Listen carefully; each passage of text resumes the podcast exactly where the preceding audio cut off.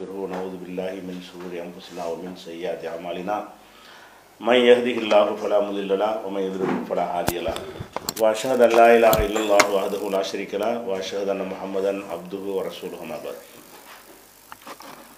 அன்பிற்குரிய சகோதர சகோதரிகளே ஒவ்வொரு ஞாயிற்றுக்கிழமையும் இரவு எட்டு முதல் பத்து வரை வாட்ஸ்அப் மூலமாக நீங்கள் கேட்டிருக்கிற கேள்விகளுக்கு இந்த நேரலையில் நாம் பதிலளித்து வருகிறோம். அத்துடன் சமகால நிகழ்வுகள் அறிவிப்புகள் இருக்குமானால் அதையும் முடித்துவிட்டு நம்ம கேள்வி பதிலுக்கு சென்று வருகிறோம். அந்த அடிப்படையில் இன்றைய கேள்விக்கு செல்வதற்கு முன்னால் சில அறிவிப்புகள் சில செய்திகள் இருக்கின்றன. அதை பார்த்துவிட்டு கேள்விக்குள்ளே போகலாம். முதலாவதாக இந்த மனவாழ்வு மேடை என்று ஒரு ஒரு ப்ரோக்ராமை கையில் எடுத்திருந்தோம். அதாவது மணமகனையும் மணமகளையும் ஒரு இடத்துல ச அந்த குடும்பத்தாரையும் சந்திக்க வைத்து அவர்களுக்கு மத்தியில் அவர்கள் பேச்சுவார்த்தை நடத்தி தங்களுக்கு தகுதியான வரனை முடிவு செய்வதற்காக அந்த ஏற்பாடு செய்து அறிவித்திருந்தோம். இந்த வகையில் ஒரு இருநூறு சுமார் இருநூறு பேர் ஆண்களும் பெண்களுமாக அதை பதிவு செஞ்சுருந்தாங்க. அவர்களையெல்லாம் அழைத்து ஒரு இடத்துல ஒன்று கூட்டும் பொழுது அதை விட ஒரு சிறந்த வழி இருக்குதா என்று நாங்கள் ஆலோசித்து அது வேற ஒரு வழியை தேர்ந்தெடுத்திருக்கிறோம். அது அவங்களுக்கு தெரிவிக்கப்பட்டு விட்டது. என்ன வழி என்று கேட்டால் மணமகன் தேவை என்று யாரெல்லாம் அனுப்பியிருக்கிறார்களோ தகவலை அந்த முழு விவரங்களையும் அவங்களுடைய ஃபோன் நம்பரை மட்டும் நீக்கிவிட்டு அந்த மணமகன் தேவைன்னு கேட்டாங்கல்ல மணமகன்களுக்கு நம்ம அனுப்பி வச்சுருவோம். வாட்ஸ்அப்பில் எல்லாருக்கும் போயிடும் அந்த மொத்த லிஸ்ட்டும் போயிடும் அதே மாதிரி மணமகன் வந்து மணமகள் வேணும்னு கேட்டிருப்பார் இல்லையா? அந்த லிஸ்ட்டை பூரா எடுத்து இவ்வளவு மணமகன்கள் இருக்கிறார்கள் என்று மணமகள்கள் தேவைப்படுவோருக்கு அறிவிச்சிருவோம். அப்போ இவங்களுடைய முழு லிஸ்ட்டையும் இதில் நூறு அதில் நூறு பேர் இருந்தார்கள்னு சொன்னால் இந்த நூறு பேருடைய விவரத்தை அவங்களுக்கு தெரிவிப்போம். அந்த நூறு பேருடைய விவரத்தை இவங்களுக்கு தெரிவித்து விட்டு அதில் வந்து ஃபோன் நம்பர் மட்டும் நீக்கிடுவோம் ஏன்னா அவங்களா தொடர்பு கொண்டுடக்கூடாதுங்கிறதுக்காக வேண்டி நமக்கு தெரிஞ்சு நடந்தால் தான் எது முடிஞ்சிச்சு எது முடியலைன்ட்டு அதை ஒரு ஒழுங்குபடுத்த இயலும். அதுக்காக வேண்டி தொடர்பு எண்ணை மட்டும் போடாமல் அந்த தகவலை பதிவு பண்ணிடுவோம் அப்படி எல்லாருக்கும் அனுப்பிட்டோம். மணமகன்களுக்கும் அனுப்பியிருக்கிறோம். மணமகள்களுக்கும் இது அனுப்பிட்டோம். அனுப்பின பிறகு அந்த மணமகன் இந்த மணமகள் லிஸ்ட்டில் இருந்து எனக்கு இந்த எட்டாவது மணமகனுடைய விவரம் வேணும் என்று சொன்னால் அவங்களுடைய அவங்கள்ட்ட கேட்டு இவருடைய விவரத்தை சொல்லி அந்த ஃபோன் நம்பரை வாங்கி கொடுத்துருவோம். அப்போ அவங்களே அதுக்குள்ளே ஃபோனில் பேசி என்ன செய்வாங்க? முடிவு செய்து கொள்வார்கள். இது சிறந்ததாக இருக்கிறது என்று அதில் பங்கு பெற்றிருக்கக்கூடிய எல்லாருமே தெரிவித்திருக்கிறார்கள். அதனால் ஒரு சந்திக்க வைக்கும் பொழுது இரவுல வர்ணனை எங்கே தங்குவது பல பிரச்சனைகள் இருக்கும் என்றெல்லாம் அவங்க அது அந்த சிரமத்தை சொன்ன காரணத்தினால் இதை வந்து எளிதாக்கி இருக்கிறோம் அதாவது எத்தனை மணமகன்கள் அவங்க என்ன மாதிரி எதிர்பார்க்குறாங்க அவங்க வயசு குவாலிஃபிகேஷன் எல்லாமே இருக்கும். ஃபோன் நம்பர் மட்டும் இருக்காது. அதை மட்டும் நாங்கள் அழிச்சிட்டு அந்த விவரங்களை பெண் வீட்டாருக்கு பூரா அனுப்பிடுவோம். அனுப்பிட்டோம். பெண் வீட்டார் சம்மந்தப்பட்ட எல்லா பெண் சம்மந்தப்பட்ட எல்லா விவரங்களையும் ஆண் வீட்டாருக்கு என்ன செய்வோம்? அனுப்பிடுவோம். அனுப்பி அனுப்பிவிட்டோம். இது ரெண்டு பேரும் அவங்க என்ன செய்வாங்க? பார்த்து இந்த இத்தனை நம்பருடைய மணமகன் இத்தனை நம்பருடைய மணமகள்னு சொன்னால் நாம் அவங்களுக்கு வந்து ரெண்டு பேருக்கும் பேசி நீங்கள் தொடர்பு கொள்ளுங்கள் என்று ரெண்டு பேர் உடன்பட்டார்கள்னு சொன்னால் அந்த எண்களை கொடுப்போம். இது ஈஸியாக அவங்களுக்கு மத்தியில் என்ன செஞ்சிடறேன் முடிவாகிவிடும். அப்படி முடிவான பிறகு அவங்க சொல்லிட்டாங்கன்னா அதை வந்து மைனஸ் பண்ணிடுவோம். முடிந்து விட்டது. எங்களுக்குள்ளே பேசி அந்த சம்பந்தம் ஏற்பட்டு விட்டதுன்னு தெரிவித்தாங்கன்னு சொன்னால் அந்த லிஸ்ட்டில் இருந்து அவங்கள எடுத்துருவோம். அப்படி இருக்கும்போது இது நல்லா இருக்கும்னு சொன்னாங்க. இந்த யோசனையை ஏற்றுக்கொண்டு இதன்படி இப்போ செஞ்சுருக்கிறோம். அந்த பத்தாம் தேதி நேரடியாக வரணும் என்று அறிவித்திருந்தோம் இல்லையா? அந்த நிகழ்ச்சி இல்லை. இது அதை விட ஒரு சிறந்த ஒரு வழியாக இதை நம்ம முடிவு செய்திருக்கிறோம். இதை விட சிறந்த வழி யாராவது சொன்னால் அதை கூட நம்ம செய்ய தயாராக இருக்கணும். சரியா? இது வந்து ஒரு அறிவிப்பு.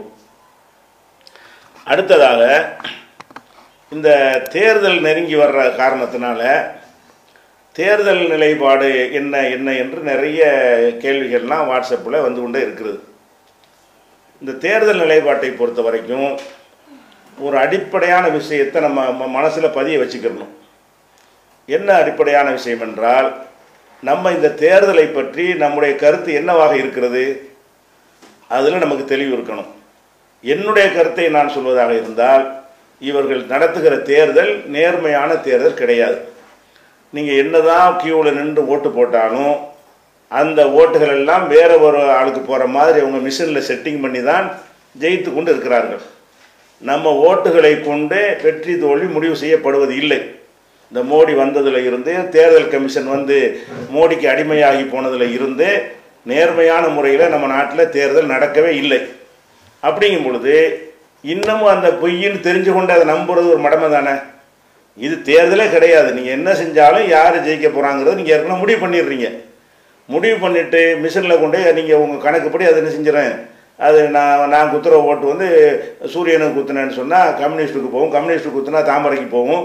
இப்படிங்கிற மாதிரி நீங்கள் வந்து செட் பண்ணி வச்சிருப்பீர்களே ஆனால் அப்படி தான் நம்ம நம்புகிறோம் என்று சொன்னால் அதில் உறுதியாக நம்ம இருக்கணும். இந்த தேர்தலில் நீங்கள் அதை மாற்றாமல் இந்த எலக்ட்ரானிக் ஓட்டிங் மிஷினை நீங்கள் மாற்றாமல் நீங்கள் போய் நின்று கியூவில் நின்று ஓட்டு போட்டாலும் அதிகமான மக்களுடைய கருத்தை அது பிரதிபலிக்குமா? பிரதிபலிக்காது. அதனால தான் என்ன செஞ்சாங்கன்னா இப்போ ரஜினியை கூட அதுதான் கொண்டு வர பார்த்தாங்க. ஏன்னா பிஜேபி ஜெயிச்சதுன்னு சொன்னால் யாரும் நம்ப மாட்டான். தமிழ்நாட்டில் பிஜேபிக்கு எந்த பேசும் இல்லை. ரஜினியை இறக்கி விட்டு அவருக்கு ஓட்டிங் மிஷின் மூலமாக அவரை ஜெயிக்க வச்சு அவர் வந்து பிஜேபி பி டீம் தானே. அதை வச்சு பிஜேபியுடைய ஆளை அவருக்கு தானமாக கொடுத்து பிஜேபியை சேர்ந்த பிஜேபிக்கு ஆதரவாக இருக்கக்கூடிய அர்ஜுனமூர்த்திங்கிற பிஜேபி நிர்வாகி அவருக்கு எனக்கு கிடைச்ச பெரும் பாக்கியம்னு சொல்ல வச்சு தமிழரின் மணிவனும் பிஜேபி ஆளாக ஏற்கனவே மாறிட்டார். அவரையும் இணைத்து விட்டு இவர் வந்து ஜெயி ஜெயிக்கிறது ஓட்டை வச்சு ஜெயிக்க மாட்டார். ஓட்டிங் மிஷினில் ஜெயிச்சிருவார். அந்த மாதிரி செஞ்சால் மக்கள் நம்புவாங்க. ஓ ரஜினியுடைய அலையில் வந்து விட்டது என்று நம்புவார்கள். பிஜேபிக்கு அந்த ஓட்டிங் செட்டிங் பண்ணால் நம்ப மாட்டார்கள். அழகாக பிளான் பண்ணி தான் ரஜினியை கொண்டாந்து இறக்கி விட்டார்கள். ரஜினி இறக்கிவிட்டு எதுக்கு என்று கேட்டால் அவர் சுமார் இரநூறு இடங்களில் ஜெயிக்கிறதுக்குள்ள வேலைகளை எல்லாம் அழகாக பக்காவாக செஞ்சு கொடுத்துருவாங்க. அவர் ஜெயிச்ச பிறகு பிஜேபி தானே? அவர் கன்ஃபார்ம் பிஜேபி தான் இருப்பார்.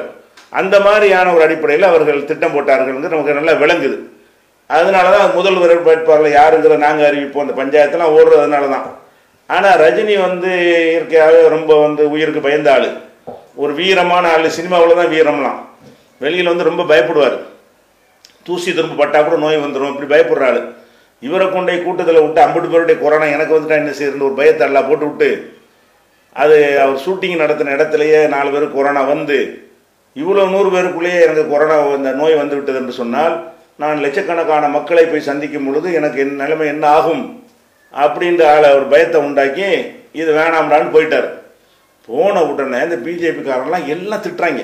இது வரைக்கும் தலையில் தூக்கி வச்சு ஆடின ஆட்கள்லாம் என்ன செய்கிறான் அப்போ தான் விளங்குது இது பிஜேபிக்கு வந்து பய பயங்கரமான அடி. ரஜினி கட்சி ஆரம்பிக்காவிட்டால் பிஜேபிக்கு மட்டும் ஏன் அதிக கோபம் வருது? எல்லா கட்சிக்காரனுக்கும் வர வேண்டியது பிஜேபி மட்டும்தான் துடிக்குது இப்போ. அப்போ அந்த மாதிரி பார்க்கும் பொழுது இவர்கள் பிளானை எப்படி பண்ணியிருக்காங்கன்னு கேட்டால் ஓட்டிங் மிஷினில் ஜெயிக்கிறது பிஜேபின்னு சொல்லி ஜெயிக்க இயலாது. அது எல்லாருமே கள்ள தேர்தல்னு கண்டுபிடிச்சிருவாங்க. தமிழ்நாட்டில் பிஜேபிக்கு எந்த பேசம் இல்லைன்ட்டு தெரியும். ஏதோ ரெண்டு தொகுதி மூணு தொகுதியில் அப்படி மிஷினில் ஏற்பாடு செய்யலாமே தவிர அனைத்துலையும் செய்ய முடியாது. அப்போ செய்கிறதா என்ன செய்யணும்? ரஜினிக்கு ஜெயிச்சு ரஜினியை ஜெயிக்க வச்சு அப்புறமேட்டு ரஜினி தான் பிஜேபி. அதில் எந்த ஒரு மாற்றமும் இருக்காது. அப்படி ஒரு கணக்கு போட்டாங்க. அந்த கணக்கு தோற்று விட்டது. இப்போ என்ன செய்வாங்க? இப்போ அதிமுக மரம் நெருங்கி வந்து கூட்டணி வைத்துக்கொண்டு அது ஜெயிக்கிற மாதிரியான ஒரு அதிமுக வந்து கொஞ்சம் இடத்துல ஜெயிச்சு இவங்க ஆதரவில் வந்து ஆட்சி அமைக்கிற மாதிரியான ஒரு ஏற்பாடுகளை மிஷின் மூலமாக செய்வார்கள்ங்கிறது தான் என்னுடைய கணிப்பு. இந்த வேலை செய்கிறாங்கன்னு தெரிஞ்சுக்கிட்ட பிறகு எனக்கு எத்தனை சீட்டு உனக்கு எத்தனை சீட்டு நான் யார் ஆதரிக்கிறேன் நீ யார் ஆதரிக்கிறேன்னு அவ்வளோ பேர் ஏமாறோட செய்கிறோம் இந்த தேர்தலில் போய் வாக்கு அளிக்கிறதே பைத்தியக்காரத்தனம். இவிஎம் மாறாமல் எலக்ட்ரானிக் ஓட்டிங் மிஷின் மாறாமல் நம்ம போய் ஓட்டரில் நிற்கிறோம்னு சொன்னால் நான் இன்னும் ஏமாற தயாராக இருக்கிறேன் நம்ம எதை நம்புகிறோமோ அதில் உறுதியாக இருக்கணும்ல. நம்ம ஃப்ராடு செய்கிறோம் நம்ம நம்புகிறோம் அதை ஒரு பக்கம் பேசிக்கிறோம். நீங்கள் எல்லாம் ஒன்றா சேர்ந்து வாக்களிங்கள் அந்த கட்சிக்கு அழியுங்கள் இந்த கட்சிக்கு அழியுங்கள். அழிச்சு என்ன ஆக போகுது? நீங்கள் எனக்கு அழிச்சா வேற ஆளுக்கு அது போக போகுது. நீங்கள் யாருக்கும் அளிக்கிற வாக்கு வேற யாருக்கும் கூட போக போகுது. அதை பற்றின விழிப்புணர்வு இல்லாமல் சொங்கிகளாக எதிர்கட்சிகள்லாம் இருக்கிறாங்க. எல்லா எதிர்கட்சிகளும் இந்திய அளவுலையும் தமிழக அளவுலையும் எதிர்கட்சிகளுக்கு பேசிக்காக இது என்ன செய்யணும்? இதை ஒழிச்சா மட்டும்தான் அவங்க வந்து அந்த கனவு காண முடியும். அதனால எலக்ட்ரானிக் மிஷின் மூலமாக அவர்கள் வந்து அழகாக காய் நகர்த்தி கொண்டிருக்கிற காரணத்தினால் நம்முடைய கருத்து இது நீங்கள் ஏற்றுக்கிறவங்களோ ஏற்றுக்கிற மாட்டீங்களோ என்னுடைய கருத்து பிரகாரம் நீங்கள் இந்த தேர்தலில் ஓட்டு போடுவது ஏமாற்றுதல் தான் ஏமாந்து போகிறது தான் அது நம்ம தலையில் நம்மளே கொல்லி கொல்லியை வச்சு சொரிஞ்சிக்கிற மாதிரின்னு தான் நான் கருதுகிறேன். அதனால நிலைப்பாடை பற்றிலாம் அறிக்கை அறிவித்தோம்னு சொன்னால் அது பைத்தியக்காரத்தனமாக எனக்கு தோன்றுகிறது. இது என்னுடைய கருத்து தான். நீங்கள் உங்களுக்கு இல்லை அப்படிலாம் செய்ய மாட்டான் நம்பிக்கை இருக்கிறவர்கள் உங்களுக்கு விருப்பமான இடத்துக்கு ஓட்டை போட்டுக் கொடுங்கள் ஆனால் உண்மை என்னன்னு கேட்டால் இதுதான் பீகாரில் தான் நடந்தது. சென்ற பாராளுமன்ற தேர்தல் இதான் நடந்தது. அவ்வளோ ஆதாரங்களை கொண்டு நிரூபிக்கப்பட்ட ஒரு விஷயமாக இருக்கிறது. அந்த மிஷினில் என்ன வேண்டாலும் செய்யலாம். சும்மா ஒரு கம்மாட்டை மாற்றி எழுதிட்டாலும் என்னமோ மாறிக்கணும். அந்த மாதிரி ஒரு நவீன யுகத்தில் வந்துக்கிட்டு இந்த மிஷினை நம்பிக்கிட்டு நம்ம வாக்களித்தல் என்பது வந்து அது ஒழிக்கப்படாத வரைக்கும் தேர்தலில் நீங்கள் பங்கு எடுத்தாலும் பங்கு எடுக்காட்டாலும் அந்த மிஷின் தான் தீர்மானிக்க போகுது. உங்களுடைய பங்களிப்புனால எந்த ஒரு மாற்றமும் வரப்போவதே இல்லை. இதை நீங்கள் விளங்கிக் கொள்ளணும் என்பதுதான் தேர்தல் குறித்த நம்முடைய பதிலாக சொல்லிக் கொள்கிறோம். என்னை பொறுத்து இது மாறாத வரைக்கும் நான் ஓட்டு போடவே மாட்டேன். இதுதான் என்னுடைய நிலைப்பாடு. அடுத்ததாக இன்னும் ஒரு செய்தி என்னன்னு கேட்டால் இந்த திருமணங்கள் நடக்குது இல்லையா? திருமணங்களை வந்து பதிவு செய்ய வேண்டும் என்று அரசாங்கத்தில் ஒரு சட்டம் இருக்கிறது. அது ரெண்டாயிரத்தி ஒம்போதாம் ஆண்டு கலைஞர் முதல்வராக இருக்கும்போது நினைக்கிறேன். அப்போ வந்து இந்த சட்டத்தை கொண்டு வந்தாங்க. திருமண பதிவு சட்டம். அந்த சட்டத்தின் பிரகாரம் எல்லா திருமணங்களையும் நம்ம வந்து சார் பதிவாளர் அலுவலகத்தில் போய் பதிவு செய்யணும். திருமணம் முடிஞ்ச உடனே அந்த அலுவ அலுவலகத்தில் போய் பதிவு செஞ்சு கொள்ளணும். அவங்க ரிஜிஸ்டர்லையும் இது கணவன் மனைவின்னு ஏறிடும் சும்மா கல்யாணம் பண்ணி விட்டு போயிடுறாங்க அப்படிங்கிறதுக்காக வேண்டி ஆண்களுக்கும் பெண்களுக்கும் பாதுகாப்பாக இருப்பதற்காக வேண்டி இந்த ஒரு பதிவு கொண்டு வந்திருக்கிறாங்க. இவங்க கொண்டு வர்றதுக்கு முன்னாடியே முஸ்லீம் சமுதாயத்தில் இந்த பதிவு செய்கிற வழக்கம் இருக்கிறது. வேறு வேறு சமுதாயங்களில் மாலையை மாற்றுவாங்க மோதிரத்தை மாற்றுவாங்க அதோட அனுப்பி விட்ருவாங்க நம்ம முஸ்லீம் சமுதாயத்தில் உள்ள ஜமாத்துகளில் நம்ம லெஜர் போட்டு பதிவு பண்ணிக்கிட்டு தான் வந்தோம். இது நமக்கு பெரிய விஷயம் கிடையாது. அங்கே பதிவு பண்ணதை இங்கே ஒருக்கா பதிவு பண்ண சொல்கிறாங்க அதனால இந்த நம்ம ஒரு ரெக்கார்டு இல்லாமல் பெண்களை ஏமாற்றி விடுற மாதிரியான ஏற்பாடு முஸ்லீம் சமுதாயத்தில் இல்லை. மற்ற சமுதாயங்களில் சும்மா அவங்களா ஒரு மாலையை மாற்றிட்டு கல்யாணம் ஆயிடுச்சுன்னு சொல்லிட்டு போயிடுவாங்க அதுக்கு எந்த ஒரு ஆவணமும் ரெக்கார்டும் இருக்காது என்பதற்காக வேண்டி இப்படி ஒரு சட்டத்தை கொண்டு வந்தார்கள் ரெண்டாயிரத்தி ஒம்போதில் அதில் என்ன மாதிரி கொண்டு வந்தாங்கன்னு கேட்டால் ஒரு காயல் பட்டணத்துக்காரர் வந்து ஒரு அதிராம்பட்டினத்துக்காரரோட சம்மந்தம் பண்ணுறாரு மாப்பிள்ளை காயல்பட்டினம். பொண்ணு அதிராம்பட்டினம். கல்யாணம் சென்னையில் நடக்குது. அப்படின்னு சொன்னால் அந்த சென்னையில் தான் அந்த திருமணத்தை பதிவு செய்யணும் என்று முதல் சட்டம் இருந்துச்சு. அது ரெண்டாயிரத்தி ஒம்போதில் கொண்டு வந்த சட்டம் அப்படி தான் இருந்தது. அப்போ எங்களை திருமணம் நடத்துவதற்காக இங்கே வருவாங்க. காயல்பட்டின ஆட்களும் வருவாங்க பொண்ணு வீட்டுக்காரங்களும் வருவாங்க. ரெண்டு பேரும் ஒரு இடத்துல ஒரு பள்ளிவாசல்லையோ ஒரு மண்டபத்திலையோ அந்த ஒரு ஊரில் பெரிய நகரத்தில் திருமணம் நடத்தி விட்டு அவங்க எங்கே ரிஜிஸ்டர் பண்ணணும்னு கேட்டால் எந்த இடத்தில் அந்த திருமணம் நடக்கிறதோ எந்த மண்டபத்தில் எந்த பள்ளிவாசலில் எந்த வீட்டில் எந்த முகவரியில் அந்த திருமணம் நடக்கிறதோ அந்த ஊரில் தான் பதிவு செய்யணும் என்று சட்டம் இருந்தது. அதை வந்து இப்போ கொஞ்சம் மாற்றிருக்கிறாங்க இந்த முப்பத்தி ஒன்றாம் தேதி டிசம்பர் மாதம் கடைசியில் அரசாங்கம் என்ன செஞ்சிருக்குன்னா ஒரு அதை ஒரு மாற்றம் கொண்டு வந்திருக்கு. நல்ல மாற்றம் அது. என்ன மாற்றம்னு கேட்டால் இந்த திருமணத்தை வந்து மூணு இடத்துலையும் பதிவு செஞ்சுக்கலாம் நீங்கள் மணமகன் எந்த ஊரை சேர்ந்தவரோ அங்கேயும் கொண்டு எனக்கு திருமணம் ஆகிவிட்டதுன்னு சென்னையில் ஆகிவிட்டதுன்னு கொடுத்து பதிவு செய்யலாம். மணமகள் எந்த ஊரில் இருக்கிறாங்களோ அந்த ஊருடைய சார் பதிவாளர் அலுவலகத்திலையும் போய் பதிவு செய்து கொள்ளலாம். அல்லது எந்த ஊரில் திருமணம் நடந்ததோ அங்கேயும் பதிவு செய்யலாம் என்று அதை விரிவாக்கி இருக்கிறார்கள் இப்போ முப்பத்தொன்னாம் தேதி ஒரு உத்தரவு போட்டு முப்பத்தொன்று பன்னெண்டு ரெண்டாயிரத்தி இருபதில் போட்டிருக்காங்க. அந்த உத்தரவுடைய எண்ணு வந்து செய்தி எண்ணு வந்து ஆயிரத்தி ஒம்பது. அடித்து பார்த்தா தெரியும். அந்த செய்தி அரசாங்கத்துடைய கெஜெட்டில் அடித்து பார்த்தீங்கன்னா ஒன் டபுள் ஜீரோ நைன் நம்பரில் இந்த ஆர்டர் போட்டிருக்கிறாங்க. அதில் அதில் இந்த ஆர்டர் பிரகாரம் என்ன ஆகுதுன்னு கேட்டால் நீங்கள் திருமணத்தை வந்து நம்ம எந்த ஊரில் நடத்தணுமோ அங்கே தான் பதிவு செய்யணுங்கும் பொழுது கல்யாணத்துக்காக வந்துட்டு போயிடுவாங்க அவங்க ஊருக்கு. அப்போ சொந்த ஊரில் பதிவு பண்ணுற முடியாமல் இருக்கும். அந்த இதை வந்து பிராட் ஆக்கி வச்சுருக்கிறாங்க. அதனால் நீங்கள் திருமணம் செய்தவர்கள் மணமகனுடைய சொந்த ஊர் எதுவோ அங்கேயும் பதிவு செய்யலாம். மணமகளுடைய ஊர் எதுவோ அங்கேயும் பதிவு செய்யலாம். மனம் எங்கே நடந்துச்சோ அந்த ஊர்லேயும் பதிவு செய்யலாம் என்று மூன்று வகையில் பதிவு செய்யலாம் என்று சொல்லி இதை பயன்படுத்திக்க சொல்லி அரசாங்கத்தில் அறிவிப்பு செய்திருக்கிறார்கள். ஒரு நல்ல அறிவிப்பாக இருக்கிறதுனால இந்த தகவலை உங்களுக்கு சொல்லுகிறோம். அதை பயன்படுத்தி கொள்ளுங்கள். திருமணம் நடத்தியவர்கள் எங்கே தான் நான் பதிவு செய்யணும்னு அவசியம் கிடையாது. தொண்டியில் எங்கள் ஊரில் கல்யாணம் பண்ணிவிட்டு இங்கே சென்னையில் நான் இருக்கிறேன்னு சொன்னால் சென்னையில் வந்து பதிவு செஞ்சுக்கலாம். அந்த மாதிரி ஒரு வசதி இருக்கிறது. இது ஒரு முக்கியமான ஒரு விஷயம். அடுத்ததாக ஒரு செய்தி என்னென்னு கேட்டால் இந்த ராமர் கோவில் கட்டுவது சம்பந்தமாக ஒரு செய்தி அதாவது தினகரன் போன்ற பத்திரிகைகளில் வந்திருக்குது. அது எப்போ வருதுன்னா முப்பத்தொன்னாந்தேதி டிசம்பர் மாதம் முப்பத்தொன்னாந்தேதி தினகரன் தினகரன்கிற பத்திரிகையிலையும் வேறு பத்திரிகைகளையும் வந்திருக்குது. அந்த செய்தியை குறித்து இது ஒரு தவறான செய்தி என்றும் இதில் வந்து இது ஒரு ச- சதி வேலை என்றெல்லாம் ஒரு பிரச்சாரம் செய்கிறார்கள். இதில் என்ன அந்த செய்தி சொல்லுதுன்னு கேட்டால் இந்த ராமர் கோவில் கட்டுவதற்குன்னு சொல்லி மு- பள்ளிவாசல் இடத்த நீதிமன்றத்திலேருந்து அவங்கள்ட்ட கொடுத்துட்டாங்க. சட்டவிரோதமாக அவங்களுக்கு சொந்தமாக்கி விட்டது உச்சநீதிமன்றம் அந்த இடத்துல வந்து இவங்க பிரம்மாண்டமான ஒரு ஆலயம் கட்டுவதற்காக பிளான் பண்ணும் பொழுது பிரம்மாண்டமான ஆலயம் கட்டுவதாக இருந்தால் அதனுடைய அஸ்திவாரமும் ரொம்ப ஆழமாக தோண்ட வேண்டும். வலுவாக தோண்ட வேண்டும். அப்படி தோண்டும் பொழுது கீழே தோண்டுவதற்காக அந்த நிலத்தை வந்து அகழாய்வு செய்து பார்ப்பார்கள் ஆய்வு செஞ்சு பார்ப்பார்கள். அப்படி பார்த்தார்கள்னு சொன்னால் அந்த அதுக்கு நேர் கீழே வந்து நீரோட்டம் அந்த சரையு நதி இருக்குல்ல அந்த நதியுடைய நீரோட்டம் இது கீழே இருக்கிறது. சரையு நதியே இருக்குன்னு அர்த்தம் இல்லை. சரையு நதி ஒரு இடத்துல காவேரி இருக்குன்னு சொன்னால் காவேரியுடைய நீரோட்டம் திருச்சியில் உள்ள காவேரியுடைய நீரோட்டம் வந்து மணப்பாறையில் கூட இருக்கும். அந்த நீரோட்டம் கீழே வரைக்கும் இருக்கும். அங்கே தான் அந்த நதி இருக்குன்னு அர்த்தம் கிடையாது. சரையு நதியுடைய நீரோட்டம் அதுக்கு கீழே இருக்குது என்று அந்த நீர் ஓ நீர் ஆறு மாதிரி ஓடிக்கொண்டே இருக்கும். அந்த நீர் கீழேயும் பெரிய கிளி கடல்கள் மாதிரி இருக்குது ஆறுகள்லாம் இருக்கிறது.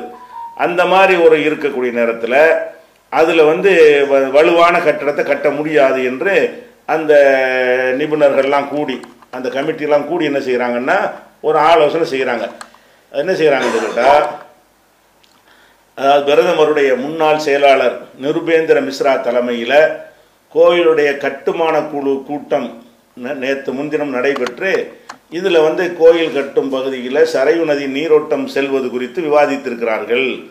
அப்போ இந்த திட்டமிட்டபடி அந்த இடத்தில் நம்ம அந்த கோயிலை கட்ட முடியாது. ஏன்னு கேட்டால் நீரோட்டம் இருந்தால் அந்த நீரோட்டம் வந்து கட்டக்கூடிய கட்டடத்தை வந்து அது பலவீனப்படுத்திவிடும். இந்த பாலங்கள் கட்டுறாங்க ஆழமாக பண்ணுறாங்கங்கிறத வச்செல்லாம் அதை வந்து அதே மாதிரி இதை செய்ய முடியாது. பாலங்கள் என்று சொன்னால் ஆ- ஆறில் பாலம் கட்டுறாங்க கடலில் பாலம் கட்டுறாங்கன்னு சொன்னால் அது தூண்களை போட்டு நிப்பாட்டுவார்கள். தண்ணியுடைய ஓட்டத்தை அது தடுக்காது. சும்மா சின்ன அளவில் என்ன செய்யும்? ஒரு அரை பர்சன்ட் தடுக்குமே தவிர தண்ணியுடைய ஓட்டத்தை தடுக்காது. அதனால பெரிய பில்லரை இறக்கி கீழே இறக்கி அது மாதிரி எல்லாம் அதில் வந்து போட முடியும். அது போக இந்த பாலங்களுக்கு மேலே வந்து பெரிய அளவில் வெயிட் ஏற்ற மாட்டாங்க. இந்த வண்டி வாகனம் போகிற வெயிட்டு தானே தவிர அது நாலாபுரம் அழுத்தக்கூடிய ஒரு வெயிட் என்ன செய்யாது? அந்த பாலத்தினுடைய வெயிட் இருக்காது. அதனால இந்த பாலங்கள் கட்டுற மாதிரி இதையும் எப்படி கட்டிடலாம்னு நினைக்க முடியாது. ஏன்னு கேட்டால் இந்த தூண்களை போட்டு மொத்தத்தையும் கட்டடம் கட்டுறா இருந்தால் மொத்தமாக ரவுண்ட் பண்ணிடுவாங்கல்ல. அப்போ தண்ணீரை ஓட்டத்தை தடுத்துணும் முழுசாக தடுத்துணும் கட்டடம் கட்டுவது என்பது வேற தூணை போட்டு நிப்பாட்டி மேலே நிப்பாட்டி வைக்கிறது வேற. அந்த மாதிரி எல்லாம் யோசனை பண்ணி பார்க்கும் பொழுது இதில் வந்து அந்த கட்டடத்தை கட்ட முடியாது. முடிஞ்ச இது இவங்க நினச்சிருக்கிற மாதிரி. சின்ன அளவில் அந்த பாபர் மசூதி எந்த அஸ்திவாரத்தின் மீது இருந்துச்சோ அந்த அளவு கட்டுறா இருந்தால் தான் கட்ட முடியுமே தவிர பிரம்மாண்டமாக கட்டுவதாக இருந்தால் அந்த நீரோட்டத்தையும் கடந்து எங்கே நீரோட்டம் இருக்கிறதோ அது எத்தனை அடிங்கிற விவரம்லாம் சொல்லப்படலை. அது ஒரு இருபத்தஞ்சு அடியில் இருக்குன்னு வைங்க. அந்த தண்ணீர் ஓட்டத்திலையும் கடந்து முப்பத்தஞ்சு அடி வரைக்கும் நீங்கள் ஆழம் போட்டு தூண் போட்டு எழுப்பி அப்படி பண்ணுறது என்பதெல்லாம் அது வந்து ஒரு ரொம்ப சாத்திய குறைவானது. அது போக வந்து அது வலு வலு குறைந்தது. அது பிரம்மாண்டமாக இவங்க கட்டக்கூடிய பல மாடிகள் கொண்ட பிரம்மாண்டமான ஒரு பிளான் பண்ணியிருக்கிறாங்களே அதை வந்து அது தாங்காது. பக்தர்களை பயந்து போயிடும் ஆகா இது ஆபத்தில் கட்டியிருக்கிறாங்க. உள்ளே போனால் என்னைக்காவது கவுந்து உழுதுரும் என்கிற ஒரு அச்சம் வேற வந்துடும் அதனால வந்து இப்படி வந்த விஷயத்தை வந்து அந்த செய்தியிலேருந்து நம்ம அந்த கருத்து சொல்கிறோம் இது வந்து வேணும்னு இது சதி திட்டம் போய் சொல்கிறாங்க இதை வைத்து கொண்டு அவங்க என்ன செய்கிறாங்க இந்துத்துவ ஆட்கள் வந்து சரையுநதி அங்கே தான் இருக்குன்னு நிறுவ பார்க்குறாருங்கிறாங்க சரையு நதி அங்கே இருக்குன்னு அவன் சொல்லவே இல்லை. நீரோட்டம் எங்கே வேணாலும் இருக்கும். ஒரு நதியுடைய நீரோட்டம் சரையுங்கிற நதி முப்பது கிலோமீட்டரில் இருந்தாலும் அதனுடைய அடியில் நீரோட்டம் வந்து பல பகுதிகள் வரைக்கும் விஸ்தீர்ணமாக இருக்கும். நீரோட்டம் இருக்குன்னு தான் சொல்கிறானே தவிர சரையு நதி இருக்குன்னு சொல்லலை. சொல்கிற செய்தி உண்மைதான். சொல்லக்கூடிய விஷயங்கள் வந்து உண்மைதான். இதை வச்சு அரசியல் திசை திருப்பதற்காக அவங்க என்ன செய்கிறாங்க செய்கிறாங்கன்ற வாதமெல்லாம் நிற்காது அது மாதிரி கடலில் பாலம் கட்டுற மாதிரி இதையும் கட்டி விடுவார்களே. இது பெரிய விஷயமான்னு கேட்குறாங்க க பாலம் கட்டுவதற்கு இதுக்கு வித்தியாசம் இருக்கிறது. பாலம் கட்டுவது என்பது வந்து அது வெயிட் கம்மியாக இருக்கும் ரெண்டாவது வந்து தண்ணீரை முழுசாக தடுக்காது. பாலம் கட்டுறதுக்கு பதிலாக நீங்கள் கடலில் கொண்டு போய் செவரை போட்டு எழுப்புனா என்ன ஆகும் ஆற்றுல வந்து ஒரு பெரிய செவரை போட்டு மொத்தம் மறிச்சிங்கன்னு சொன்னால் அது தண்ணியுடைய ஃபோர்ஸில் அடித்து தள்ளிட்டு போயிடும் தூணாக இருந்தால் தள்ளிட்டு போகாது அது அப்படியே வளைஞ்சு கழிஞ்சு போயிடும் ஒரு இடத்துல லேசாக தடுத்தாலும் அதுக்கு போகிறதுக்கு வழி இருக்கும். அதனால வந்து இப்படி கட்டுறதா இருந்தால் அந்த தூண் மாதிரி எழுப்பி பிரம்மாண்டமான நூறு அடி இரநூறு அடி தூணை எழுப்பி அதுக்கு மேலே கட்டுறதை நிப்பாட்டணுங்கும் போது அந்த வெயிட்டை தாங்க வாங்குறதெல்லாம் அவங்களுக்கு என்ன ஆலோசனைன்னு கேட்டிருக்கிறாங்க. அதை வந்து அந்த இடத்துல முடியாது. இந்த நீரோட்டம் காரணமாக தற்போது திட்டமிடப்பட்ட முறையில் கோயிலுக்கான அஸ்திவாரத்தை அமைக்க முடியாது. இப்போ என்ன திட்டம் போட்டிருக்கிறாங்களோ அதை முடியவே முடியாது. இதனால் வலுவான அஸ்திவாரம் அமைப்பதற்கான சிறந்த வடிவமைப்புகளை பரிந்துரை செய்யும்படி நாட்டில் உள்ள அனைத்து ஐஐடிகளின் நிறுவனர்களுக்கும் ராம ஜன்மபூமி கருத்து சேத்திர அறக்கட்டளை வேண்டுகோள் விடுத்தல் வருது இப்போ எது இது இதுக்கு சொல்கிறோம்னு கேட்டால் இது அல்லாஹ் வைக்கிற செக்காக கூட இருக்கலாம். இந்த மாதிரி நீங்கள் என்னமோ ஜெயிச்சிட்டீங்கன்னு நினைக்கிறீங்க. அல்லாஹ் வந்து அந்த இடத்துல வந்து கட்டக்கூடாதுன்னு நினச்சிட்டான்னு சொன்னால் இது மாதிரி இன்னும் பல மாதிரியான அவனுடைய வேலையை காட்டவும் செய்யலாம். அல்லது இதை மீன் அடித்து அதை கட்டினா கூட என்ன செய்யும்? அது என்றைக்கு இருந்தாலும் அச்சத்தில் உள்ளது தான் அஞ்சு அஞ்சு தான் போகிற மாதிரி வருமே தவிர என்னைக்கு விழுந்துருமோங்கிற ஒரு சந்தேகம் இந்த செய்தி வந்த பிறகு மக்கள் மத்தியில் ஏற்படும். அதனால் அவங்களுடைய நோக்கத்துக்கு வந்து ஒரு பின்னடைவை எல்லாம் ஏற்படுத்தியிருக்கிறான் என்று தான் இதை புரிஞ்சு கொள்ளணும். இதில் வந்துக்கிட்டு சரையு நதி அதுக்குள்ளே இருந்துச்சுன்னு நிறுவ பார்க்குறாங்கன்ட்டு அது அப்படி சொல்லவே இல்லை அவங்க. சரையு நதியுடைய நீரோட்டம் இருக்குன்னு தான் சொல்கிறாங்க நீரோட்டம் வந்து எந்த நதியுடைய நீரோட்டமும் எங்கேயும் இருக்கும். அதனால் அந்த நதியே அங்கே இருக்குன்னு அர்த்தம் வராது. இதை வந்து தவறாக சில பேர் என்ன செய்கிறாங்க பிரச்சாரம் பண்ணுறாங்க அது ஒரு தகவலாக சொல்லிக் கொடுறோம் அடுத்ததாக இன்னொரு முக்கியமான செய்தி என்னன்னு கேட்டால் நம்ம இந்திய அரசாங்கம் ஒரு இந்- இந்தியாவுக்கு ஒரு வேஷம் போடுறதையும் வெளிநாட்டுக்கு ஒரு வேஷம் போடுறதையும் நம்ம பார்க்குறோம். உதாரணமாக இந்தியாவில் பெட்ரோல் விலை நூறுரூவாய்க்கு வித்துச்சுன்னு சொன்னால் இதே இந்தியா வந்து வெளிநாடுகளுக்கு முப்பது ரூபாய்க்கு ஏற்றுமதி பண்ணும் பெட்ரோலை. முப்பது ரூபாய்க்கு வெளிநாடுகளுக்கு சப்ளை செய்யக்கூடிய இந்திய அரசாங்கம் உள்நாட்டு மக்கள்கிட்ட என்ன செய்யும் அந்த வரி கடால் வரி சுங்க வரி இலவு வரின்னு போட்டு நூறுரூவா வரைக்கும் ஆக்கிட்டு போகிறத பார்க்குறோம். ஏதோ இந்தியாவை இந்தியாக்காரன் நசுக்கன்னு வெளிநாட்டுக்காரன் நல்லா இருக்கணுங்கிற அழகான கொள்கையில் என்ன செய்யுது? நம்ம நாடு நடை போட்டு கொண்டு இருக்கிறது அந்த வகையில் இப்போ என்னஞ்சிருக்காங்கன்னு கேட்டால் இந்த கஞ்சாங்கிற பொருள் இருக்குல்ல இந்த கஞ்சாண்டு ஒரு போதைப் பொருள். அது கல் சாராயத்தை விட மகா டேஞ்சரானது ஒரு கஞ்சாங்கிறது. அந்த மாதிரி உள்ளதை வந்து உலக நாடுகள்லாம் அது வந்து அது போதைப் பொருள்னு சொல்லி அதை தடுத்து வச்சுருந்தாங்க. நீங்கள் விமானத்தில் கஞ்சா கொண்டு போக முடியாது. எந்த நாட்டுக்கும் என்ன செய்ய முடியாது. கஞ்சாவை வெளிநாட்டுக்கு கொண்டு போனீங்கன்னா பிடிச்சிரும். ஹெராயின் மாதிரி கஞ்சாவை கொண்டு போக முடியாது. கஞ்சா கொண்டு போனால் சில நாடுகளில் மரண தண்டனைலாம் கொடுப்பாங்க. அப்படிலாம் இருந்துச்சு. இப்போ என்ன செய்கிறாங்கன்னு கேட்டால் ஐக்கிய நாடுகள் சபை வந்து இந்த கஞ்சாவை நம்ம தடுக்கிற நியாயம் இல்லை. கஞ்சாவுக்கு மருந்தாகவும் பயன்படுது. அதனால் கஞ்சாவுடைய ஏற்றுமதி நம்ம தடுக்கக்கூடாது என்று சொல்லி அதை வந்து என்ன செய்கிறாங்கன்னா அந்த போதைப் பொருள் மருந்துகள் ஆணைய ஆணையம்னு ஒன்று வச்சுருக்கிறாங்க. அதில் வந்து ஐம்பத்தி மூணு உறுப்பு நாடுகள் இருக்குது. எல்லா நாடுகளும் அதில் சேரலை. ஐம்பத்தி மூணு நாடுகள் அதில் உறுப்பாக இருக்கிறாங்க. அந்த ஐம்பத்தி மூணு நாடுகள்கிட்ட ஓட்டெடுப்பு நடத்துகிறாங்க இந்த கஞ்சாவை வந்து இனிமேல் ஃப்ரீயாக விட்டுருவோமா? அல்லது போதைப் பொருள் லிஸ்ட்டில் வைக்குவோமா அப்படின்னு ஒரு கருத்து கணிப்பு போடுறாங்க.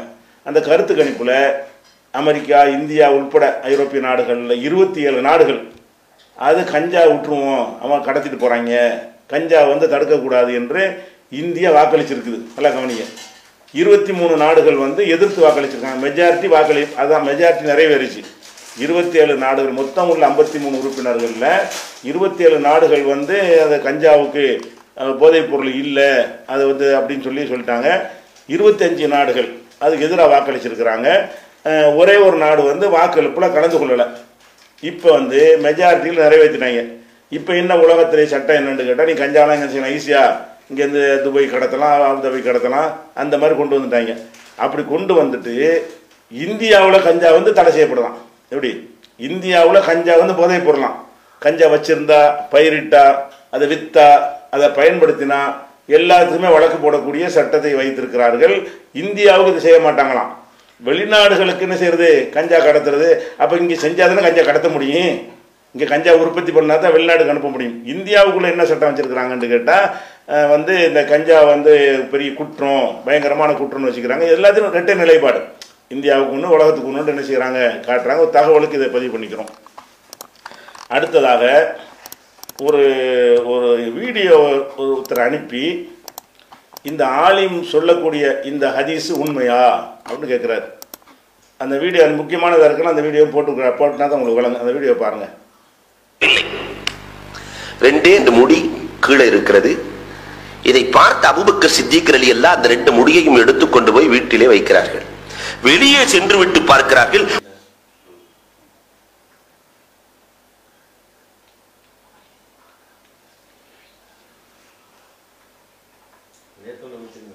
ம் முதலே வச்சிருந்தேன் முதல்ல முதலையும் போட்டு விட்லாம் இல்லையா அதையும் போட்டுருப்பா சரி.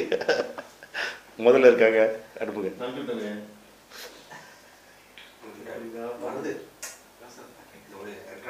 முடிஞ்சிருக்கேன் இன்னொரு போடுறீங்களா? என்னுடைய ஒவ்வொரு முடியிலும் ஹாஃபிலான மலக்குகள் இருக்கிறார்கள் என்று தெரியாதா? உடனே.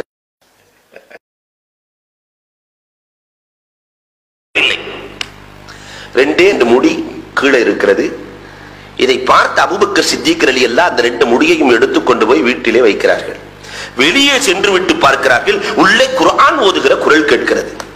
வித்தியாசமாக யாரோ குரான் ஓதுவதை போன்று தெரிகிறது.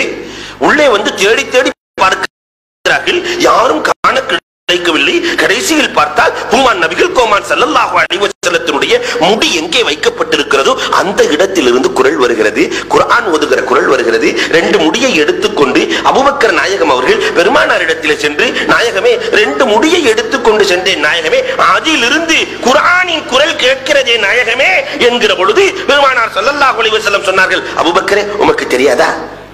என்னுடைய ஒவ்வொரு முடியிலும் ஹாஃபிலான மலக்குகள் இருக்கிறார்கள் என்று தெரியாதா? உடனே முடிஞ்ச கையில் இந்த செய்தி தான் உண்மையான்னு கேட்கிறாரு இது உண்மையான்னு கேட்குற போது உங்களுக்கே தெரியும் இது உண்மை இருக்காதுன்னு சொல்லி. அதாவது இதில் என்ன சொல்லாருன்னா ரசூல் சல்லார செல்லமுடைய இந்த முடி வந்து குரான் ஓதுனுச்சு அந்த முடியிலேருந்து சவுண்டு வந்துச்சு. இப்படிங்கிற மாதிரி ஒரு புட்டா விட்டுருக்காரு. பொதுவாக இன்னைக்கு தமிழ்நாட்டில் நடை நடைபோடக்கூடியவர்களில் இ- இவர் அளவுக்கு பொய் சொல்லக்கூடியவர்கள் நீங்கள் பார்க்க முடியாது.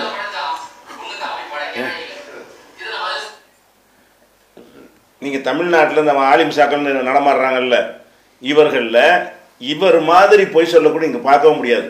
எதை தொழுகையை பற்றி சிறப்புண்டு விட்டு அடிப்பார் நோவை பற்றி சொல்லுவார் இந்த பதினேழு ஒட்டகம்லாம் இவர் விட்டது தான் பதினேழு ஒட்டகம் அந்த சினிமாவில் உள்ளதை காப்பி அடித்து அழிரலி நான் பங்கு வச்சு கொடுத்த கதையெல்லாம் இவர் பட்ட புருடா தான் அப்போ இவர் வந்து அந்த பொய் சொல்வதையே ஒரு வழக்கமாக்கார். கொஞ்சம் கூட கூச்சம் இல்லாமல் சரளமாக என்ன செய்வார்? என்னமோ ஆதாரப்பூர்வமான புகாரில் இருக்கிற மாதிரி குரானில் இருக்கிற மாதிரி என்ன செய்வார்? சரளமாக பேசுவார்.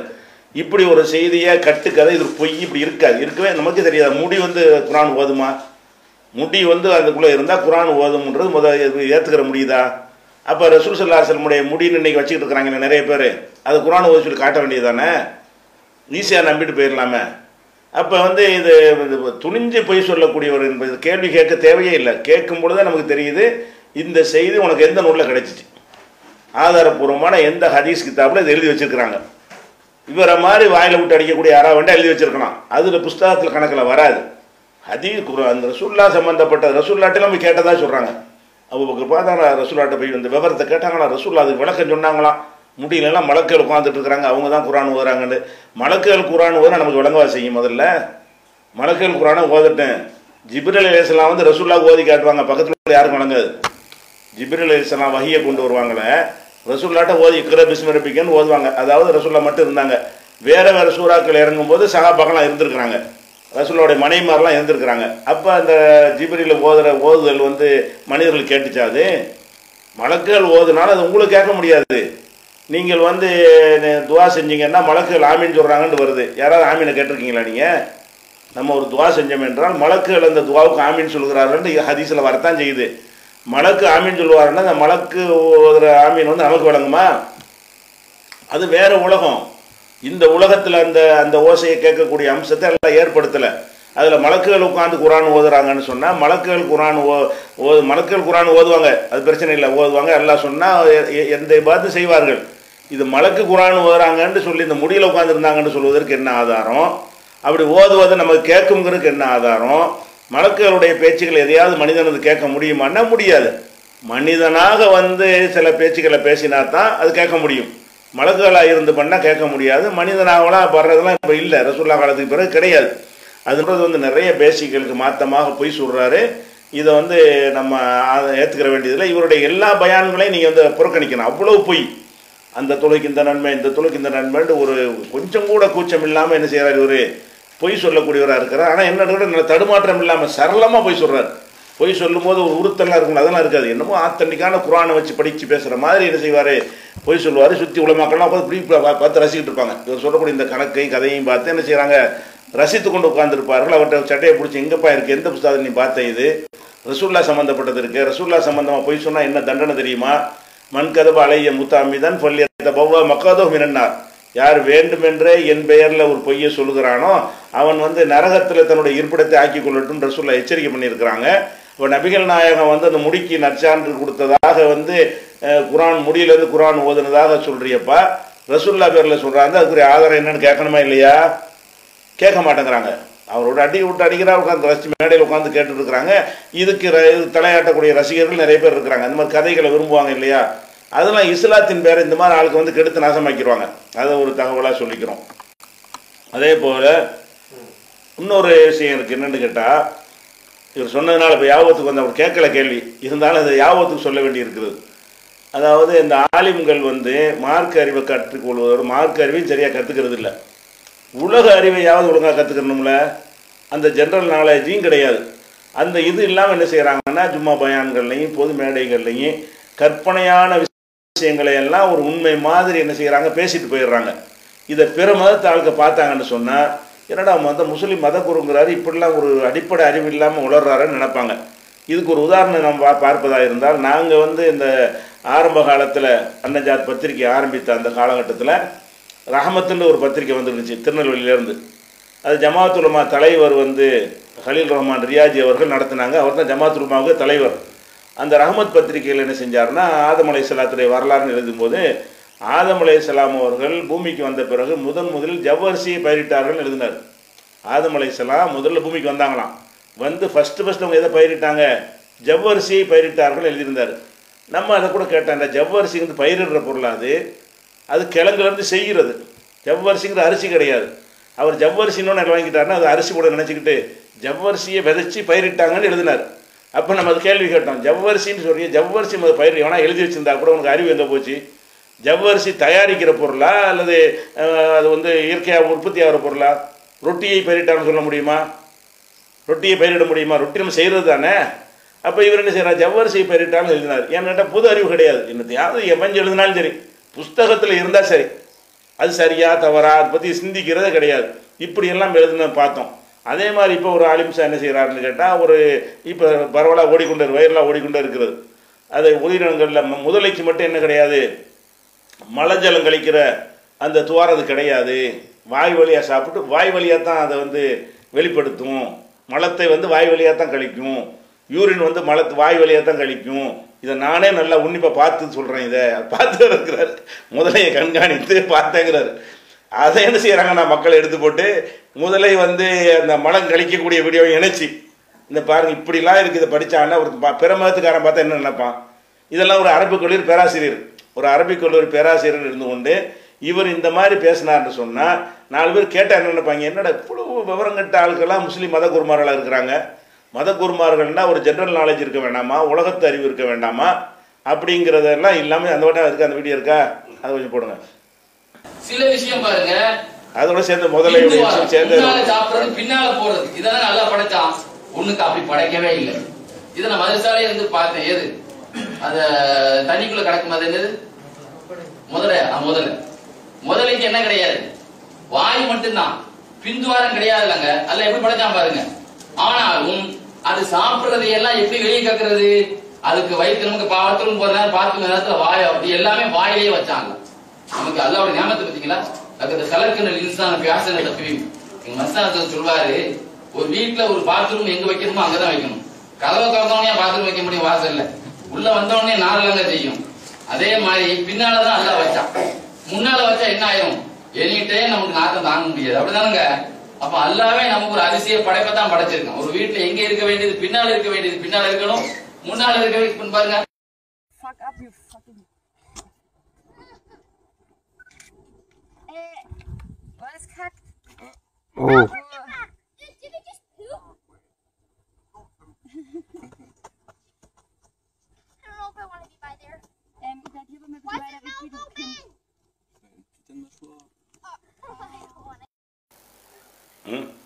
அப்போ இந்த மாதிரிலாம் சொல்கிறாங்க கவனம் மார்க் அறிஞர்கள் சொல்லக்கூடியவங்க உங்களை வந்து மக்கள் கவனிக்கிறாங்க.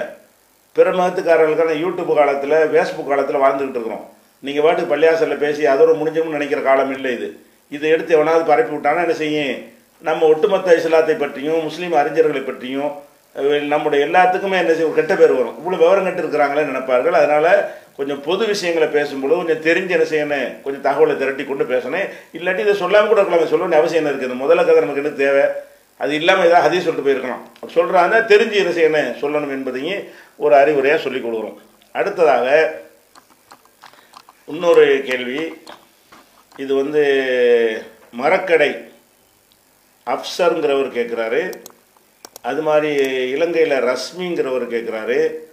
ஃப்ரான்ஸ்லேருந்து அஸ்மாங்கிறவங்க கேட்குறாங்க இன்னும் நிறைய பேர் இதை இந்த இந்த கேள்வியை கேட்டிருக்கிறாங்க அது என்ன கேள்வின்னு கேட்டால் நபி ஸல்லல்லாஹு செல்லம் அவர்கள் அந்த ஹதீஸ் நான் படிச்சிடுறேன் தமிழ்லே படிச்சிடுறேன். அவங்க போட்ட அந்த ஹதீஸை எழுதி இது வந்து சரியா அப்படின்னு கேட்குறாங்க இந்த இந்த ஹதீஸை வந்து அந்த கிறிஸ்துவர்கள்ட்ட விவாதம் நடத்தும் பொழுது இதை வச்சு அந்த கிறிஸ்துவர்கள் என்ன செய்வாங்க?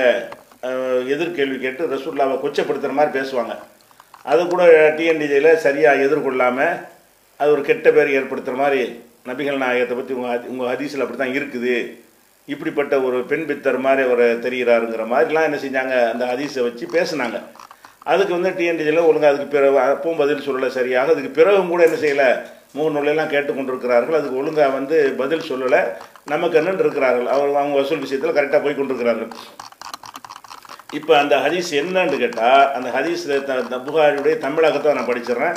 அதுக்கப்புறம் உங்களுக்கு விளங்கும் அதாவது அபு உசைத் மாலிக் பின் ரபியா அல் அன்சாரி அவர்கள் கூறியதாவது இது புகாரில் ஐயாயிரத்தி இரநூத்தி ஐம்பத்தி அஞ்சாவது ஹதீஸ். நாங்கள் நபிகள் நாயகம் அவர்களுடன் புறப்பட்டு மதீனாவில் உள்ள அஷவுத் என்று அழைக்கப்படும் ஒரு தோட்டத்தை நோக்கி நடந்தோம். அதன் அருகில் இருந்த வேறு இரு தோட்டங்களை அடைந்து அந்த இரண்டுக்கும் இடையே அமர்ந்தோம். அப்போது நபிகள் நாயகம் அவர்கள் இங்கேயே அமர்ந்திருங்கள் என்று சொல்லிவிட்டு தோ தோட்டத்திற்கு உள்ளே சென்றார்கள். அங்கு அல் ஜவுன் குலத்து பெண் அழைத்து வரப்பட்டு அல் ஜவுன்கிற குலத்தைச் சேர்ந்த ஒரு பெண்ணு அழைத்து வரப்பட்டு பேரிச்சன் தோட்டத்தில் இருந்த ஒரு வீட்டில் தங்க வைப்ப தங்க வைக்கப்பட்டு இருந்தார். அப்பெண்ணின் பெயர் உமைமா பின்து நொமான் பின் ஷராஹில் என்பதாகும். அவருடன் அவரை வளர்த்த செவிலித்தாயும் இருந்தார். அப்பெண்ணுக்கும் நபி அவர்களுக்கும் முன்பே திருமண ஒப்பந்தம் முடிந்திருந்ததால் இது வந்து பிராக்கெட்டில் இவங்க சேர்த்துருக்குறாங்க மொழிபெயர்ப்பில் மூலத்தில் இல்லை. இந்த இந்த வாசனை மட்டும் த புரா புகாரி தமிழாக்கத்தில் தமிழில் சேர்த்துருக்குறாங்க அரபியில் அப்படி இல்லை. என்ன சேர்த்துருக்காங்கன்னா பெண்ணுக்கும் நபி அவர்களுக்கும் முன்பே திருமண ஒப்பந்தம் முடிந்திருந்ததால் இது பிராக்கெட் போட்டிருக்கிறாங்க. நாங்களாக சேர்த்துக்கிட்டோம்னு காட்டுறோம் அதை விட்டுருங்க. செவிலித்தாயும் இருந்தார். அப்பெண் இருந்த வீட்டிற்குள் நபிகள் நாயகம் அவர்கள் நுழைந்து உன்னை எனக்கு அன்பளிப்பு செய் என்று கூறினார்கள். அந்த பெண் ஒரு அரசி தன்னை இடையருக்கெல்லாம் அன்பளிப்பு செய்வாளா? நான் ஒரு அரசி. நீ ஒரு ஆடு மேய்க்கிறவர். ஒரு அரசி வந்து ஒரு இடையருக்கு தன்னை அன்பளிப்பு செய்வாளா? என்று கேட்டார்.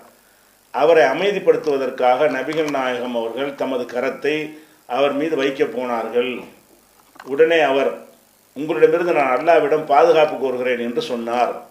அப்போது நபிகள் நாயகம் அவர்கள் அவரை நோக்கி கண்ணியமான இறைவனிடம்தான் நீ பாதுகாப்பு கோரியிருக்கிறாய் என்று சொல்லிவிட்டு அங்கிருந்து வெளியேறி எங்களிடம் வந்தார்கள். மேலும் அபு செய்த இரு வெண்ணிற சணல் ஆடைகளை அவளுக்கு அளித்து அவளை அவளுடைய குடும்பத்தாரிடம் கொண்டு போய் விட்டுவிடு என்று சொன்னார்கள். இப்படிங்கிறது இந்த புகாரியில் ஐயாயிரத்தி இரநூத்தி ஐம்பத்தி அஞ்சாவது ஹதீஸ். இந்த ஹதீஸை வைத்து இதை மட்டும் பார்த்தா என்னன்னு கேட்டால் ரசூல் இந்த செய்தி என்ன சொல்லுதுன்னு முதல்ல பாருங்கள் என்ன சொல்லுதுன்னு கேட்டால் நாங்கள் ஒரு கூட்டமாக போகிறோம் போய் ஒரு ரெண்டு தோட்டத்துக்கு இடையில் நாங்கள்லாம் தங்கி இருக்கிறோம். அப்போ எங்களை வந்து ரசூல் சல்லா அலி செல்லம் அவர்கள் இங்கே இருங்க என்று சொல்லிட்டு அவங்க ஒரு இடத்துக்கு போகிறாங்க போனால் அங்கே ஒரு பெண்ணை வந்து தூக்கி கொண்டா வச்சுருக்கிறாங்க. அழைத்து வரப்பட்டிருந்தாலும் ஒரு பெண்ணை கொண்டு வந்திருக்கிறாங்க. அந்த பெண்ணை கொண்டு வந்தவுடனே என்ன செய்கிறாங்க நபிகள் நாயகம் போய் எனக்கு நீ உன்னை அன்பளிப்பு செய். அப்படின்னு கேட்குறாங்க அன்பளிப்பு செய்யின்னா அது வேறு அர்த்தம் அதுக்கு. அன்பளிப்பு செய்யுன்னு கேட்குறாங்க அப்போ அந்த பெண் என்ன சொல்கிறான்னு கேட்டால் நான் வந்து அரசி நீ வந்து ஆடு மேய்க்கிற ஆளு அரசி வந்து ஆடு மேய்க்கிற ஆளுகளுக்கு அன்பளிப்பு செய்வாளா என்று அந்த பெண்ணு கேட்டாள்னு சொல்லி வருது. அப்போ ரசூல் சல்லா அலிஸ்லாம் நெருங்க போகிறாங்க அதுக்கு பிறகு ரசூல்லா என்ன செய்கிறாங்கன்னா அதை கேட்காம அந்த பெண்ணை வந்து தொடுவதற்கு போனாங்க. அது கையை நீட்டி போகும் பொழுது நான் உன்னை விட்டு அல்லாட்ட பாதுகாப்பு தேடுறேன் உன்னிடமிருந்து அல்லாவிடத்தில் நான் பாதுகாப்பு தேடுறேன்னு சொல்லி அந்த அந்த பெண்ணு சொன்ன உடனே உடனே நபிகள் நாங்கள் திரும்பி வந்துட்டு இந்த இந்த பெண்ணை கொண்டு விட்டு வந்துருங்கப்பா. அவங்க அவங்க வீட்டிலே கொண்டு விட்டுருங்க என்று சொன்னார்கள்ங்கிறது இந்த ஹதீஸ். இது வந்து புகாரியில் இருக்குது. புகாரியில் இருந்தால் தான் நமக்கு போதுமே. நம்ம என்ன செய்கிறதில்ல ஒரு ஹதீஸ்ன்னு சொன்னால் அதில் வந்து புகாரி சில மனிதர்களை நல்லவர்கள் நினைத்து என்ன செய்வார்? அவர் ஒரு ஹதீஸை சரியான்னு சொல்லியிருப்பார். அந்த ஹதீஸ் வந்து இஸ்லாமிய அடிப்படை கோட்பாட்டுக்கு சரியாக இருக்குதா? அதன் விவரங்கள் சரியானதாக இருக்கிறதா? ஒரே ஒரு மனிதர் தானே அறிவி ஒரு மனிதர் ரெண்டு மனிதரை இந்த செய்தி அறிவிக்கிறாங்கன்னு சொன்னால் இந்த மாதிரி வரக்கூடிய ஒட்டுமொத்த ஹதீஸுகள்லாம் எவ்வளோ இருக்குது? அதெல்லாம் இதில் என்ன சொல்லுது? அதில் என்ன முரண்பாடு இருக்குது? என்றெல்லாம் அலசி ஆராய்ந்து பார்த்தா அதுக்கப்புறம் தான் அது ஒரு முடிவுக்கு வரணும். ஆனால் இவங்க என்ன செய்கிறாங்கன்னா புகாரி இமாமை காப்பாற்றுவதற்காக வேண்டி இந்த கட்டுக்கதையை உண்மையம்பாங்க புகாரி இப்படி தப்பு ரசூல்லா தப்பு செஞ்சுருவாங்களாம். ரசூல் சல்லா அலி செல்லம் அவர்கள் அந்நிய பெண்ணுடைய வீட்டில் போய்கிட்டு உன்னை அன்பு ஒரு அந்நிய பெண் யாருன்னே கல்யாணம்லாம் ஆகலை இந்த ஹதீஸ் பிரகாரம் பிராக்கெட் தான் போட்டிருக்கிறாங்க. ஒரு பெண் வீட்டுக்குள்ளே நுழைஞ்சி உன்னை எனக்கு அன்பளிப்பு செய்யு ரசூல்லா கேட்டாங்கங்கிறது அது ரசூல்லாவோட கண்ணி அது பிரசாத் புகாரி எழுதி தரல புகாரி ரசூலோட பெரிய ஆள் தானே. அவர் அவர் சொன்னது பொய்யா இருக்குமா? அப்படிங்கிற ஒரு புகாரியின் மீது எப்படி ஊட்டப்பட்டிருக்குன்னா நபிகள் நாயகத்துடைய கண்ணியத்தை விட புகாரி ஒரு பெரிய ஆளாக ஒரு மனசில் ஊட்டப்பட்ட காரணத்தினால அவர் எழுதுனதில் எப்படி தப்பு வரும் என்று நினைத்து கொண்டு இதை வந்து சரின்னு சொல்லக்கூடியவர்களும் இன்று இருந்து கொண்டிருக்கிறார்கள். அப்போ இதை வச்சு தான் என்ன செய்கிறான் அவன் வந்து கேள்வி கேட்குறான். இப்படி இருந்தால் இது என்ன உங்களுடைய உங்கள் நபியுடைய நிலை என்ன? இதுக்கு நீங்கள் ஆன்சர் பண்ணுங்க அப்படின்னு சொல்கிறான் இப்போ இந்த இந்த செய்தியை பொறுத்த வரைக்கும் இது குறித்த மொத்தத்தை நம்ம அலசி ஆராய்ஞ்சணும் இந்த ஒரு ஹதீஸ் இருக்குல்ல இந்த ஹதீஸ் மாதிரி பல ஹதீஸுகள் அதே புகாரியில் இருக்கிறது. ஒவ்வொரு ஹதீஸ்லையும் வரக்கூடிய விவரம் ஒவ்வொரு மாதிரி இருக்கிறது. அந்த பெண்ணுடைய பேர் என்ன என்பதுக்கு இருபத்தஞ்சு பேர் வருது. அதாவது அந்த இந்த செய்தி பொய் என்பதற்கு வந்து இந்த செய்தியில் உள்ள தகவல்களில் இருக்கக்கூடிய ஏராளமான முரண்பாடுகளை இது வந்து உண்மையான செய்தி கிடையாது என்பதை காட்டுகிறது. முதல் விஷயம் என்னென்னு கேட்டால் ஐயாயிரத்தி இரநூத்தி ஐம்பத்தஞ்சாவது ஹதீஸ் தான் பார்த்துக்கிட்டு இருக்கிறோம். அதில் என்ன வருதுன்னு கேட்டால் ஒரு பெண்ணை கொண்டு வந்துட்டாங்கன்னு வருது. ஒரு பெண்ணை தூக்கிட்டு வந்துட்டாங்க. அந்த செவிலித்தாயோட எந்த ஒரு மகனமும் வரல. ஒரு பெண்ணு வந்திருக்கிறா அந்த பெண்ணோட துணையாக ஒரு செவிலித்தாய் வளர்ப்பு தாய் வந்திருக்கிறாள். அந்த பெண்ணையும் வளர்ப்பு தாயையும் சகாபாக்கள் கொண்டு வந்துட்டாங்க ரசுல்லாவுக்காக வேண்டி. இப்படின்னா என்ன அர்த்தம்? அந்த காலத்து மன்னர்கள் வந்து பெண்களை கவர்ந்து வருவாங்கல்ல அந்த மாதிரி கொண்டு வந்துட்டாங்க கொண்டு வரப்பட்டு இருந்தால் கொண்டு வரப்பட்டால்னு அதான் அர்த்தம். அந்த பெண்ணை வந்து கொண்டு வரப்பட்டிருந்தால்னு அந்த இருக்குது. சரி கொண்டு வரப்பட்டது கல்யாணம் பண்ணிட்டாங்க மனைவியாக ஆக்கிட்டாங்க அதனால நீங்கள் சொல்வீர்களே ஆனால் அப்போ அந்த பெண்ணிட்ட போய் உன்னை அன்பளிப்பாக கொடுன்னு கேட்க மாட்டாங்க. இந்த ஹதீஸில் என்ன வருதுன்னு கேட்டால் நீ உன்னை எனக்கு அன்பளிப்பாக கொடு என்று நபிகள் நாயகம் கேட்டார்கள் வருது. மனைவியாக ஆன ஒருத்தரை வந்து அன்பளிப்பு கொடுன்னு ஏன் கேட்குறாங்க? மனைவியா மனைவி ஆனால என்ன இஸ்லாமிய சட்டம்னு கேட்டால் ரெண் அந்த பெண்ணிட்ட சம்மதம் பெற்று முறையாக நிக்காக பண்ணி அப்புறம் தானே வரணும். அப்போ அந்த பெண்ணு மறுத்துருக்குமே. இப்போ மறுக்கிறதுக்கு பதிலாக இஸ்லாமிய அடிப்படையில் திருமணம்னா என்ன? ஒரு பெண்ணு வந்து மன சம்மதம் இல்லாமல் மன விருப்பம் இல்லாமல் ஒரு பெண்ணை திருமணம் செய்யலாமா? இஸ்லாம் ஒத்துக்கிறோமா? ஒத்துக்கிறாது. ஏன்னா என் சம்மதம் இல்லாமல் திருமணம் செய்து விட்டார்கள் ஒரு புகார் வந்தபோது ரசூலா என்ன செஞ்சாங்க? அந்த திருமணம் செல்லாதுன்னு சொல்லிட்டாங்க. அப்போ இது பெண்ணை வந்து ஏதோ பொருள் மாதிரி ஒரு போகப் பொருள் மாதிரி காட்டுவதை ஒழிக்கத்தான் நபிகள் நாயகம் வந்தார்கள். பெண்களை இப்படியெல்லாம் அந்த காலத்து மன்னர்கள் கவர்ந்து செல்வார்கள். அந்த மாதிரி விளையாட்டுலாம் வச்சுக்கிற கூடாது என்று அதை ஒழிக்கிறதுக்கு நபிகள் நாயகம் வந்திருக்கிறார்கள். அந்த நபிகள் நாயகம் என்ன செஞ்சாங்கன்னா ஒரு பெண்ணை கவர்ந்து கொண்டு வந்துட்டு அந்த பெண்ணை வந்து கல்யாணமே பண்ண கல்யாணம் பண்ணி பேச பேசி வைக்கப்பட்டவனு பிராக்கெட்டில் சேர்த்துக்கிட்டாங்க. சரி பேசி வச்சா நீங்கள் இப்போ தொடலாமா கல்யாணம் பேசி தான் வச்சுருந்தீங்கன்னா பேசி வச்சா க- கல்யாணம் பண்ணிட்டு தானே எதுவும் செய்யணும். பேசி வைக்கப்பட்டிருந்தாலும் பிராக்கெட்டில் போட்டு புகாரியை காப்பாற்றுறாங்க அந்த பிராக்கெட்டுக்குள்ளே அதை போட்டு என்ன செய்கிறாங்க அந்த மொழிபெயர்ப்பாளர்கள் வந்து புகாரி வந்து கரெக்டாக தான் சொல்லியிருக்கான்னு காட்ட பார்க்குறாங்க அப்போ அன்பளிப்பா கூடன்னு கேட்டவுடனே அந்த அந்த கேட்பாங்களா நபிகள் நாயகம்? ஒரு பெண்ணை கூட்டிகிட்டு வந்துட்டு அதுவும் எல்லாரையும் விட்டுட்டு நீங்கள் இங்கே இருங்க நான் போடுறேன்னு ஒரு ஒரு திருட்டுத்தனமாக போகிற மாதிரி. அந்த ஹதீஸுடைய வாசக அமைப்பில் இப்படி எல்லாம் இப்படி அல்லாவுடைய ரசூல்னு என்ன மாதிரி அவங்க கேரக்டரு அவங்க மீது எதிரிகள் கூட ஒரு க ஒரு அப்பளுக்கு சொல்ல முடியாமல் அவங்க வாழ்ந்து காட்டியிருக்கிறாங்க.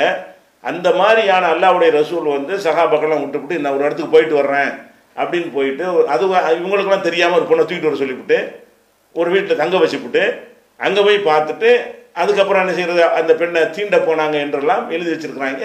இது வந்து ஹதீஸ்ன்னு நம்புகிறாங்க இது வந்து இப்போ அந்த செய்தியை பார்த்தாலே தூக்கி எறிஞ்சிடுற அளவுக்கு உள்ள ஒரு விஷயம். நபிகள் நாயகத்தில் எதிரிகள் அன்றைக்கே நினைஞ்சிருக்காங்க பிளான் பண்ணி இதை ஒரு நம்பகமானவர்கிற வேஷத்தில் இதை சொல்ல அது எப்படியோ இவர் புகாரி நல்லவர் நல்லவர் நினச்சி ஏற்றுக்கொண்டு பதிவு பண்ணிட்டாரே தவிர இந்த மெசேஜை பார்க்கணுமா இல்லையா? ஆளை மட்டும் பார்த்தா போதுமா? ஆளை எல்லாம் நீங்கள் இடம் போட்டு உள்ளத்துக்குள்ளே கண்டுபிடிச்சிருவீங்களா? அப்போ வந்து அன்பளிப்பாக அந்த பெண் என்ன சொன்னாலாம் நான் அரச குல பெண்ணு நீ வந்து ஆடு மேய்க்கிறவர். அல்லாவுடைய ரசூலை இது இந்த சம்பவத்தை எழுதின வேற வேறு அறிவிப்பு இல்லை இது ஒன்பதாம் ஆண்டு ஹிஜ்ரி ஒம்பது நடக்குது. ஹிஜ்ரி ஒம்பதுனா எப்போது? அவங்க மாபெரும் சக்கரவர்த்தியான ஆண்டு. இடையரா மக்காவில் இருந்த ஆண்டு கிடையாது. மதீனாவுக்கு வந்து ஒம்பது வருஷத்துக்கு பிறகு இது ஒன்பதாம் ஆண்டு நடந்தது என்று சில அறிவிப்புகளில் இந்த தகவலுக்கு முட்டு கொடுத்து போடுறாங்க. அப்போ ஹிஜ்ரி ஒம்போதில் ரசூலில் யாராக இருந்தாங்க? இடையராக இருந்தாங்களா? ஆடு மேய்க்கிறவா இருந்தாங்களா? மாபெரும் சக்கரவர்த்தியாக இருந்தாங்களா? இந்த பெண் எந்த நாட்டுக்கு அரசியாக இருந்தா? நான் அர யாருன்னு அட்ரஸ் சைடில் இந்த பெண் யாருங்கிறதுக்கு இருபத்தஞ்சு பேரை சொல்கிறாங்க அப்போ அந்த பெண் என்ன சொல்கிறான்னு கேட்டால் அரசர் குல பெண்ணு நான். நீ வந்து ஆடு மேய்க்கிற ஆள். ஆடு மேய்க்கிற ஆளுக்கு என்னை நான் தருவேனான்னு கேட்குறானாம் அப்போ ரசூல்லா வந்து ஆடு மேய்க்கிறவராக இருந்தாங்க. சின்ன குழந்தைங்கள ஆடு மேய்ச்சிருக்கிறாங்க. அதுக்கப்புறம் பெரிய வியாபாரி வணிகராகி அந்த மாதிரி ஒரு நிலையில தான் மக்காவில் இருக்கும்போதே இருந்தாங்க. பெரிய அந்தஸ்தோட ஆடு மேய்க்கிறதுங்கிற கணக்கில் அவங்க இருக்கலை. அப்போ அந்த மாதிரி இருந்த ரசூல் சல்லாசனம் மதினாவுக்கு வந்த பிறகு மாபெரும் சக்கரத்தி உலகத்தில் ஹெர்குலிஸ் கைசர் கிஸ்ரா போன்றவரெல்லாம் நடுங்கக்கூடிய அளவுக்கு மாபெரும் வலிமை வாய்ந்த ஒரு மாபெரும் மன்னராக சக்கரவர்த்தியாக ரசூல்லா இருக்கிறாங்க. அந்த பொம்பளை நீ ஒரு ஆடு மேய்க்கிறவன் தானேங்குது அப்படி சொல்ல முடியுமா? நான் ஒரு ராஜா ராணி இல்லைங்க. எந்த நாட்டுக்கு ராணி நீ? ராணின்னு அப்படி தூக்கிட்டு வந்தாங்க. நீ ஒரு ராணிங்கிற ராணியை ஒரு தூக்கிட்டு வந்துட்டாங்கன்னு என்ன அர்த்தம்? அப்போ அந்த பெண் அப்படி கேட்டாலாம் அந்த அதிசயில் வாசகம் என்ன வருது? அரசர்குல பெண் இடையறை மணப்பாரா? இடையர்னா ஆடுமைக்கிறவர். இடையறை மணப்பாரான்னு கேட்குது அதோட ரசூல்லா என்ன செய்யணும் இந்த கேள்வி கேட்டவுடனே என்ன எப்படி சொல்கிறாங்க இடையறை மணப்பாராண்டு கூட இவர் இப்போ மொழிபெயர்ப்பு செஞ்சுருக்கிறாங்க. அன்பளிப்பு செய்கிறது தான் கேள்வி. என்னங்க அன்பளிப்பு செய்வாளா? அதை சும்மா வந்து திருமணம் பண்ணாமல் சேருவதுக்கு தான் அந்த வார்த்தை. அப்படி சொன்னாலும் வருது. அதுக்கு பிறகு நபிகள்லாம் என்ன செய்கிறாங்களாம் அமைதிப்படுத்த தொட போகிறாங்க இந்த ஒரு அப்ஜெக்ஷன் பண்ண பிறகு கையை வைக்க போனார்கள். அந்த ஹதீஸில் தமிழாக்கத்தில் அப்படி வருது. அரபியில் அப்படி தான் இருக்குது. கையை வைக்க போனார்கள் இருக்குது. அப்போ வந்து அந்த பெண்ணை வந்து நீ இந்த மாதிரி ஒரு சொன்ன பிறகு கையை வைக்கலாமா? தொடலாமா? அப்போ இது எப்படி நபிகள் நாயகம் இது பார்த்த உடனேயே ஒரு காரியத்துக்கு போகிற ஒரு செய்தின்னு உங்களுக்கு தெரிய வேணாம். இது என்ன பெரிய உங்களுக்கு ஆராய்ச்சி வேண்டி இருக்கிறது? பார்த்த உடனே என்ன செய்கிறது? இந்த செய்தி பொய் அதில் என்ன வருதுன்னு கேட்டால் அந்த அரபியில் வாசகத்தெல்லாம் உங்களுக்கு சொல்கிறேன் மொழிபெயர்ப்பு இருக்கிறது. அந்த ரெண்டு தோட்டத்துக்கு மத்தியில் உட்கார்ந்த உடனே இஜிலிசு ஆகணும் எல்லோரும் இங்கே உட்காந்துருக்கோம் நான் மட்டும் போயிட்டு வர்றேன். நபிகள் நாயகம் வந்து இந்த மாதிரி போகிறால என்ன சொல்லுவீங்க? நீங்களாம் இருக்கீங்க நான் தனியாக ஒரு இடத்துக்கு போயிட்டு வர்றேன். அப்படின்னு நபிகள் நாயகம் போனார்களாம். ஒக்கது உத்திய பில் ஜுவைனியா. அந்த ஜுவைனியாவை குலத்தை சேர்ந்த ஒரு பெண்ணை கொண்டு வரப்பட்டிருந்தாள். தூக்கி கொண்டு வந்திருந்தார்கள் வருது. அவள் வந்து ஒரு குடும்பத்தாரோட வந்து கல்யாணம் பேசுறதுக்கு வரல. கொண்டு வரப்பட்டிருந்தாள். இப்போ உன்சிலத்து ஃபி பைத்தீன் ஃபி நகலின். பேரிச்சந்தோட்டத்தில் ஒரு வீட்டில் வந்து தங்கப்பட்டிருந்தாள். அவனுடைய பேர் வந்து உமைமா பின் நோமான் பின் ஷராஹில்னு இருக்கிறது. அவளோட அந்த செவிலித்தாய் பொம்பளை தான் இருக்கிறாங்க. அப்போ போய் நபிகள் நான் என்ன சொல்கிறாங்களாம் ஹபி நப்சக்கிலி உன்னை எனக்கு அன்பளிப்பாக கொடுன்னு கேட்டாங்களாம். அப்போ அந்த அந்த பெண்ணு கேட்டாலாம் ஹல் தகபுல் மலிக்கத்து நப்சஹாலி சூகா. ஒரு ராஜ ராணி வந்து தன்னை வந்து ஒரு இடையர்கள் இடையர்களுக்கு அன்பளிப்பு செய்வாளா? நான் யார்? நீ யார்?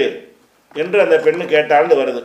அப்போ அஹ்வாபி எதிகி ரசூல்லா கையை கொண்டு போனார்கள். எல்லவும் எதகு குனிந்து கையை அவள் மேல் வைக்க போனார்கள். தஸ்குண அமைதிப்படுத்துவதற்கு. அதையும் அமைதிப்படுத்த அந்நிய பெண்ணு ஆயிடுச்சு பாரு அமைதிப்படுத்தனு அப்போ அவது பில்லாகி மின்க உன்னை விட்டு நல்லாட்ட பாதுகாப்பு தேடுறேன் அப்படின்னு சொன்ன உடனே நீ பெரிய இடத்துல பாதுகாப்பு தேட்டமா நான் போகிறேன்னு சொல்லி நபிகள் நாயம் வந்துட்டாங்க. வந்து அந்த பொம்பளையை கொண்டு விட்டுட்டு வந்துருங்கப்பா இப்படின்ட்டு தான் இந்த ஹதீஸ் இருக்குது. இந்த ஹதீஸை வந்து நீங்கள் அறிவிப்பாளர் மற்ற எல்லாத்தையும் விட்டு தள்ளுங்க உங்களுடைய பொது அறிவை வைத்துக்கொண்டு நபிகள் நாயகத்துடைய கேரக்டர் என்ன? குர்ஆன் இது சம்பந்தமாக சொன்ன போதனை என்ன? திருமணம் குறித்து இஸ்லாம் சொல்லக்கூடிய ஒழுங்கு என்ன? அந்த திருமண ஒழுங்குக்கு மாற்றமாக வந்து இப்படி வந்து ஒரு பெண்ணை தூக்கி கொண்டு வந்து அவ விரும்பலன்னு வர தெரியுது. விரும்பலன்னு ஒரு பெண்ணை வந்துக்கிட்டு திருமணம் பேசுவதற்கு போனார்கள். அப்படி போனார்கள்லாம் கதையை கட்டி இதை வந்து நீ முன்ன நிலைநிறுத்த பார்க்குறாங்க. இதே விஷயத்தை இப்படி இந்த ஒரு ஹதீஸ்லேயே இதனுடைய பொய் வந்து பளிச்சிடுகிறது. அது போக இதே விஷயம் வந்து ஐயாயிரத்தி இரநூத்தி நாற்பத்தி நாலில் இருக்கிறது. இந்த இந்த சம்பவம் புகாரியில் ஐயாயிரத்தி இரநூத்தி இருபத்தி நாலாவது ஹதீஸில் இருக்கிறது அதில் என்ன செய்யுதுன்னு கேட்டால் அதில் உள்ள வாசகம் என்னென்னு கேட்டால் நபியுடைய மனைவின்னு வருது. அந்த பெண்ணு நபியுடைய மனைவி நபிகள் நாயகத்துடைய மனைவி இப்னத்து இந்த ஜவுன் ஜவுன் என்பவருடைய மகளாகிய அவள் வந்து வீடு கூட வீடு கூட அனுப்பி வச்சாங்களாம். அது கல்யாணம்லாம் முடிஞ்சு வச்சுன்னு வருது. இந்த சம்பவத்துக்கு அந்த சம்பவத்தை இவ்வளோ முரண்டு பாருங்கள் இந்த ஐயாயிரத்தி இரநூத்தி இருபத்தி நாலில் இதே செய்தி எப்படி வருதுன்னு கேட்டால் அந்த பெண்ணோட ரசூலா கல்யாணம் ஆயிடுச்சான் கல்யாணம்லாம் முடிஞ்ச பிறகு என்ன செய்வாங்க? பொண்ணை ஜோடிச்சு மாப்பிள்ளை அனுப்புவாங்கல்ல. அந்த மாதிரி அனுப்பும் பொழுது அப்போ தான் வந்து உன்னை உன்னை விட்டு நான் பாதுகாப்பு தர்றேன்னு சொன்னால் அப்படின்னு வருது. அப்போ கல்யாணம் ஆட்சின்னு சொன்னால் அவன் ஏன் பாதுகாப்பு தர்றேன்னு சொல்கிறான் கல்யாணம் ஆட்சின்றா தான் சம்மதம் கட்டு தான் கல்யாணம் பண்ணணும் அது அல்லாவுடைய ரசூல் நமக்கு விட்ட கட்டளை. வலுக்கட்டாயமாக எந்த பெண் குரானில் தெள்ள தெளிவாக இருக்கிற வலுக்கட்டாயமாக அடைவது உங்களுக்கு மார்க்கத்தில் உங்களுக்கு தலா எகிலுள்ள குண்டு வருது. உங்களுக்கு ஹலால் இல்லைன்னு நல்லா சொல்லி காட்டுறான். இது வலுக்கட்டாயமாக கல்யாணம் பண்ண த- மாதிரி தான் இந்த செய்தியின் மூலம் தெரிகிறது. கல்யாணம் பண்ணிட்டு அலங்கரித்து அனுப்பும் பொழுது நீ என்கிட்ட நெருங்காதே. அப்படின்ட்டு வந்து இந்த மாதிரி உலகத்தில் நடக்குது. பொண்ணை வந்து வலுக்கட்டாயமாக கல்யாணம் பண்ணி வச்சுருவாங்க. அந்த பொண்ணு மாற்றேன்னு சொல்லணும் இது மற்றவன் செய்யுமா தப்பான ஒரு செயல். இஸ்லாமில் செய்யலாமா? அல்லாவுடைய தூதர் அப்படி செய்வாங்களா? நபிகள் நாயகம் அவர்களுடைய கேரக்டருக்கு ஏற்ற மாதிரி இது இருக்குதா? அந்த ஒரே சம்பவம் ஏன் முரணா வருது. அதில் வந்து கல்யாணமே பண்ணலை இப்போ தான் போகிறாங்கன்னு வருது. இதில் வந்து அவங்களுடைய மனைவியான அந்த இபுனத்துல் ஜவுனு என்பவள் வந்து வீடு கூடுவதற்கு அனுப்பும்போது உன்னை விட்டு அல்லாட்ட பாதுகாப்பு தர்றேன்னு அவர் சொன்னதாக அந்த செய்தியில் வருது. இதே செய்தி தான் அப்போ நபிகள் நான் என்ன செஞ்சாங்கன்னா அப்படின்னா உன் மகத்தான பாதுகாப்பு தேடிட்ட அப்போ உன் குடும்பத்தாட்ட போய் சேர்ந்துக்க என்று அனுப்பிவிட்டார்கள். அப்படின்றதே இந்த இதில் புகாரில் ஐயாயிரத்தி இரநூத்தி இருபத்தி நாலாம் திசையில் இருக்கிறது. அப்போ அதில் வந்து கல்யாணம் ஆகலைன்னு வருது. அப்போ தான் கல்யாணத்துக்கு போய் கேட்க போகிறாங்கன்னு வருது. அப்படி கல்யாணத்துக்கு கேட்க போகிறான்னா இதுக்கு ஏன் ஊர் ஒழிச்சு தெரியாமல் ஒழிச்சிட்டு போகணும்? மதியனால் வச்சு பேச வேண்டியதானே இதை? ஊருக்கு வெளியில் ஒரு இடத்துக்கு வந்து அங்கே எல்லாரும் தங்க வச்சுக்கிட்டு அவங்க தனியாக ஒரு இடத்துக்கு போய் இதை பார்க்கும் பொழுது எவனோ ஒரு சதிகாரன் இப்படிலாம் கற்பனை பண்ணி விட்டு அடிச்சிருக்கான்னு நமக்கு விளங்கலை. அல்லாவுடைய தூதர் இப்படி சொன்னால் அங்கேயே அங்கே போய் பிச்சுட்டு போயிருப்பாங்க. இது நடந்திருந்தா இப்படி ஒரு நிகழ்ச்சி நடந்திருந்தா என்ன குரான் சொல்கிற போதனை என்ன? நீங்கள் இவ்வளோ காலம் எங்களுக்கு சொன்ன அறிவுரை என்ன? அதுக்கு உங்களுக்கு ஏதாவது சம்மந்தம் இருக்கான்னு கேட்டிருக்க மாட்டாங்க. ஒருத்தரும் கேட்கலையே. அப்போ இது பொய். யாரோ ஒருத்தர் ப- ஒரு சகாபி பேரை பயன்படுத்தி பொய் சொல்லியிருக்காரு நமக்கு விளங்குகிறது. அதே மாதிரி வந்து இதே ஹதீஸ் வந்து ஐயாயிரத்தி இரநூத்தி ஐம்பத்தி ஆறு அப்படிங்கிற அந்த ஹதீஸில் என்ன இருக்குன்னு கேட்டால் அவளோட திருமணம் முடித்த பின் அவரிடம் சென்றதாக உள்ளது. அவள் விரும்ப விரும்பலை போனவுடனே விரும்பலைன்ட்டாலாம் விரும்பலைன்னு திருப்பி அனுப்பிட்டாங்க அப்படின்ற அந்த ஹதீஸில் வருகிறதுன்னு பார்க்குறோம் அதே மாதிரி ஐயாயிரத்தி அறநூற்றி முப்பத்தி ஏழில் வந்து என்ன செய்யணும் இதே சம்பவம் தான் வேறு மாதிரி வருது எப்படின்னு கேட்டால் ரசூல்லாவே கேட்டாங்களாம். உன்னை எனக்கு அன்பளிப்பு கொடுன்னு கேட்ட உடனே அந்த பொம்பளை நினைஞ்சாலாம் நீ வந்து உனக்கு எனக்கு என்ன இதுக்கு சரி வராது போன்னு சொல்லி சொல்லிட்டாலாம் சொன்ன உடனே நபிகள் நாயம் வந்த உடனே சில பேர் போய் இந்த பெண்ணிட்ட சொன்னாங்களாம். யாருன்னு தெரியுமா? யார்கிட்ட நீ பேசுகிற தெரியுமா? தெரியாது அப்படின்னாலாம் அது அல்லாவுடைய ரசூல் அப்படியா நான் தவறி விட்டேன்னு அது சொன்னேன் எவ்வளோ முரண் பாருங்க. இந்த பொம்பளை வந்து நீ ஆடு மேய்க்கிறான்ற அளவுக்கு தெரிஞ்சு வச்சுட்டு பேசுது. நான் ரா நான் ராணி நீ ஆடு மேய்க்கிறாண்டு இந்த அதிசயில் எப்படி இருக்குன்னு கேட்டால் அந்த வந்து துக்கிரல் நபி ஸல்லல்லாஹு அலி செல்லம் இம்ராத்து மினல் அரபி. அரபுல உள்ள ஒரு பெண்ணை பற்றி நபிகள் நாயத்தில் சொல்லி சொல்லப்பட்டது. ஐயாயிரத்தி அறுநூத்தி முப்பத்தி ஏழு இதே சம்பவம் தான். ஐயாயிரத்தி அறுநூத்தி முப்பத்தி ஏழாவது ஹதீஸில் என்ன வருதுன்னு கேட்டால் அரபு கோத்திரத்தில் ஒரு பெண்ணை பற்றி நபிகிட்ட வந்து சொல்கிறாங்க அழகான ஒரு பெண் அழகான ஒரு பச்சை கிளி மாதிரி ஒரு பொண்ணு இருக்குது அப்படிங்கிற மாதிரி சொல்கிறாங்க அப்போ ரசூல்லா என்ன செய்கிறாங்கன்னா இப்போ அமர அபா உசைதின் சாதி. அபு உசைது என்பவரை அனுப்பி ஐயூர்சிலை இலையா அவர்கிட்ட போய் ஆளை கூட்டிகிட்டு வா. அந்த பெண்ணை தூக்கிட்டு வாங்குறாங்க. இப்படி ரசூல்லா சொல்லுவாங்களா? ஒரு ஆளுக்கு வந்து ஒரு பெண் இருக்குன்னு அப்படியே அந்த பெண் இருக்கா போய் கூட்டிகிட்டு வா. அப்படின்னு சொன்னோடனே அவர் போய் என்ன செய்கிறாருன்னா போய் கூட்டிகிட்டு வந்துட்டார். வந்து மரியாதை வந்துருன்னு சொல்லி கூட்டிகிட்டு வந்துட்டாரான் கூப்பிட்டு வந்தவன் ஒரு இடத்துல தங்க வச்சுட்டு அப்போ நபிகள் நாயகன் செய்கிறாங்கன்னா அந்த தங்க இடத்துக்கு அந்த பெண்ணை தேடி போகிறாங்க இப்போ தகல் அலைகா அங்கே போனாங்க அந்த பொண்ணு தலையை கவிழ்ந்து கொண்டாக உட்கார்ந்துருந்தார் அவர்கிட்ட பேசி பார்த்த உடனே அந்த பெண் என்ன செஞ்சாருன்னா அவுது பில்லாஹி மின்க உன்னை விட்டு நான் அல்லாட்ட பாதுகாப்பு தேடுறேன்னு சொன்ன உடனே அப்போ ரசூல்லா சொன்னாங்கன்னா கது அழுத்துக்க மின்னி நீ என்னிடமிருந்து பாதுகாப்பு தேடி விட்டாய் என்று சொல்லிட்டு திரும்பிட்டாங்களாம். அப்போ மக்கள்லாம் கேட்டாங்களாம் அது ததிரீன மன்ஹாதா? நீ அல்லாட்டேருந்து பாதுகாப்பு தரேன்னு சொல்லி விரட்டி விட்டவர் யாருன்னு உனக்கு தெரியுமா? அப்படின்னோட காலை தெரியாத அப்படின்னு அந்த பெண்ணு சொன்னாலாம் ஹாதா ரசூல்லா ரசூல்லா தான் வந்தது. ஜாலி எஹ்துபக்கி உன்னைய பெண் பேசுறதுக்கு தான் வந்தாங்க. நீ இந்த மாதிரி சொல்லிட்டியே. அந்த பெண்ணு சொன்னாலும் நான் பெரிய பாக்கியத்தை இழந்துட்டேனே மறக்கூட்டு பேச வேண்டியானே பாவம் இழந்துட்டேன்னு சொல்லி சொன்னார் இப்படி கதை போட்டிருக்குது. அப்போ இதில் என்னன்னு கேட்டால் இந்த பெண் சம்பந்தமாக எதையாவது போடணும்னு சொல்லி பிளான் பண்ணி நபிகள் நாயத்தை வச்சு இப்போ பொய்யை சொல்லும்போது மாற்றி மாறி வரும். பொய்யை அவதூறு பண்ணாங்கன்னு வைங்களேன் ஒரே மாதிரியே வராது. அப்போ நபிகள் நாயகம் சல்லா அலிஸ்லத்தை வந்து இந்த வகையில் ஒரு டேமேஜ் பண்ண மாதிரி ஒரு ரெக்கார்டு உண்டாக்கணும். அது எதிர்காலத்தில் இஸ்லாமிய வளர்ச்சியை பாதிக்கும்னு யூதர்களுக்கு அந்த சதி வேலையை நிறைய செய்வார்கள். அவங்க ரசுல்லாவோட ஒட்டி வாழ்ந்து கொண்டு இருக்கும் பொழுது எல்லா வேலையும் செஞ்சவர்கள் அன்றைக்கே இருந்தார்கள். நிறைய இட்டுக்கட்ட பதிவு ஹதீஸ்கள் எல்லாம் அவங்க தான் மு முனாஃபிக்குன்னு இருந்தாங்க இல்லையா? முஸ்லீம் மாதிரி வேடத்தில் முனாஃபிக்காக இருப்பாங்க. அவர்கள் வந்து மாதிரி புனைந்து இருக்க ஒரு நேரத்தில் தான் இதை வந்து உண்டாக்குனதுனால பொய்யா இருக்கும்போது என்ன செய்யணும் மாற்றி மாற்றி சொல்லுவாங்க. ஒரே மாதிரி சொல்ல மாட்டாங்க. கல்யாணம் பண்ணாங்க கல்யாணம் பேச போனாங்க முதல்ல கல்யாணம் பண்ணி முடிச்சாச்சு. முடிச்சு மனைவியை ஒன்று கூட அதாவது கூடுவதற்கு அனுப்புவாங்களே. அப்பதான் அந்த பெண்ணு மறுத்துச்சு. முத கல்யாணம் எங்கே பண்ணாங்க? யார் சாட்சி?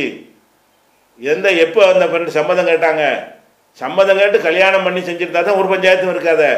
அப்போ கல்யாணம் பண்ணாமல் தூக்கிட்டு வாண்ட சொல்லுவாங்க. அப்படி இருந்தால் ஒரு பெண் இருக்கிறாள்னு கேட்டால் ஒரு பேச்சுக்கு அவளை கல்யாணம் பண்ண நினச்சா போய் அவங்க ஆப்பாட்ட போய் அந்த பெண்ணிட்டையும் போய் என்னை கல்யாணம் பண்ணிக்கிற சம்மதமான்னு கேளு. சம்மதம்னு சொன்னால் போய் கல்யாணத்தை முடிச்சுட்டு இவங்க கூட்டிட்டு வர வேண்டியதானே ஒரு அண்ணியான வச்சுக்கிட்டு வர சொல்லுவாங்க கூட்டிட்டு வர சொல்லுவாங்களா? ஒரு பெண்ணை போய் நீ போய் கூட்டிட்டு வானா அந்த ரெண்டு பேரும் தனியாக வருவாங்களே. இது மூணாவது செய்தான் ரசூலா சொன்னாங்களே. இது எப்படி ரசூலா சொல்லியிருப்பாங்க? அல்லாவுடைய ரசூலுடைய அந்த மார்க்கத்தில் இதுக்கெல்லாம் இடம் இருக்குதா? கூட்டிகிட்டு வர சொன்னது அவள் தப்பு திருப்பி அனுப்பி விடுறது தப்பு. பெண்ணு தான் வந்திருக்கிறாங்க. பெண்ணை கொண்டே பாதுகாப்பாக அனுப்புறதுக்கு ஒரு ஆணோட அனுப்பிவிட்டு அவன் அண்ணி ஆனாவில் இருக்கிறான்? அப்போ அந்த மாதிரியான ஒரு அடிப்படைலாம் பார்க்கும் பொழுது இந்த இந்த இந்த ஒரு சம்பவத்தையே நாலு ஹதீஸில் வந்து நாலு விதமாக புகாரியில் இருக்கிறது. புகாரி இல்லாமல் வேற ஒரு விட்டு அடிச்சிருக்கேன் இதுக்கு மேலே. நான் புகாரி மட்டுமே சொல்கிறேன் இந்த ஒரு சம்பவத்திலேயே பல எக்கச்சக்கமான குரட்பாடுகள் இருக்குது. அதுக்கப்புறம் சரி அந்த பெண் யார்? பெரிய ராணின்னு சொல்றீங்கல்ல அவ்வளோ ஃபேமஸான ராணின்னா இந்த ஊருடைய இந்த ராணின்னு பளிச்சுன்னு பேரை சொல்லிடலாமே. பேர் என்னன்னு கேட்டிங்கன்னா அவள் கிந்தியா கோத்திரத்தை சேர்ந்தவள் ஒரு அறிவிப்பில். அவள் கல்வியா கோத்திரத்தை சேர்ந்தவள் கோத்திரம் கோத்திரமா இருப்பானுவோ. இவனை கூட ஒட்டவே ஒட்டாது. அவள் கல்வியா கோத்திரம் சேர்ந்தவள் ஒரு ஒரு ஒரு அறிவிப்பில். ஒரு அறிவிப்பில் என்ன வருதுன்னா அவளுடைய பெயர் ஃபாத்திமா பின் லஹாக் பின் சுபியான். சுபியானுடைய பேத்தியும் லஹாக்குடைய மகளுமாகிய ஃபாத்திமா ஃபாத்திமா ஒரு பேராச்சா? இன்னொரு அறிவிப்பில் அவள் பேர் ஆலியா பின் லபியான் பின் அமுரு. அப்பன் பாட்டெல்லாம் மாறுது. பேர் கூட ரெண்டு பேரும் ஒரு ஆள் பெண்ணு கூட இருக்கலாம். தாய் தகப்பன் பேர் கரெக்டாக வரணுமா இல்லையா? பாத்திமான்னு பேர் சொல்லும்போது லஹாக்குடைய மகள்ங்கிறாங்க. ஆலியான்னு பேர் சொல்லும்போது லபியானுடைய மகள் ஆலியாங்கிறாங்க. இன்னொரு அறிவிப்பில் இவ பேர் அம்ரா. அம்ரா பின் யசீது யசீதுடைய மகள் அம்ரா அப்படின்னு அறிவிச்சிருக்காங்க. இதே இப்போ பெண்ணை பற்றி அசுமா பின் நோமான். இந்த பெண்ணுடைய பேர் அசுமா நோமானுடைய மகள். அதே மாதிரி அஸ்மா பின் காபு. இல்லை இல்லை காபு இதே மக அஸ்மா தான் இவ அப்படின்னு சொல்கிறாங்க இல்லை இல்லை அஸ்மா தான் ஆனால் வாப்பா வந்து அசுவது. வாப்பா மூணு வாப்பா மூணு மாத்துறாங்க. தகப்பனார் நோமானுடைய மகள் அஸ்மா காபு மகள் அஸ்மா அசுவதுடைய மகள் அஸ்மா இப்படின்னு சொல்லி பேர். இவ்வளவு ஒரு ஒரு பெண்ணு வந்து இவ்வளோ வரலாற்று முக்கியத்துவமான ஒரு சம்பவம்னு சொல்கிறீங்க ராணி அவர் இருந்தான்னு சொல்கிறீங்க அல்லாவுடைய ரசூல் சம்பந்தப்பட்ட ஒரு செய்தின்னு சொல்கிறீங்க அதில் வந்து இன்னார்னு துல்லியமாக உங்களுக்கு பேர் வராமல் மாற்றி மாற்றி சொல்கிறீங்க பொய்யா இருக்கிறனால மாற்றி மாற்றி சொல்ல முடிகிறது. அந்த பெண்ணு என் முதல் பேரை சொல்லும் முதல்ல. ராணியில் எந்த நாட்டுக்கு ராணி சொல்லு. அப்போ வந்து ராணியாக இருந்தாலும் நான் ராணி நீ வந்து இடையர். இதெல்லாம் இந்த உரையாடலை பார்க்கும் பொழுது இது ஒரு அந்த ஆலிம் சாப் கதை விட்டார்ல அந்த மாதிரி தெரியலையா? இந்த ஆலிம் சாப் பேசினாரு முடி குரான் வந்துச்சுன்னு அந்த ரேஞ்சில் உள்ள இருக்கு இருக்கா இல்லையா இது? இது இது போக என்னன்னு கேட்டால் இப்னு ஹஜர் அவர் பங்குக்கு என்ன பண்ணுறாருன்னு கேட்டால் இந்த சம்பவங்களை பார்க்க எக்கச்சக்கமான முரண்பாடு வரத்தான் செய்கிறது. அவரே சொல்கிறார் இப்னு ஹஜர் இது இந்த அதிசை விளக்கும் பொழுது இந்த சம்பவங்களை பார்க்கும்போது நிறைய முரண்பாடுகள் இருக்கிறது. அந்த முரண்பாடை நம்ம நீக்கிறதா இருந்தால் என்ன செய்யணும்னு கேட்டால் இது வெவ்வேறு சம்பவம்னு வச்சுக்கணுமா? நிறைய பேர் இப்படி செஞ்சாங்க நான் வருவாங்க முரண்பாடு முரண்பாடாக இருந்தால் என்ன நிலைப்பாடு எடுக்கணும் தள்ளணும். ரெண்டு விஷயம் ஒரு அஞ்சு விஷயம் ஒரே விஷயம் முரண்பாடாக வந்துச்சுன்னு சொன்னால் எல்லாம் முரண்பாடாக வர்றதுனால எதுன்னு தெரியலை. மொத்தமும் பொய். அப்படின்னு முடிவெடுக்காம இபுனாஜர் என்ன பண்ணுறாருன்னு கேட்டால் இது வந்து முரண்பாடெலாம் நிறைய முரண்பாடு தான் அப்படி சொல்கிறாரு என்ன? ஃபீஹா அஷியாவுன் முகாயிரத்துல் ஹாதில் கிஸ்ஸா. இந்த கிஸ்ஸா இந்த சம்பவத்துக்கு முரணான பல செய்திகள் இதற்குள் அடங்கியிருக்கிறது. அதனால பொய்யக்குவ தாத்துது இது பல சம்பவங்களையும் எடுத்துக்கொள்ளலாம் அது பாத்திமாட்டையும் இப்படி போனாங்களாம். அம்ராட்டையும் போனாங்களாம். ஹஸ்மாட்டையும் போனாங்களாம். அப்போ இவர் வந்து கொஞ்சம் கவலைப்படுத்த அதிக கவலைப்படுத்துறாரு. இப்னாஜர் இப்னாஜர் நல்ல ஒரு அறிஞர் தான். அவருக்கு என்ன செய்யறாருன்னா அவர் புகாரி மைண்டில் கூடுதல் அடிக்கிறார். புகாரி போட்டார்ல அது எப்படியாவது சரி கட்டணும்ல? ஏன் உங்களுக்கு அப்படி வந்த சிந்தனை? முரண்பட்டு அறிவித்தால் உங்கள் நிலைப்பாடு இதுக்கு முந்தைய என்ன சொல்லிட்டு இருந்தீங்க? இதை இப்னாஜர் உட்பட எல்லோருடைய கருத்து என்ன? முரண்பாட்டு சொன்னால் இதா தாரதா தசாக்கத்தா. அந்த அந்த ஃபிக்குடைய உசூல் ஃபிக்குடைய உசூல்ல ஒன்று என்னன்னு கேட்டால் ரெண்டு முரண்பாடு வந்தால் ரெண்டு இல்லைன்னு வச்சுக்க அவ்வளோதான் இதா தாரலா ஒன்று கொண்டு முரணாக வந்தால் தசாக்கத்தா ரெண்டும் விழுந்து விடும் ரெண்டையும் ஆதாரமாக எடுக்கக்கூடாது அப்படிங்கிறத வச்சு பார்க்கும் பொழுது இது வந்து பச்சை பொய் இது கட்டுக்கதை. இஸ்லாத்தினுடைய பல அடிப்படைகளை தக என்னென்ன அடிப்படை? அந்நிய ஆணும் பெண்ணும் தனித்திருக்கக்கூடாது அதை மீறுகிறது. கல்யாணம் பண்ணாமல் பெண்ணை போய் பார்க்கக்கூடாது அதை மீறுகிறது. ஒரு அந்நியான விட்டு பொண்ணை தூக்கிட்டு வர சொல்லக்கூடாது. அதை மீறுகிறது. சம்மதம் இல்லாமல் வற்புறுத்தி ஒரு பெண்ணை கல்யாணம் பண்ணக்கூடாது. அதை மீறுகிறது. அதுபோக அந்த வெறுப்பை தெரிவித்த பிறகும் தொடுவதற்கு போனார்கள் என்பது. அதை மீறுகிறது. இப்படி பல இஸ்லாமிய போதனைகளை மீறுகிற இந்த ஒரு செய்தியை அவங்க தேடி எடுத்துக்கொண்டு நம்மள்கிட்ட கேட்டாங்கன்னா அதன்படி என்ன செய்யணும்? ஆய்வு செஞ்சு இது யாரா அதிசயம் சொன்னால் குரான் மட்டும்தான் நாங்கள் ஹண்ட்ரட் பர்சன்ட் ஏற்றுக்குருவோம் ஹதீஸ் என்று சொன்னால் ஒருவரோ இருவரோ அறிவிக்கக்கூடிய செய்தி. ஒட்டுமொத்த சமுதாயம் அறிவிக்கிற செய்தி கிடையாது குரான் மாதிரி. நபிகள் நாயகம் சம்மந்தப்படுத்தி சொன்னது ஒருத்தர் ரெண்டு பேரும் வழியாக வரும்பொழுது ஒரு கெட்டவன் நுழைஞ்சு எடுத்தா விட்டுருக்கலாம். அது எதை வச்சு உரசி பார்ப்போம்? எங்களுக்கு குரானோட உரசி பார்க்குறோம். உரசி பார்த்தால் இது வந்து குரானுடைய போதனைக்கு கட்டாயப்படுத்தி திருமணம் செய்வது உங்களுக்கு ஹலால் இல்லை அனுமதி இல்லைன்னு சொல்லப்படுது. வாகதன மின்கும் மீசாக்கன் கலில்லா திருமணம் என்பது கடுமையான உடன்படிக்கை. கடும் உடன்படிக்கைன்னு என்ன அர்த்தம்? அந்த பெண்ணுடைய சம்மதம் வாங்கினா தான் அது உடன்படிக்கைன்னு அர்த்தம். தூக்கிட்டு வர்றதுக்கு ஒரு உடன்படிக்கை கிடையாது. அப்போ அந்த மாதிரி எல்லாம் இஸ்லாமிய போதனை குரானோடு நேரடியாக இது மோதும் பொழுது அது புகாரில் வந்தால் முஸ்லீமில் வந்தால் நமக்கு என்ன? எத்தனை பேர் அறிவிப்பாளர் அறிவிச்சா நமக்கு என்னங்கிறேன். இது ஹதீஸா இது? குரங்கு வச்சு அறிஞ்சு அதிசயெல்லாம் மறுக்கிறீங்க இது இதில் அதிகமாக மறுக்கணும் இது ஒரு ஹதிசே கிடையாது. இது பொய் புகாரில் வந்தாலும் பொய் இட்டு கட்டப்பட்டது அவதூறு. அல்லாவுடைய ரசூலை இழிவுபடுத்துவதற்காக எவனோ கட்டியதை வந்து அவர் வைத்து கொண்ட உசூல் படி ஆளுக்கு சரியாக இருந்தால் நம்ம செய்தி ஏற்றுக்கிறோம் அவ்வளோதான் அவர் பார்வை. புகாரியுடைய பார்வை என்னன்னு கேட்டால் மெசேஜை பார்க்க மாட்டார். இதை இப்ப இப்ராஹிம் சொன்னார். சரி இப்ராஹிம் அவர் ஓகே ஓகே போடு. அவ்வளோதான் அவருடைய பார்வை. அவருடைய அந்த ஆய்வாளருடைய பார்வை வேற இருக்கும். ஹதீஸ் கலையுடைய அறிஞருடைய பார்வை என்னவா இருக்கும்னு கேட்டால் ஆளுக்கு சரியான்னு பார்ப்பாங்க. சரி அவங்க சொல்கிற ஆளுக்கு நல்லவங்க அறிவிச்சாங்கன்னு வச்சுட்டு போங்க. அதுக்குள்ள அவர் நல்லவர் நினைத்தால் நல்லவராக தான் இருக்கணுமா அல்லாட்ட? மனிதன் தானே முடிவு பண்ணுறாரு ஒரு கெட்டவங்க கூட நல்லவன் அவர் நம்பி இருக்கலாம் தானே? அப்படிங்கிறதுனால என்ன கோளாறு நமக்கு தெரியாட்டான்னு அந்த மத்தன் சனதுன்னா அறிவிப்பாளர் அதை விட்டுருங்க. மத்தன் மெசேஜ் என்ன சொல்லுது?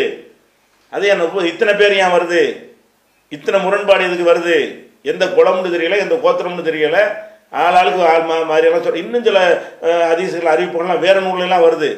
எப்படிலாம் வருதுன்னு கேட்டால் அந்த பெண்ணை ரசூல்லா கல்யாணம் பண்ணிட்டாங்களாம். இது புகாரில் வரல. வேற வேற இந்த லிஸ்ட்டே போடுறாரு இப்னு இந்த ஹதீஸுக்கு விளக்க உரையை பா- பார்த்தீங்கன்னா பெரிய பட்டியலே போடுறாரு. இப்னு சத் அப்படி அறிவிக்கிறார் இப்னு இசாக் அப்படி போட்டிருக்காருன்னு. அதில் ஒரு கட்டுக்கதை எப்படின்னு வருது? அந்த பெண்ணை கல்யாணம் பண்ணிட்டாங்களாம். ரசூல்லா என்ன- ஆயிஷாவும் ஹப்ஸாவும் என்ன செஞ்சாங்களா இந்த பெண்ணு ரொம்ப அழகியா இருக்கிறா. இவ்வளோ ரசுல்லா கல்யாணம் பண்ணிட்டு அவ மேலே மையல் கொண்டுருவாங்க எப்படியாவது கடைச்சி விடணும் என்பதற்காக அந்த பெண்ணிட்ட போய் ரெண்டு பேரும் என்ன நீ வந்து ரசுல்லா வரும்போது அவுது பில்லாஹி மின்கன்னு சொல்லிடு அல்லாட்ட பாதுகாப்பு ரசூலுக்கு ரொம்ப பிடிக்கும் அது. அப்படின்னு சொன்னாங்களாம். அந்த பொண்ணு அதை சொல்ல கேட்டு இப்படி சொன்னிச்சு. அதோட ரசுல்லா அணிஞ்சிட்டாங்க அனுப்பி விட்டாங்கன்னு சொல்லி இப்படிலாம் கதை. அந்த உம்மாத்துல் முமின் மேல் அவதூறு சொல்லி இந்த கதை வந்து பல விதங்களில் புகாரியில் மட்டும் உள்ளது தான் நான் இப்போ எடுத்து காட்டியிருக்கிறேன்.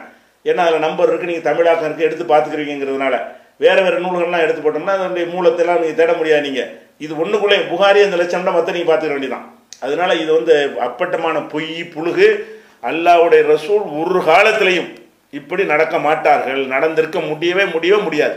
அதனால எவன் சொன்னாலும் நம்ம என்ன செய்ய வேண்டியதில்லை ஏற்றுக்கிற வேண்டியது இல்லை அதான் அதுக்குரிய பதில். அடுத்து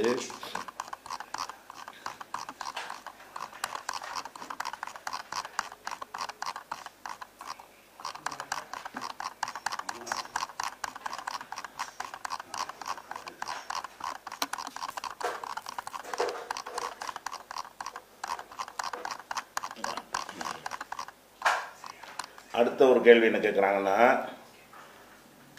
திருவிதாங்கோடு பரேலவிகளின் உளறலை உண்மைப்படுத்தி காதியானிகள் சொல்கிறார்கள் பிஜே காதியானிகளோடு விவாதிக்க மாட்டேன் என்று சொல்லிவிட்டார் என்கிறார்கள் இது உண்மையா?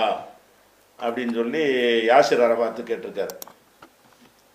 அதாவது திருவிதாங்கோட்டில் ஒரு விவாதம் நடந்துச்சு பரலவிகளோட அப்போ பரலவியில் போய் விவாதம் பண்ணும்போது காதியானியோட நான் விவாதம் பண்ணியிருந்தேன் ஒம்பது நாள். அதை அவர் பேசுவார். ஒம்பது நாள் காதியானிட்ட விவாதம் நடந்ததை பற்றி பேசுவார். அதை பேசும் பொழுது பிஜே விவாதம் பண்ண பிறகு தான் காதியானி ரொம்ப வளர்ந்து போச்சு அப்படின்னு சொல்லுவார். அதுக்கு முந்தைய காதியானி ஊரில் இல்லை அப்படின்னு சொல்லுவார். நான் பதில் சொல்ல சொல்லுவேன் காதியானி ஊரில் இல்லைன்னா இப்போ யார்கிட்ட விவாதம் பண்ணோம் விவாதம் பண்ணுற அளவுக்கு இருந்தானப்பா நீ இல்லைங்கிறியன்னு சொல்லி அதுக்கு பதிலாம் சொல்லுவோம். இந்த விவாதத்தினுடைய அந்த கிளிப்பிங்க போட்டது கீழே இந்த காதியானிகள் என்ன கமாண்ட் பண்ணுறாங்கன்னு கேட்டால் காதியானின்னா விவாதிக்க மாட்டேன்னு பிஜே சொல்லிட்டார் பயந்துறாரு தெரியுமா? அப்படின்ற மாதிரி என்ன செய்கிறாங்கன்னா ஒரு கமாண்டை போட்டு அதை பரப்பி கொண்டிருக்கிறார்கள். காதியானிகளை வந்து நாம் விவாதத்துக்கு அழைச்சி அவங்க ஓடிக்கொண்டிருக்கிறார்கள் என்பதுதான் உண்மை. பல ஊர்களில் அவங்க வருவாங்க. இந்த காதியானி வேஷம் போட்டு வரும் பொழுது பன்ருட்டியில் கடலூர் மாவட்டத்தில் ரெண்டு மூணு ஊர்களில் உடனே நம்ம மக்கள் அங்கே அனுப்பி விட்டோம். போய் நுழைஞ்சு சட்டையை பிடிச்சி விவாத ஒப்பந்தம் போட சொல்லு. நான் தான் வருவேன்னு சொல்லு. நான் டிஎன்ஜி தலைவராக இருக்கும் பொழுது பிஜே வருவார் ஒப்பந்தம் போடுவதற்கு. நீ இங்கே உட்காருன்னு சொல்லி ஆளை படிச்சு நிப்பாட்டுங்கிற அளவுக்கு நம்ம பேசணுன்னா ஓடி போயிட்டாங்க. அதுக்கப்புறம் வரவே இல்லை. அந்த ப அந்த பக்கமே எட்டி பார்க்கல. அந்த விவாதம் என்று சொல்லி நான் தான் அழைத்து கொண்டிருக்கிறேன் ஓடிக்கொண்டிருக்கிறாங்களே தவிர அவங்க என்ன செய்யலை? விவாதத்துக்கு அழைச்சி நான் மாட்டேன்னு சொல்லிட்டேங்கிறாங்க. மாட்டேன்னா சொல்ல கிடையாது விவாதம்னா அவர் நம்ம நீங்கள் ஏற்கனவே சொன்ன விவாதத்துக்கு இத்தனை வருஷம் ஓடி போச்சு எந்த வருஷம் நடந்துச்சது காதியான விவாதம். எப்படி இருபது ஒரு இருபது வருஷத்து மேலே இருக்கும்? இருபது ஆண்டுகள் ஆச்சுல.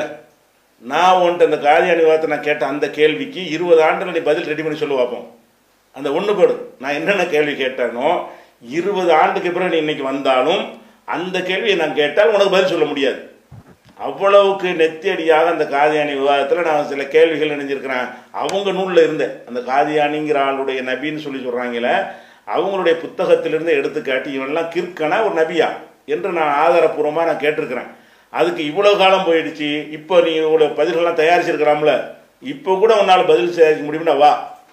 புது வாதம்லாம் வேணாம். நான் ஏற்கனவே கேட்ட அந்த கேள்வியை திருப்பி கேட்குறேன். உங்களுக்கு ப்ரிப்பேர் ஆகி வருவீல உனக்கு இப்போ ஆண் கேள்விக்கு தாளை சொல்லிட்டு ப பரீட்சை எழுத வைக்கணும். கேள்வித்தாள் அவுட் ஆக்கிட்டு என்ன செய்கிறோம் பரீட்சை எழுத கூப்பிட்றோம் வா. என்று கேளுங்க. வரானான்னு பாருங்க. வரமாட்டான். அதனால நம்ம உடல் அவங்க தான் ஓடிட்டு இருக்கிறாங்க. சரி. அடுத்தது இருபத்தி மூணு இருபத்தி ஒம்பது வசனம். இருபத்தி மூணாவது சூறாவில் இருபத்தி ஒன்பதாவது வசனத்தில் அந்த மொழிபெயர்ப்பு உங்கள் மொழிபெயர்ப்பு தவறாக இருக்குதே என்று அவர் கேட்டிருக்கிறார். இருபத்தி மூணு? தொண்ணூற்றி நாலா. அதுதான் நடந்தது சார். தொண்ணூற்றி நாலில் எத்தனை வருஷம் ஆச்சு? முப்பது வருஷம் ஆச்சு. அந்த காதி விவாதம் முப்பது வருஷம் ஆச்சான் சரி. அப்போ இருபத்தி தொண்ணூற்றி நாலில் நடந்த விவாதம் அது. நம்ம ஆன்லைன் பிஜே டாட் இன்னுலையும் அந்த விவாதம் இருக்குது முழுசா.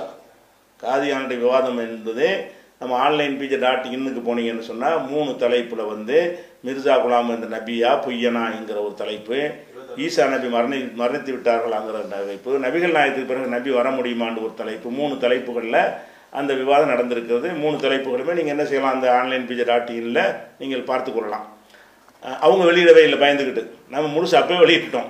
முப்பது வருஷம் வெளியிட்டிருக்கிறோம் அவங்க அந்த விவாதத்தை கேசட்டை வந்து வெளியிடவே இல்லை. துணு துணுக்கு துணுக்காக வெட்டி அவங்க மக்களை ஏமாற்றிட்டு இருக்கிறாங்க. முழுசாக வெளியிட முடியாது. சரி இப்போ கேள்விக்கு வருவோம் இவர் என்ன கேட்குறாருன்னா பேரக்கான பேசு. அதாவது இருபத்தி மூணாவது அத்தியாயம் இருபத்தி ஒன்பதாவது வசனத்தில் ரப்பி அன்சில்னி முன்சலன் முபாரக்கன் வான் ஹைருல் முன்சிலீன் இப்படின்னு ஒரு வசனம். இதற்கு வந்து இந்த வசனத்தில் இறக்கி வைப்பாயாக அன்சில் நீ என்னை இறக்கி வைப்பாயாக இறக்கி வைப்போர் நீயே சிறந்தவன் அப்படித்தானே அரபியில் இருக்கிறது. ஆனால் நீங்கள் தமிழ் மொழிபெயர்ப்பில் தங்க வைப்பாயாக அன்சில் நீன்னா தங்க வைப்பாயாக தங்க வைப்போரில் நீயே சிறந்தவன் என்று மாற்றி மொழிபெயர்த்தது போல் இருக்கிறது. என்ன காரணம் அப்படின்னு கேட்குறாரு. அதாவது என்னன்னு கேட்டால் நசலன்னா இறங்கினான். அன்சலன்னா இறக்கினான். வானத்திலிருந்து மழையை இறக்கினோம். குரானை வந்து ஜிப்ரீல் மூலம் இறக்கினோம் அப்படின்னு சொல்கிறதுக்கு என்ன செய்வாங்க? அன்சலங்கிற வார்த்தையை யூஸ் பண்ணுவாங்க. இப்போ அன்சலன்னு சொன்னால் இறக்குறதுன்னு தானே அர்த்தம். இந்த வசனத்தில் மட்டும் நீங்கள் என்ன செஞ்சுருக்கீங்கன்னு கேட்டால் ரப்பி இறைவா அன்சில் நீ என்னை இறக்கி வைப்பாயாக அப்படி அர்த்தம் செய்யாமல் என்னை தங்க வைப்பாயாக. முன்சலன் முபாரக்கன் வரக்கத்தான ஒரு தங்குமிடத்தில் என்னை தங்க வைப்பாயாக. அப்படின்ட்டு தானே அன்சில் தானே இருக்குது. அது ஏன் வந்து தங்குற இட தங்க தங்குமிடம் தங்க வைப்பாயாக நீ அர்த்தம் செஞ்சுருக்கிறீங்க அப்படின்னு கேட்குறார் அதாவது நான் அன்சலை என்பதற்கு வந்து அப்படி அர்த்தம் இருக்குது. அது ஒன்று தான் அர்த்தம்னு கிடையாது. பெரும்பாலான இடங்களில் வந்து அன்சலன்னா இறக்குதல் தான் அர்த்தம். சில இடங்களில் சிறுபான்மையான இடங்களில் நசல என்று சொன்னால் தங்கினான். நீங்கள் வீடுகளுக்கெல்லாம் மஞ்சில்னு போடுறீங்கல்ல. இஸ்மாயில் மஞ்சில் இப்ராஹிம் மஞ்சில் மஞ்சில்னா என்ன? இறங்குதல்னு அர்த்தமா இல்லை வீடுன்னு அர்த்தமா? தங்குமிடம்னு அர்த்தம். மஞ்சில் மஞ்சில்னு போடுறீங்களா இல்லையா? அப்போ மஞ்சள் வீடுகளுக்கெல்லாம் முன்னாடி பேரை எப்படி தான் வைக்கிறாங்க. அந்த மஞ்சள் இந்த மஞ்சள்னு சொல்லி என்ன செய்கிறாங்க வைக்கிறாங்க. அப்போ நசலை என்பதற்கு இறங்கினான் என்கிற அர்த்தமும் இருக்கிறது. அஞ்சலன்னா இறக்கினான்ற அர்த்தம் இருக்கிறது. ஒரு வீட்டில் ஒரு ஆளை தங்க வைக்கிறோம்ல அவர் இறக்குறது கிடையாது. அங்க தரையெல்லாம் நிற்கிறார் அவர். வானத்திலிருந்து எதுலேருந்து இறக்குறது கிடையாது. அந்த மாதிரி இடத்திற்கு வந்து இந்த அர்த்தத்தை பயன்படுத்துறது உண்டு. அந்த அடிப்படையில் நம்ம இணைஞ்சிருக்கிறோம் இதை செஞ்சுருக்கிறோம். இது வந்து நம்ம இந்த அர்த்தம் இருக்குங்கிற நீங்கள் பார்த்தீங்கன்னு சொன்னால் நபிகள் நாயகம் சரல்லா அலி செல்லம் அவர்களுடைய சில ஹதீஸ்களை உங்களுக்கு காட்டுறேன். அதில் இந்த மன்சிலுங்கிறது நசலை என்பது என்ன அர்த்தத்துல எல்லாம் வந்திருக்குன்னு தெரிந்து கொள்வதற்காக வேண்டி இந்த அர்த்தம் இருக்குங்கிறதுக்காக வேண்டி. புகாரியில் ரெண்டாயிரத்தி நானூற்றி அறுபத்தி நாலாவது ஹதீஸில் வந்து அனஸ் ரலிலான்னு சொல்கிறாங்க நான் வந்து அபு தல்ஹாவுடைய மன்சில்ல அபு தல்ஹாவுடைய வீட்டிலன்றாரு. மன்சில்ல அந்த அந்த கூட்டத்தாருக்கெல்லாம் வந்து சாராயம் ஊற்றி கொடுத்துக்கிட்டு இருப்பேன். தடுக்கிறதுக்கு முன்னாடி. அப்போ அந்த நேரத்தில் வந்து அல்லாட்டிலேருந்து ஒரு க கட்டளை வந்துருச்சு. அலா அறிந்து கொள்ளுங்கள். இன்னல் ஹம்ர கத் ஹொர்ரிமத். மதுபானம் ஹராமாக்கப்பட்டுச்சு. என்று அறிவிப்பு வந்த உடனே அபு தொல்ஹா சொன்னார்கள் இது கொண்டே வெளியில் ஊத்திரினுமே வெளியே கூட்டிட்டு வான்னு சொன்னார்கள். அனசு சொல்கிறார் அப்போ அனசு வந்து அபு தொல்ஹாவுடைய மனைவிக்கு மகன் இவர். அனசுடைய அம்மா வந்து கணவரை இழந்து விதவையாக இருக்கிறாங்க. அவங்க அந்த அம்மாவை தான் அபூ கல்யாணம் பண்ணிட்டாரு. அனசு வந்து பிள்ளை மாதிரி மனைவியுடைய பிள்ளை பிள்ளை மாதிரி தானே? பிள்ளை மாதிரி இங்கே இருக்கிறாரு. அவர் என்ன சொல்கிறாருன்னு கேட்டால் நான் வந்து அபூ தொல்ஹாவுடைய மன்சில்ல இறங்குற இடத்துலன்னு அர்த்தம்? மன்சில்னா ஒரு வீடு தங்குற இடம். அப்போ தங்குற இடத்துக்கு என்ன வார்த்தை வந்திருக்குன்னா மன்சில்னு வந்திருக்குது. அந்த இறங்குற அர்த்தம் இருக்குது. அந்த அர்த்தம் வரக்கூடிய இடங்கள்ல அதை செய்யுங்க. தங்குற இடம்னு அர்த்தம் வரக்கூடிய இடங்கள்ல அதை செய்யணும். இடத்துக்கு தகுந்தவாறு என்ன செய்யணும்? அர்த்தம் செய்யணும். இது புகாரில் ரெண்டாயிரத்தி நானூற்றி அறுபத்தி நாலாவது ஹதீஸில் இருக்கிறது. அதே மாதிரி புகாரில் மூவாயிரத்தி அறுநூத்தி அறுபத்தொன்னாவது ஹதீஸில் என்ன வருதுன்னு கேட்டால் அபுபக்கர் அவர்களுக்கும் உமர் அவர்களுக்கும் ஒரு சண்டை. வாய் சண்டை. மனஸ்தாபம் ஏற்பட்டுருச்சு. அது பெரிய சம்பவம். மனஸ்தாபம் ஏற்பட்டு என்ன செஞ்சாங்கன்னு கேட்டால் ரொம்ப உமர் வந்து கவலைப்பட்டு என்ன செய்கிறாருன்னு கேட்டால் மன்னிப்பு கேட்குறாரு அபுபக்கர்கிட்ட. அவர் மன்னிக்க மாட்டேன்றார். அதை சொல்லும் பொழுது சும்மா இன்னும் உமர் நதிமை. உமர் வந்து கவலைப்பட்டார். அபுபக்கர்ட்ட நம்ம பேசிட்டோமே. அவர் நம்ம சீனியரான ஆளாக இருக்காரு. நம்ம இந்த மாதிரி பேசியிருக்க கூட என்ன பேசினார்னு வரல. ஏதோ பேசிட்டோமேன்னு வருத்தப்படுறாரு. வருத்தப்பட்டு ஃபஅத்தா மன்சில் அபிபக்கர். அபுபக்கருடைய மன்சிலுக்கு வந்தார். மன்சில் என்ன? இறங்குறதுக்கு வந்தார்னு அர்த்தம். அபுபக்கர் வீட்டுக்கு வந்தார்னு அர்த்தம். தங்குமிடம்.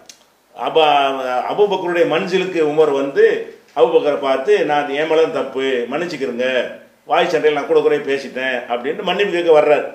அதை சொல்லும் பொழுது எப்படி வருதுன்னா புகாரில் மூவாயிரத்தி அறநூத்தி அறுபத்தொன்னில் பார்த்தா மன்சில் அபிபக்ரின் அபுபக்கருடைய மன்சிலுக்கு வந்தார்கள் வீட்டுக்கு வந்தார்கள். அப்போ மன்சிலுக்கு என்ன அர்த்தம்னு கேட்டால் அன்சல் அன்சல உள்ள உள்ளதான் மன்சில்லாம். இறங்குறன்னு அர்த்தமும் இருக்குது.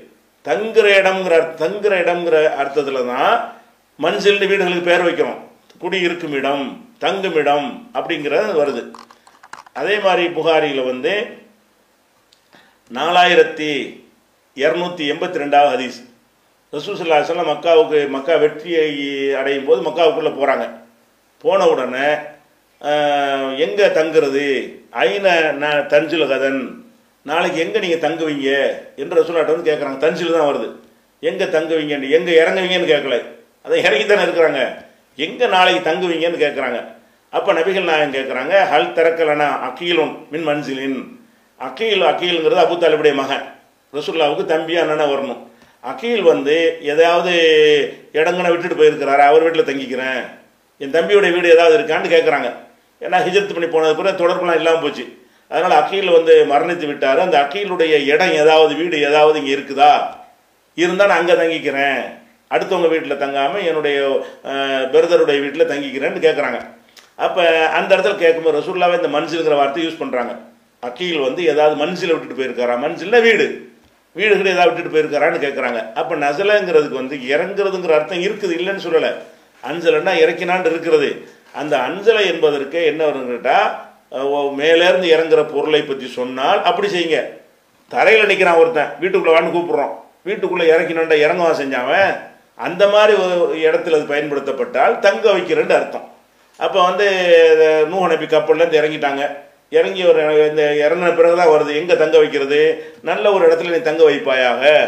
அப்படின்னு கேட்டாங்கன்னு அந்த அடிப்படையில் நம்ம அர்த்தம் செஞ்சுருக்கோம் அதே மாதிரி புகாரியில் ஏழாயிரத்தி ஐநூற்றி பத்தாவது ஹதீஸில் வந்து இதே மாதிரி மன்சிலுங்கிறது அதாவது ஒரு சம்பவத்தில் ஒரு பிரச்சனை வந்துருச்சு. அனசல் இல்லாமனுக்கும் மற்றவங்களுக்கும் ஒரு கருத்து வேறுபாடு வருது. நம்ம இதை பற்றி ஹசன்கிட்ட போய் கேட்போம். ஹசன் ஹசன் ரலில்லான்ட்ட போய் கேட்போம். அவர்கிட்ட விவரம் கிடைக்கும்னு சொன்னோன்னே லவ் மரர்னா பில் ஹசனி. ஹசன்ட்ட நம்ம போவோம். ஓஹோ முத்தவாரின் ஃபி மன்சில் அபி ஹலீஃபா. அபு ஹலீஃபாங்கிறவருடைய மன்சில் அவர் வந்து மறைந்திருக்கிறாரு. அவர்கிட்ட போய் இதை உறுதிப்படுத்துகிற கேட்போம்னு சொல்லி நாங்கள் போனோம் அது சம்பவம் பெருசாக இருக்குது நம்பர் சொல்லிட்டு நீங்கள் பார்த்துக்கோங்க புகாரில் ஏழாயிரத்தி ஐநூற்றி பத்து. இதில் வாசனம் என்னன்னு கேட்டால் அந்த அபு ஹலீஃபா என்பவருடைய மன்சிலில் போய் அவர் தங்கி இருக்கிறாரு அதை போய் பார்த்துட்டு வருவோம்னு போகிறாங்க மன்சில்ங்கிற வார்த்தை யூஸ் பண்ணுறாங்க மன்சில்னா என்ன? இடம் தங்குற இடம் குடியிருக்கும் இடம். அந்த அர்த்தத்தில் வந்திருக்கிறது. இப்படி நிறைய என்ன செய்கிறதுன்னு கேட்டால் இந்த மஞ்சள்ங்கிற வார்த்தை பயன்படுத்தப்பட்டிருக்கிறது. இந்த மஞ்சளில் உள்ளது தான் நுசுலுங்கிற நசலவுல நுசுலங்கிறோம்ல நுசுலு என்கிற வார்த்தையும் கூட அதுலேருந்து வந்தது தான் அந்த நுசுலுங்கிற வார்த்தையெல்லாம் என்ன செய்கிறாண்டா குரான்லேயே வந்து தங்குறது அது அழகான தங்குமிடம் என்பதற்கு பயன்படுத்துறதை நீங்கள் பார்க்கலாம். மூணாவது அத்தியாயத்தில் நூற்றி தொண்ணூற்றி எட்டாவது வசனத்தில் பார்க்கலாம். ஹாலிதின ஃபிஹா. அதில் நிறந்த சொர்க்கத்தில் இருப்பார்கள். நிரந்தரமாக இருப்பார்கள் நுசுலம் மின் இந்தில்லா. அல்லாவிடமிருந்து அவர்கள் தங்குமிடம் அது. அல்லாவிடமிருந்து இறங்குதுன்னு அர்த்தம் கிடையாது. தங்குமிடமாக அவர் தங்குவார்கள் மூணு தொண்ணூத்தெட்டில் நூற்றி தொண்ணூத்தெட்டில் இருக்கிறது. அதே மாதிரி வந்து யூசுப் நபி அவர்கள் என்ன செய்கிறாங்கன்னா அவங்க ஆட்சி அதிகாரம்லாம் வந்த பிறகு ஒரு பஞ்சத்தில் வந்து சகோதரர்கள்லாம் அங்கே வந்து உத- உணவு கேட்டு வருவாங்க. அப்போ என்ன செய்வாங்கன்னா சகோதரர்கிட்ட பேசுவாங்க. என்ன பேசுவாங்கன்னு கேட்டால் நீங்கள் உங்களுடைய சகோதரனையும் சின்ன சகோதரனையும் கூட்டிகிட்டு வாருங்க. நான் வந்து அழகாக நல்லபடியாக உங்களுக்கு தருவேன். வானா ஹைருல் முன்சிறீன் நான் அழகான முறையில் உங்களை தங்க வைக்கக்கூடியவன். இறக்குறவன் அர்த்தம் கிடையாது. அழகிய முறையில் உங்களை தங்க வைப்பேன் அப்படின்னு சொல்லி அவர்கிட்ட பேசியதாக பன்னிரெண்டு ஐம்பத்தி ஒம்பது வசனத்தில் இருக்கிறது. அதே மாதிரி காபிர்களுக்கு நரகத்தை நுசுலாக ஆக்கியிருக்கிறோம். தங்குமிடமாக நுசுலன். இறங்கும் இடம் கிடையாது. அங்கே ஏற மேலையில் இருக்கு சார் நரகம்னா. அப்போ காபியர்களுக்கு நரகத்தை வந்து நுசுலாக ஆக்கியிருக்கிறோம்னா அது தங்குமிடமாக ஆக்கியிருக்கிறோம். பதினெட்டு நூற்றி ரெண்டு இருக்கிறது. அதே மாதிரி நல்லவர்களுக்கு சொர்க்கத்தை தங்குமிடமாக ஆக்கியிருக்கிறோம் என்றது முப்பத்தி ரெண்டு பத்தொம்போது இருக்கிறது. அதே கருத்து வந்து நாற்பத்தி ஒன்று முப்பத்தி ரெண்டுலையும் இருக்குது அதனால் நசலை என்கிற அன்சலைங்கிற வார்த்தை அதோட என்ன பேசப்படுதுன்னு நீங்கள் பார்க்கணும். என்ன பேசப்படுது? ஒரு குதிரையில் இருந்து இறங்கினான் அதில் வந்தால் இறங்கினான் அர்த்தம் செய்யுங்க. ஒரு காரில் இருந்து இறங்கினான் காரை சொல்லி அதுலேருந்து அன்சலன்னு சொன்னால் அது இறங்கினான்னு அர்த்தம் செய்யுங்க. அல்லது மலையிலேருந்து குதிச்சான்னு சொன்னால் அன்சலன்னு அர்த்தம் செய்யுங்க. இறங்கினான்ட்டு. விமானத்திலேருந்து இறங்கினான்னு சொன்னால் இறங்கினான்னு அர்த்தம் செய்யுங்க. தரையில் நிற்கிற ஒருத்தனை வந்து வீட்டுக்குள்ளே கூப்பிடுறீங்க. அன்சல்த்து அவனை அவனை தங்க வைத்தன்னு செய்யணும். உயரத்தில் இருந்து இறங்குற மாதிரியான இடங்கள் அந்த இடங்களாக இருந்தால் அதில் வந்து இறக்குவாயாகன்னு அர்த்தம் செய்யணும். இவர் தான் இறங்கிட்டாரா ஏற்கனவே? ஏற்கனவே கப்பல்லேருந்து இறங்கி என்ன செஞ்சிட்டாரு? அவர் வந்து கீழே வந்துட்டார். ஏன்னா நல்ல இடத்துல தங்க வை அப்படின்னு கேட்குறாருங்கும் போது அந்த அர்த்தம் தான் பொருத்தமானது. இடத்துக்கு தகுந்த மாதிரி அர்த்தம் செய்யணுமே தவிர ஒரு இடத்துல சொன்னதை எல்லா இடத்துலையும் செய்யக்கூடாது. அரபு மொழியில் எல்லா மொழியிலையுமே இருக்குது எல்லா மொழிகள்லையுமே இரண்டு அர்த்தம் மூன்று அர்த்தம் உள்ள சொற்கள்லாம் இருக்கும். அந்த இடம் வந்து அதை காட்டி தந்துடும் இந்த இடத்தில் எந்த அர்த்தம் பொருந்தும்? அப்படி செய்யணுமே தவிர ஒரே ஒரு இடத்துல வந்தது தான் எல்லா இடத்துலையும் செய்யணும்னு சொன்னால் அது வந்து ஒரு சரியான ஒரு பார்வை கிடையாது. அதனால் நம்ம நம்ம செஞ்ச அர்த்தம் தான் சரிதான். தங்க வைக்கிறத பற்றி அது பேசுது. அது ஒரு விஷயம். அடுத்ததாக பெரம்பூரில் முபாரக் அலிங்கிறவர் கேட்குறார் அதாவது இருபத்தி ஏழு பன்னெண்டு ரெண்டாயிரத்தி இருபது. அதாவது இப்போ நடத்தணும்ல தம்ம தலைமையில் வந்து இஸ்லாம் ஒரு எளிய மார்க்கம் நடத்தணும்ல அந்த நிகழ்ச்சியை சொல்கிறார் அன்று நடந்த இஸ்லாம் ஒரு எளிய மார்க்கம் நிகழ்ச்சியில் நான் கேள்வி கேட்டிருந்தேன். சம்சுல்லுகாவிற்கு இருபத்தி மூணு லட்சம் ரூபாய்கள் உங்களுக்கு கொடு உங்களுக்கு தெரியாமல் கொடுத்திருக்க வாய்ப்பில்லை என்றும் எனக்கு தெரியாமல் கொடுத்திருக்க வாய்ப்பில்லை என்றும் நீங்கள் டிஎன்டிஜை விட்டு வெளியே வந்த பிறகு அது சம்பந்தமாக பேசுவது சரியா என்றும் மற்றும் மாநில பொதுச் செயலாளர் பத்து லட்சம் கொடுத்தது உண்மையா? அதேபோல் மற்ற மாநில நிர்வாகிகளுக்கு வேறு ஏதாவது பொருளாதார உதவி செய்திருக்கிறீர்களா? மற்றும் சையத் இப்ராஹிமுக்கு எழுபத்தையாயிரம் ரூபாய்க்கு மொபைல் வாங்கி கொடுத்தது உண்மையா? மேலே கேட்டுக்கிட்ட கேள்விகள் அனைத்தும் ஜமாத்தின் பொருளாதாரத்தில் இருந்து செலவு செய்தது உண்மையா? இதற்கு பதிலளித்த அன்சாரி அவர்களுடைய பதில் எனக்கு திருப்திகரமாக இல்லை. ஆதலால் இதற்கு முழு விளக்கம் தரும்படி கேட்டுக்கொள்கிறேன். இதுக்கு வந்து இந்த கேள்வி அவர் கேட்டார். அந்த கேள்விக்கு அன்சாரி பதில் சொல்லும்போது நான் நான் சம்மந்தப்பட்ட எனக்கு தான் நிறைய தெரியும். அவர் சொன்னதில் அவர் கொஞ்சம் திருப்தி இல்லைங்கிறாரு. அது அதுக்கு விளக்கம் சொல்வதற்காக அந்த கேள்வி கேட்டிருக்கிறார். இந்த விஷயத்தை பொறுத்த வரைக்கும் இந்த சம்சுல்லுகாவுக்கு அவருடைய மருத்துவ செலவுக்கு என்று கடனாகலாம் இல்லை. ஜக்காத்தாக இருபத்தி மூணு லட்சம் ரூபாய் கொடுத்தது உண்மை அதில் மாற்றுக்கிறதே கிடையாது. எப்போ கொடுக்குறார்கள்னு கேட்டால் அல்தாஃபி தலைவராக இருக்கும்போது அது கொடுக்கப்படுகிறது. அல்தாஃபி தலைவராக இருக்கிறாரு நான் ஜமாத்தில் எந்த பொறுப்பிலும் இல்லாத ஒரு நேரம். தலைவராகவும் இல்லை நிர்வாக குழு உறுப்பினராகவும் இல்லை உயர்நிலை குழு உறுப்பினராகவும் இல்லை மேலாண்மை குழு உறுப்பினராகவும் இல்லாத நேரத்தில் நான் என்னுடைய தொழிலை பார்க்க போகிறேன்னு வந்து நான் அந்த பேரில் எதுலேயுமே தலையிடாமல் இருந்த ஒரு கட்டம். அந்த நேரத்தில் அல்தாஃபி தலைவராக இருக்கும் பொழுது இந்த ரூபாயை வந்து மருத்துவ உதவிக்கு என்ன செஞ்சாங்க? கொடுத்தார்கள் என்பது மாற்று கருத்தில் உண்மை. இதில் இது கேள்வி என்ன எதனால் கேட்குறாருன்னு கேட்டால் உங்களுக்கு தெரியாமல் இது நடந்திருக்குமா? அப்படின்றது ஒரு கேள்வி. எனக்கு தெரிஞ்சதை நான் நான் பொறுப்பில் இல்லாட்டானு என்னை கேட்காம எப்படி இதெல்லாம் நடக்கும்னு விளங்கி கொண்டு ஒரு கேட்குறாரு அப்படியான ஒரு ஆதிக்கத்தை நான் எந்த காலத்திலும் வைத்துக் கொள்வதில்லை. அது வழங்காதனால இந்த கேள்வி கேட்குறீங்க. இந்த விஷயத்துடைய உண்மை நிலவரம் என்னன்னு கேட்டால் அல்தாஃபி தலைவராக தேர்ந்தெடுத்துட்டோம். நான் இப்போ தலைவர்லேருந்து நாங்கள் ஒதுக்கிட்டோம் அல்தாஃபி தலைவராக வந்துட்டார். தலைவராக வந்த பிறகு முதல் கூட்டம் போடுறாங்க. நிர்வாக கூட்டம். அதில் வந்து உயர்நிலை குழுவையெல்லாம் கூட்டுறாங்க. மேலாண்மை குழுவெல்லாம் கூட்டுறாங்க. நான் அதில் எதுலேயுமே இல்லை. இருந்தாலும் என்னை சிறப்பாக இந்த ஒரு தடவை மட்டும் நீங்கள் கலந்துக்கிறங்க நம்ம எல்லாரும் சேர்ந்து எப்படி செயல்படுத்தலான்னு செயல்படுத்தலாம்னு பேசுவோம்னு என்னை அழைத்திருந்தார்கள். அந்த ஒரு கூட்டத்திற்கு நான் போனேன். அந்த எதுலேயும் நான் இல்லாவிட்டாலும் ஃபஸ்ட்டு ஃபஸ்ட் நடக்குதுல அதுக்கு என்னை அழைத்திருந்தார்கள் நான் போனேன்.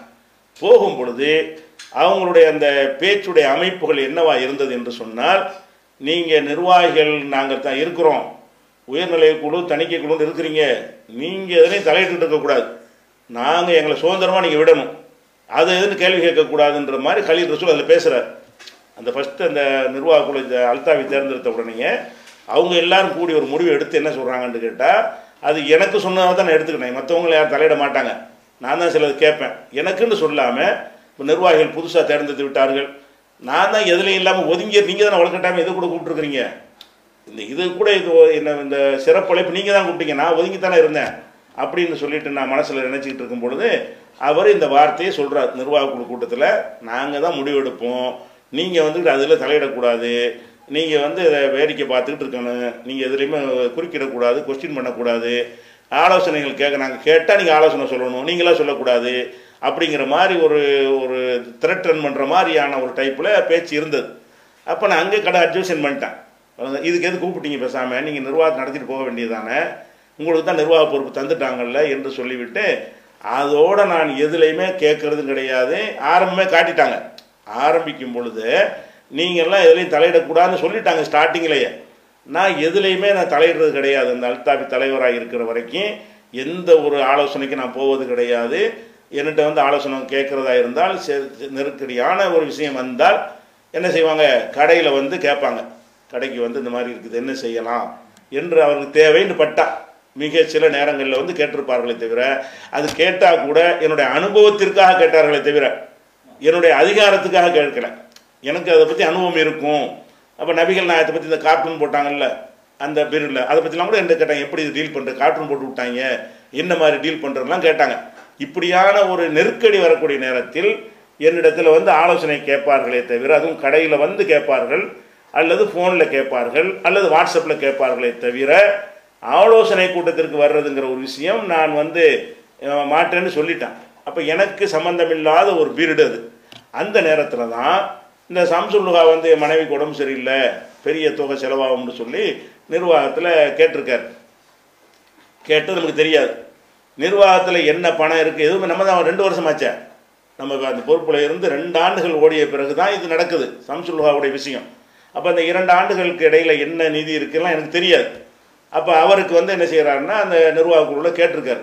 எனக்கு பணம் ரொம்ப செலவாகும் மைத்தி பண்ணணும் பெரிய ஆஸ்பத்திரியில எல்லாம் பண்ண வேண்டியிருக்குன்னு சொல்லி அவர் கேட்குறாரு. கேட்டவுடனே அவங்க மசூரா பண்ணி என்ன செய்கிறாங்கன்னு கேட்டால் என்னிடத்துல ஒரு கருத்தை கேட்கணுன்ட்டு முடிவு பண்ணி அவங்களா முடிவு எடுக்கலாம். ஏன்னா பணம் அவங்கள்ட்ட இருக்குது கொடுக்குறதா இல்லையான்னு அவங்க தீர்மானிக்கலாம். கொடுக்குற நேர்மையாகுமா? நம்மகிட்ட அது ஃபண்டு இருக்குதா? இவருக்கு கொடுத்தா மற்ற எல்லாரும் கொடுக்க வேண்டிய வருமா? அப்படிலாம் நம்மகிட்ட வாய்ப்பு இருக்குதான்ட்டு அவங்களே சிந்தித்து அவங்களே முடிவெடுக்கலாம் என்னை கேட்க தேவையே கிடையாது. இந்த விஷயத்தில் வந்து என்னை என் தலையில் போடுவதற்குன்னு அவங்க கேட்குறாங்க வேற ஒன்றும் கிடையாது. அதனால் என்கிட்ட வந்து கருத்து கேட்குறாங்க என்ன செய்யலாம்னு. நான் வாட்ஸ்அப்பில் தான். கருத்து கேட்கும்போது நான் வாட்ஸ்அப்பில் அந்த வாசகம் யாபகம் இல்லை கருத்து யாபம் இருக்குது. நான் அந்த கருத்து என்ன சொல்கிறேன்னு கேட்டால் தாய்கள் வந்து கஷ்டப்படுறாங்கன்னு சொன்னால் அவங்களுக்கு உதவுறது நல்லது என்பதுதான் என்னுடைய கொள்கை. சம்சுல்லுகா மட்டுமல்ல எல்லா தாய்களும் பிரச்சாரம் பண்ணக்கூடியவங்க வந்து அவங்க வந்து கையேந்திர நிலையில் கஷ்டப்படுற நிலையில் விடக்கூடாது என்பது தான் நான் இது வரைக்கும் நான் கடைப்பிடிச்சிட்டு வர்றேன். அதனால நீங்கள் யோசித்து நீங்கள் அது முடிவு எடுத்துக்கொள்ளுங்கள் உங்களுக்கு லுகா வந்து தியாகம் பண்ணவர் ஆரம்பத்தில் உள்ளவர். அதனால நீங்கள் கொடுக்குறாருன்னா தாராளமாக கொடுங்க. அப்படி அவர் அந்த வைத்தியம் தேவைப்பட்டு அவர் கொடுக்க முடியலை என்று உங்களுக்கு இருக்கும் என்று சொன்னால் என்னிடத்தில் தெரிவித்தால் நான் எனக்கு தெரிந்தவர்களிடமிருந்து நான் நிதி திரட்டி அவருக்கு நான் கொடுக்குறேன். இதுதான் நான் போட்ட கருத்து. அவங்க என்கிட்ட கேட்கும்போதே கொடுக்கலாமான்னு கேட்குறாங்க. கொடுக்கலாங்கிறது பொதுவான நிலைப்பாடு கொடுக்கலாங்கிறது தான். யாருக்கு வேணாலும் கொடுக்கலாம். இந்த இருபத்தி மூணு லட்சம் சொல்லலாம் கேட்கல. நல்லா விளங்கிக்கணும். இருபத்தி மூணு லட்சம்ங்கிறதே ஒரு ஒரு ஒவ்வொரு பில்லா கொடுக்க கொடுக்க கொடுக்க கொடுக்க இருபத்தி மூணு லட்சம் ஓடி போச்சு. அந்த தொகை எவ்வளோ பெரிய செலவாகணும் மொட்டையாக தான் வந்துச்சு. அந்த மாதிரி வரும் பொழுது இந்த செலவை வந்து நம்ம உங்களுக்கு தாங்க நீங்கள் தான் அதை பார்த்துக்கொள்ளணும். உங்களுக்கு ஏழுமான்னு நீங்கள் பாருங்கள் ஆனால் எல்லாத்துக்கும் கொடுக்கணும். எல்லா தாய்க்கும் கொடுக்கணும்னு அதில் போட்டிருக்கிறேன். அப்போ நீங்கள் என்ன செய்யணும்? இவருக்கு இருபத்தி மூணு லட்சம் கொடுக்குறதா இருந்தால் அப்போ எல்லாருக்கும் அந்த மாதிரி கொடுக்க நமக்கு ஏழுமா? அவ்வளோக்கு நம்மகிட்ட நிதி இருக்குதா? அப்படி யோசிச்சிருக்கணும். இன்னும் சொல்ல போனால் அந்த ஆண்டில் வந்து அவங்களுடைய கணக்கு பிரகாரம் எந்த நிதியுமே இருக்கலை. சிறுவர் இல்லம் முதியோர் இல்லம் காசு தான் இருக்குது. நிர்வாகத்தில் உள்ள காசு கிடையாது. அப்போ அதுலேருந்து தான் எடுத்து கொடுக்குறாங்க. அதுலேருந்து கொடுக்கும்போது சரியா இல்லையான்னு அவங்க தான் தீர்மானிக்கிறாங்க. எனக்கு என்ன தெரியும்? பிறகு தானே தெரிய வருது. அதுலேருந்து கொடுக்குறாங்க? ஜக்காத்துலேருந்து கொடுக்குறாங்க. அப்போ இருபத்தி மூணு லட்ச ரூபாய் பெரிய தொகையை கொடுக்குறதா இருந்தால் நம்ம வந்து சிறுவர் இல்லம்னு வாங்கின பணத்தை எப்படி இவருக்கு ஒரு ஆளுக்கு செலவழிக்கிறது? முதியோர் இல்லம்னு வாங்கினது எப்படி செலவழிக்கிறது? வேறு வேறு மக்களுக்கு இதே மாதிரி இதே மாதிரியான நோய் வந்து மற்றவர்களுக்கு வந்தால் கொடுப்பாங்களா? அப்படிங்கிற மாதிரி எல்லாம் அவர்கள் சிந்தித்து இருக்கணும். அவங்க கையாளாகத்தனமாக இருந்து விட்டு என்ன செய்கிறாங்கன்னு கேட்டால் அவர் சொன்னால் தான் கொடுத்தோம். இதான் பதில். நானா சொன்னேன் என்கிட்ட முறையிட்டார் உங்கள்கிட்ட கேட்டார். நான் என்ன சொன்னேன்? எல்லாருக்கும் கொடுக்குறாருந்தா கொடுங்க. கொடுக்க முடியாட்டி சொல்லுங்கள் நான் யார்கிட்ட வாங்கி கொடுக்குறேன். என்று சொன்னனே தவிர அதில் இவ்வளோ ரூபா கொடுங்க என்று சொல்லி நான் எந்த ஒரு வழிகாட்டலும் செய்யவே இல்லை. நீங்கள் கொடுக்காட்டி எனக்கு கஷ்டப்படுறாரு உடம்பு சரியில்லைங்கிறாரு. அவருக்கு என்ன மாதிரி தேவைப்படுதுன்னு நான் பார்த்து எனக்கு தெரிஞ்ச நாலு பேர்கிட்ட நான் கேட்டால் தருவார்கள். ஏன்னா நான் எனக்குன்னு எதுவும் கேட்க மாட்டேன். அதனால் நான் கேட்கும்போது மக்கள் தருவாங்க நம்பி. அதனால நான் அந்த மாதிரி ஏற்பாடு செஞ்சு நான் கொடுக்குறேன்னு சொன்ன பிறகு அப்போ நீங்கள் நீங்களே அது கொடுத்துட்டீங்க. ஏன் நீங்கள் என்ன செஞ்சுருக்கணும்? ஜமாத்து காசு இல்லாமல் இப்படி வழி இருக்குதே. அப்படி தள்ளி விட்டுருமோன்னு செஞ்சுருக்க வேண்டியான நீங்கள் சிறுவர் காசு தான் இருக்கிறது முதியோர் காசு தான் இருக்கிறது. அப்படி இருக்கக்கூடிய நேரத்தில் அதைத்தான் கொடுக்கணும்னு சொல்லி நீங்கள் மு- மு- முடிவு வரும் வரும் என்று சொன்னால் நீங்கள் என்ன செஞ்சுருக்கணும்? ஆஹா இது பாவம். இந்த காசை எடுத்து கொடுக்க முடியாது. எங்கள்கிட்ட இல்லைன்னு சொல்ல வேண்டிய என்கிட்ட. எங்கள்கிட்ட வந்து இந்த அளவு இவர் கேட்குற அளவு கொடுக்க எங்கள்கிட்ட இல்லை. நீங்கள் சொன்னபடி ஏற்பாடு பண்ணுங்கன்னு சொன்னால் தானே ஜமாத்தில் நாணயமாக இருக்காங்கன்னு அர்த்தம். அப்போ நான் இவ்வளோ வாசலை சொல்லியிருக்கும்போது இவங்க முடிவெடுத்துட்டாங்க சரி இந்த விஷயத்தை நான் நான் தான் வெளியே பரப்புனேன்னு தான் முக்கியமாக அவர் கேட்குறாரு. நான் ஒருத்தரையும் சொல்லவே கிடையாது. இந்த விஷயத்தை வந்து இருபத்தி மூணு லட்சம் கடைசி வரைக்கும் கொடுத்தாங்கல்ல அது எப்படி கொடுத்தாங்கன்னு அப்புறம் சொல்கிறேன் இந்த தொகை கொடுத்த விஷயமாக நானாக எந்த ஒரு இடத்துலையும் நான் பேசியதே கிடையாது. இந்த பேச்சு எப்போ வந்து விட்டது தெரியுமா? அல்தாஃபி மேலே நடவடிக்கை எடுத்த எடுக்கப்பட்ட பிறகு அந்த அல்தாஃபி வழியாகவோ ஒரு சேந்தர் வழி அவங்க தானே கொடுத்தாங்க. அதெல்லாம் பரவி பரவி அதெல்லாம் முகநூலில் என்ன செய்கிறது? இந்த மாதிரி பெரிய தொகையை கொடுத்து விட்டார்கள்னு சொல்லி அசிங்கப்படுத்துகிறார்கள்னு சொல்லிலாம் வருது. நான் இப்போ என்ன செய்கிறேன் நானே அவருக்கு ஃபோன் பண்ணி நான் அந்த தலைமை பொறுப்பில் இருக்கும் பொழுது நான் ஃபோன் பண்ணி லுகாவுக்கு சொல்கிறேன் இந்த மாதிரி ரொம்ப உங்களை அசிங்கப்படுத்துகிறாங்க பண விஷயமா அந்த ரூபா விஷயமாட்டு நானே சொல்லியிருக்கிறேன். அப்போ இது வந்து நான் வந்து வெளியே வந்த பிறகு சொன்னேங்கிறீங்களா நான் இருக்கும்போது வந்துருச்சு இந்த செய்தி. நான் ஜமாத்தில் இருக்கும் பொழுதே நான் தலைவராக இருக்கக்கூடிய நேரத்திலேயே லுகாவுக்கு இருபத்தி மூணு லட்சத்தை ஜமாத்து கொடுத்து விட்டதுங்கிற ஒரு செய்தியை பரவலாக முகநூல் வழியாக பரப்பி அவர் மருமகனுங்க மருமகன் இருக்கார் லோகாவுடைய மரும அவர் வசதியாக தானே இருக்கிறாரு அவர் கொடுக்க வேண்டியது தானே அவர் ஏன் அந்த மாதிரி ஏழை மக்களுடைய காசை வாங்கினார் என்றெல்லாம் கேள்வி கேட்டிருந்தார்கள். அந்த கேள்விகள் வந்த பிறகு இந்த மாதிரிலாம் பேசுகிறாங்க என்று நானே அவருக்கு தெரிவிச்சிருக்கிறேன். அப்படி இருக்கும்பொழுது நான் எங்கே பரப்புனேங்கிறீங்க? அது பரவி கிடக்கிறது.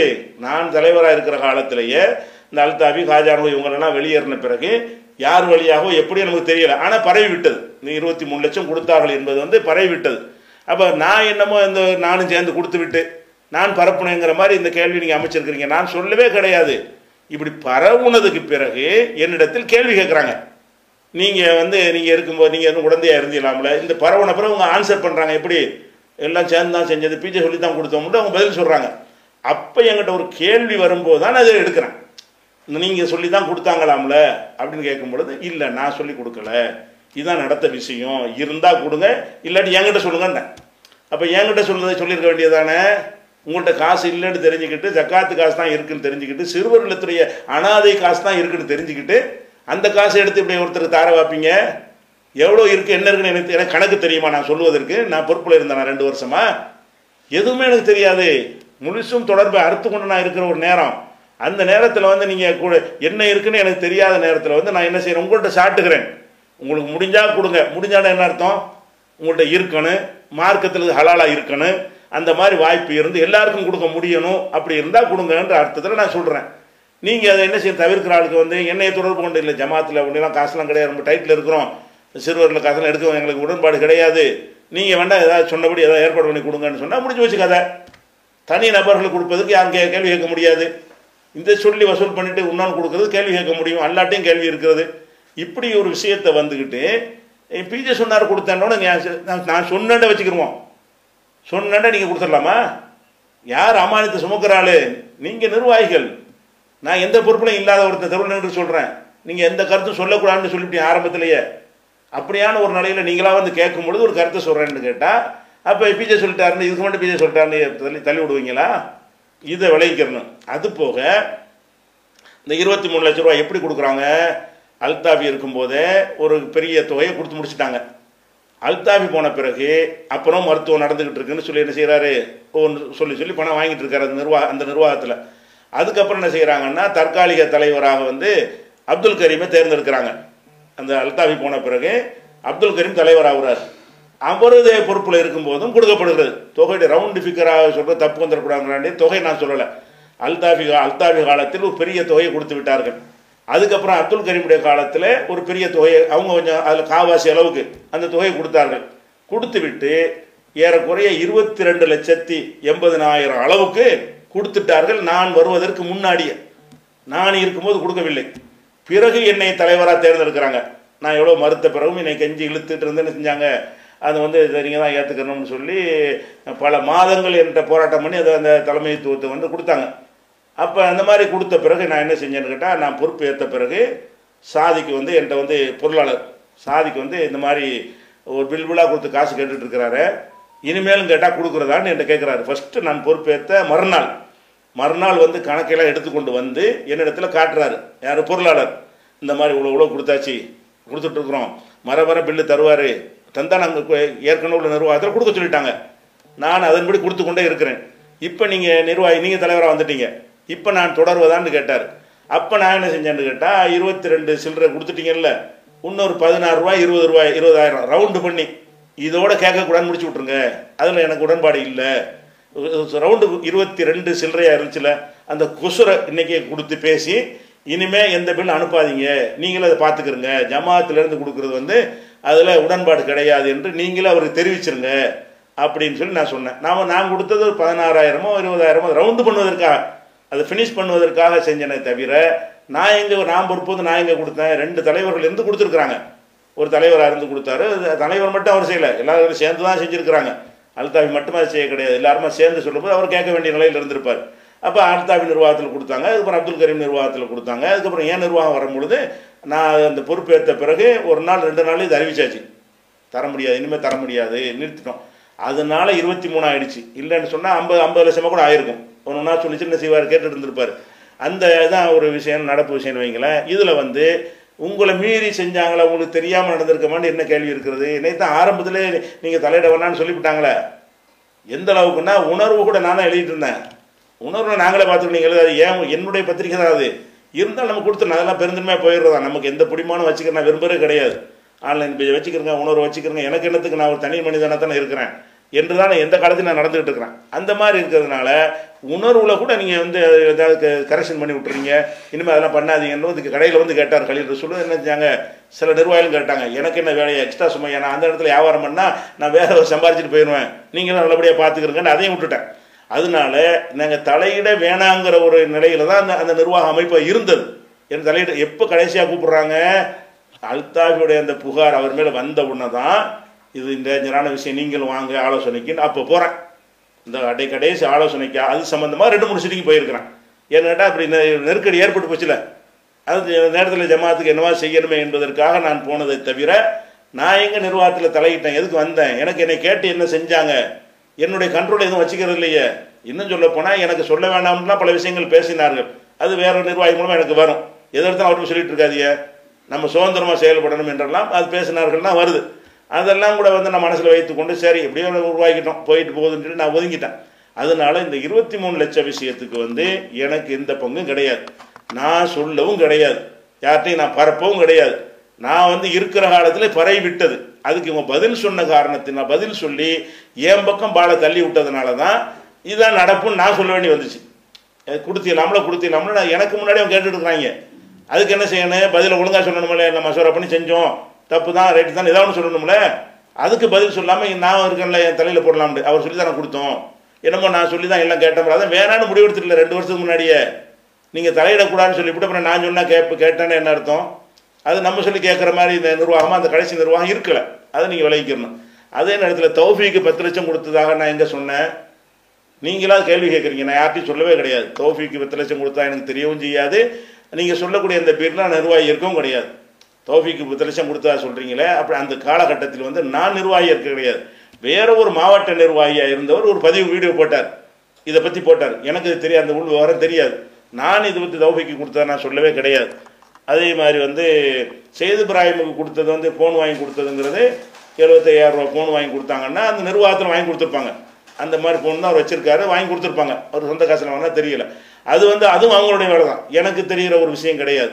அப்புறம் வந்து வே வேறு வேறு காசுகள்லாம் செய்து இப்ராஹிம் கொடுத்துலான்னு கேட்டால் அதை அவர் நீக்கின பிறகு மனிதாபிமான அடிப்படையில் சிலர்கிட்ட கடன் வாங்கி கொடுத்தா கொடுக்காம ஏமாற்றிட்டு இருக்கிறார். இவ்வளோ தான் விஷயம். அதனால எனக்கு வந்து அதில் ரோல் இருக்குது உங்களுக்கு தெரியாமையா செய்திருப்பார்கள் நீ கேட்குறது காரணம் என்னென்னு கேட்டால் அந்த அந்த பீரியடில் அந்த அவங்க பொறுப்பு ஏற்றதுல இருந்து என்னை எந்த நிலையில் நான் இருந்தேன் என்பது உங்களுக்கு தெரியாத காரணத்தினால என்னை கேட்டு தான் என்ன நடக்குது அப்படின்னு தெரிகிற காரணத்தினால நீங்கள் இந்த கேள்வி கேட்குறீங்க அப்படி இருக்கவே இல்லை. இதுதான் உண்மை. சரியா? ரியாத்தில் இருந்து முகவை கலில் கேட்குறாரு நாம் சாப்பிடும் பொழுது தண்ணீர் குடிக்கும் பொழுது இடது கையில் எடுத்து வலது கையில் தாங்கி குடிக்கிறோம். நான் அப்படி குடிக்கும்போது ஒரு சவுதி ஆ- சவுதி ஆலிம் அப்படி குடிக்கக்கூடாது வலது கையில் தான் குடிக்க வேண்டும் என்று சொன்னார். அப்படிதான் குடிக்க வேண்டுமா? நாம் சாப்பிடும் பொழுது எச்சில் கையில் தான் எடுத்து குடிக்க வேண்டுமா? இதை பற்றி விளக்க வேண்டும்.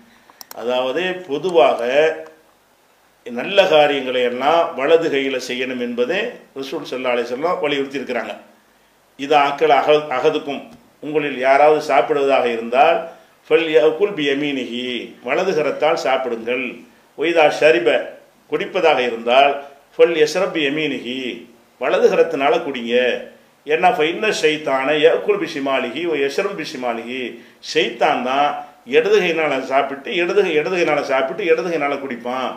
நீங்கள் அதை செய்யாதீங்க என்று நபிகள் நாயகம் சல்லா அலிஸ்லம் அவர்கள் எச்சரிக்கை பண்ண ஒரு செய்தி முஸ்லீமில் இருக்கிறது. அதே மாதிரி நபி ஸல்லல்லாஹு அலைஹி க- அவங்க குடும்பத்தில் அபு சலமான்னு ஒருத்தர் இருந்து மூத்தா போயிட்டார்.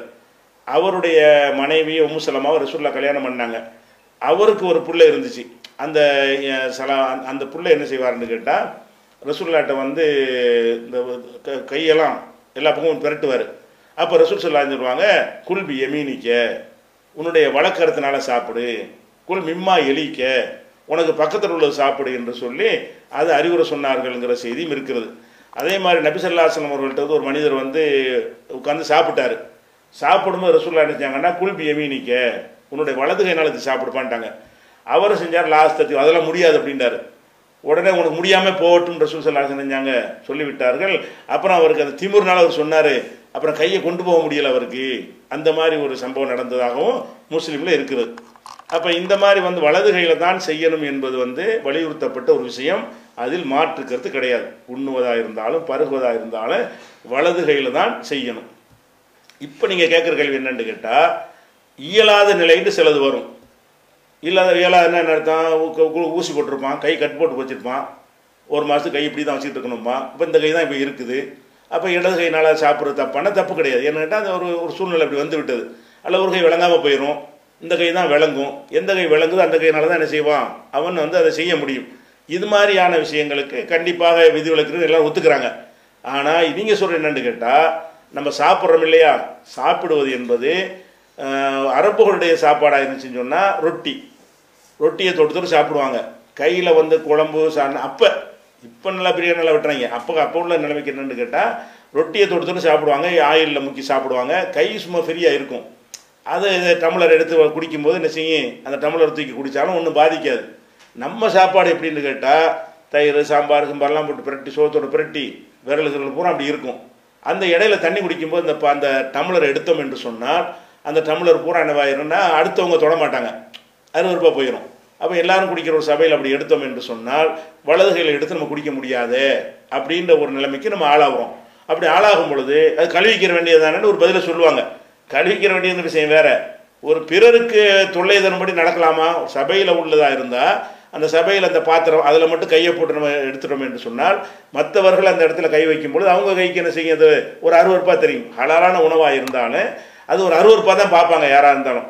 அப்படியான ஒரு நிலை வரும் பொழுது அந்த பாத்திரத்தை அப்படி எடுக்காமல் அதே நேரத்தில் வலது கையில் தான் சாப்பிடணுங்கிற விட்டுறாம என்ன செய்கிறாங்க இடது கையில் இந்த டம்ளர் அப்படி எடுத்து இப்படி வச்சு உள்ள கையில் ஒன்றும் இருக்காது. விரலில் தான் எல்லாம் ஒட்டிகிட்டு இருக்கும். இப்படி வச்சு என்ன செய்வோம் அப்படி குடிப்பாங்க. அந்த வலதை பேணணும் தானே செய்கிறாங்க வலதை புறக்கணிக்கிறதுக்கு செய்யலை. இடது கையினால் குடிக்கவே இல்லை அவங்க. இடது கையினால் தாங்குறாங்க. தாங்கி கொண்டு இப்படி குடிக்கிறாங்க. இப்படி ஒரு பழக்கம் மக்கள்கிட்ட இருக்குது. இது நல்ல பழக்கம்னு வரவேற்க விட்டுவிட்டு இதெல்லாம் செய்யக்கூடாது? இது எச்சியாக போனாலும் இப்படி தான் செய்யணும்னு சொல்கிறாங்களாம் அப்படி சொல்கிறதுக்கு அர்த்தம் கிடையாது. ஏன்னு கேட்டால் இது புகாரியில் ஐயாயிரத்தி முந்நூற்றி எண்பதாவது ஹதீஸில் இருக்கிறது. கான நபி ஸல்லல்லாஹு அலிசல்லம் நபி ஸல்லல்லாஹு அலிசல்லம் அவர்கள் யுஹிபுத்த எம்முன வளப்புறத்தை விரும்புவார்கள் மஸ்ததா இயன்ற அளவுக்கு. ஹண்ட்ரட் பர்சன்ட் கிடையாது. இயன்ற அளவு மஸ்தத்தான இயன்ற அளவுக்கு க- அதை கடைபிடிப்பார்கள்.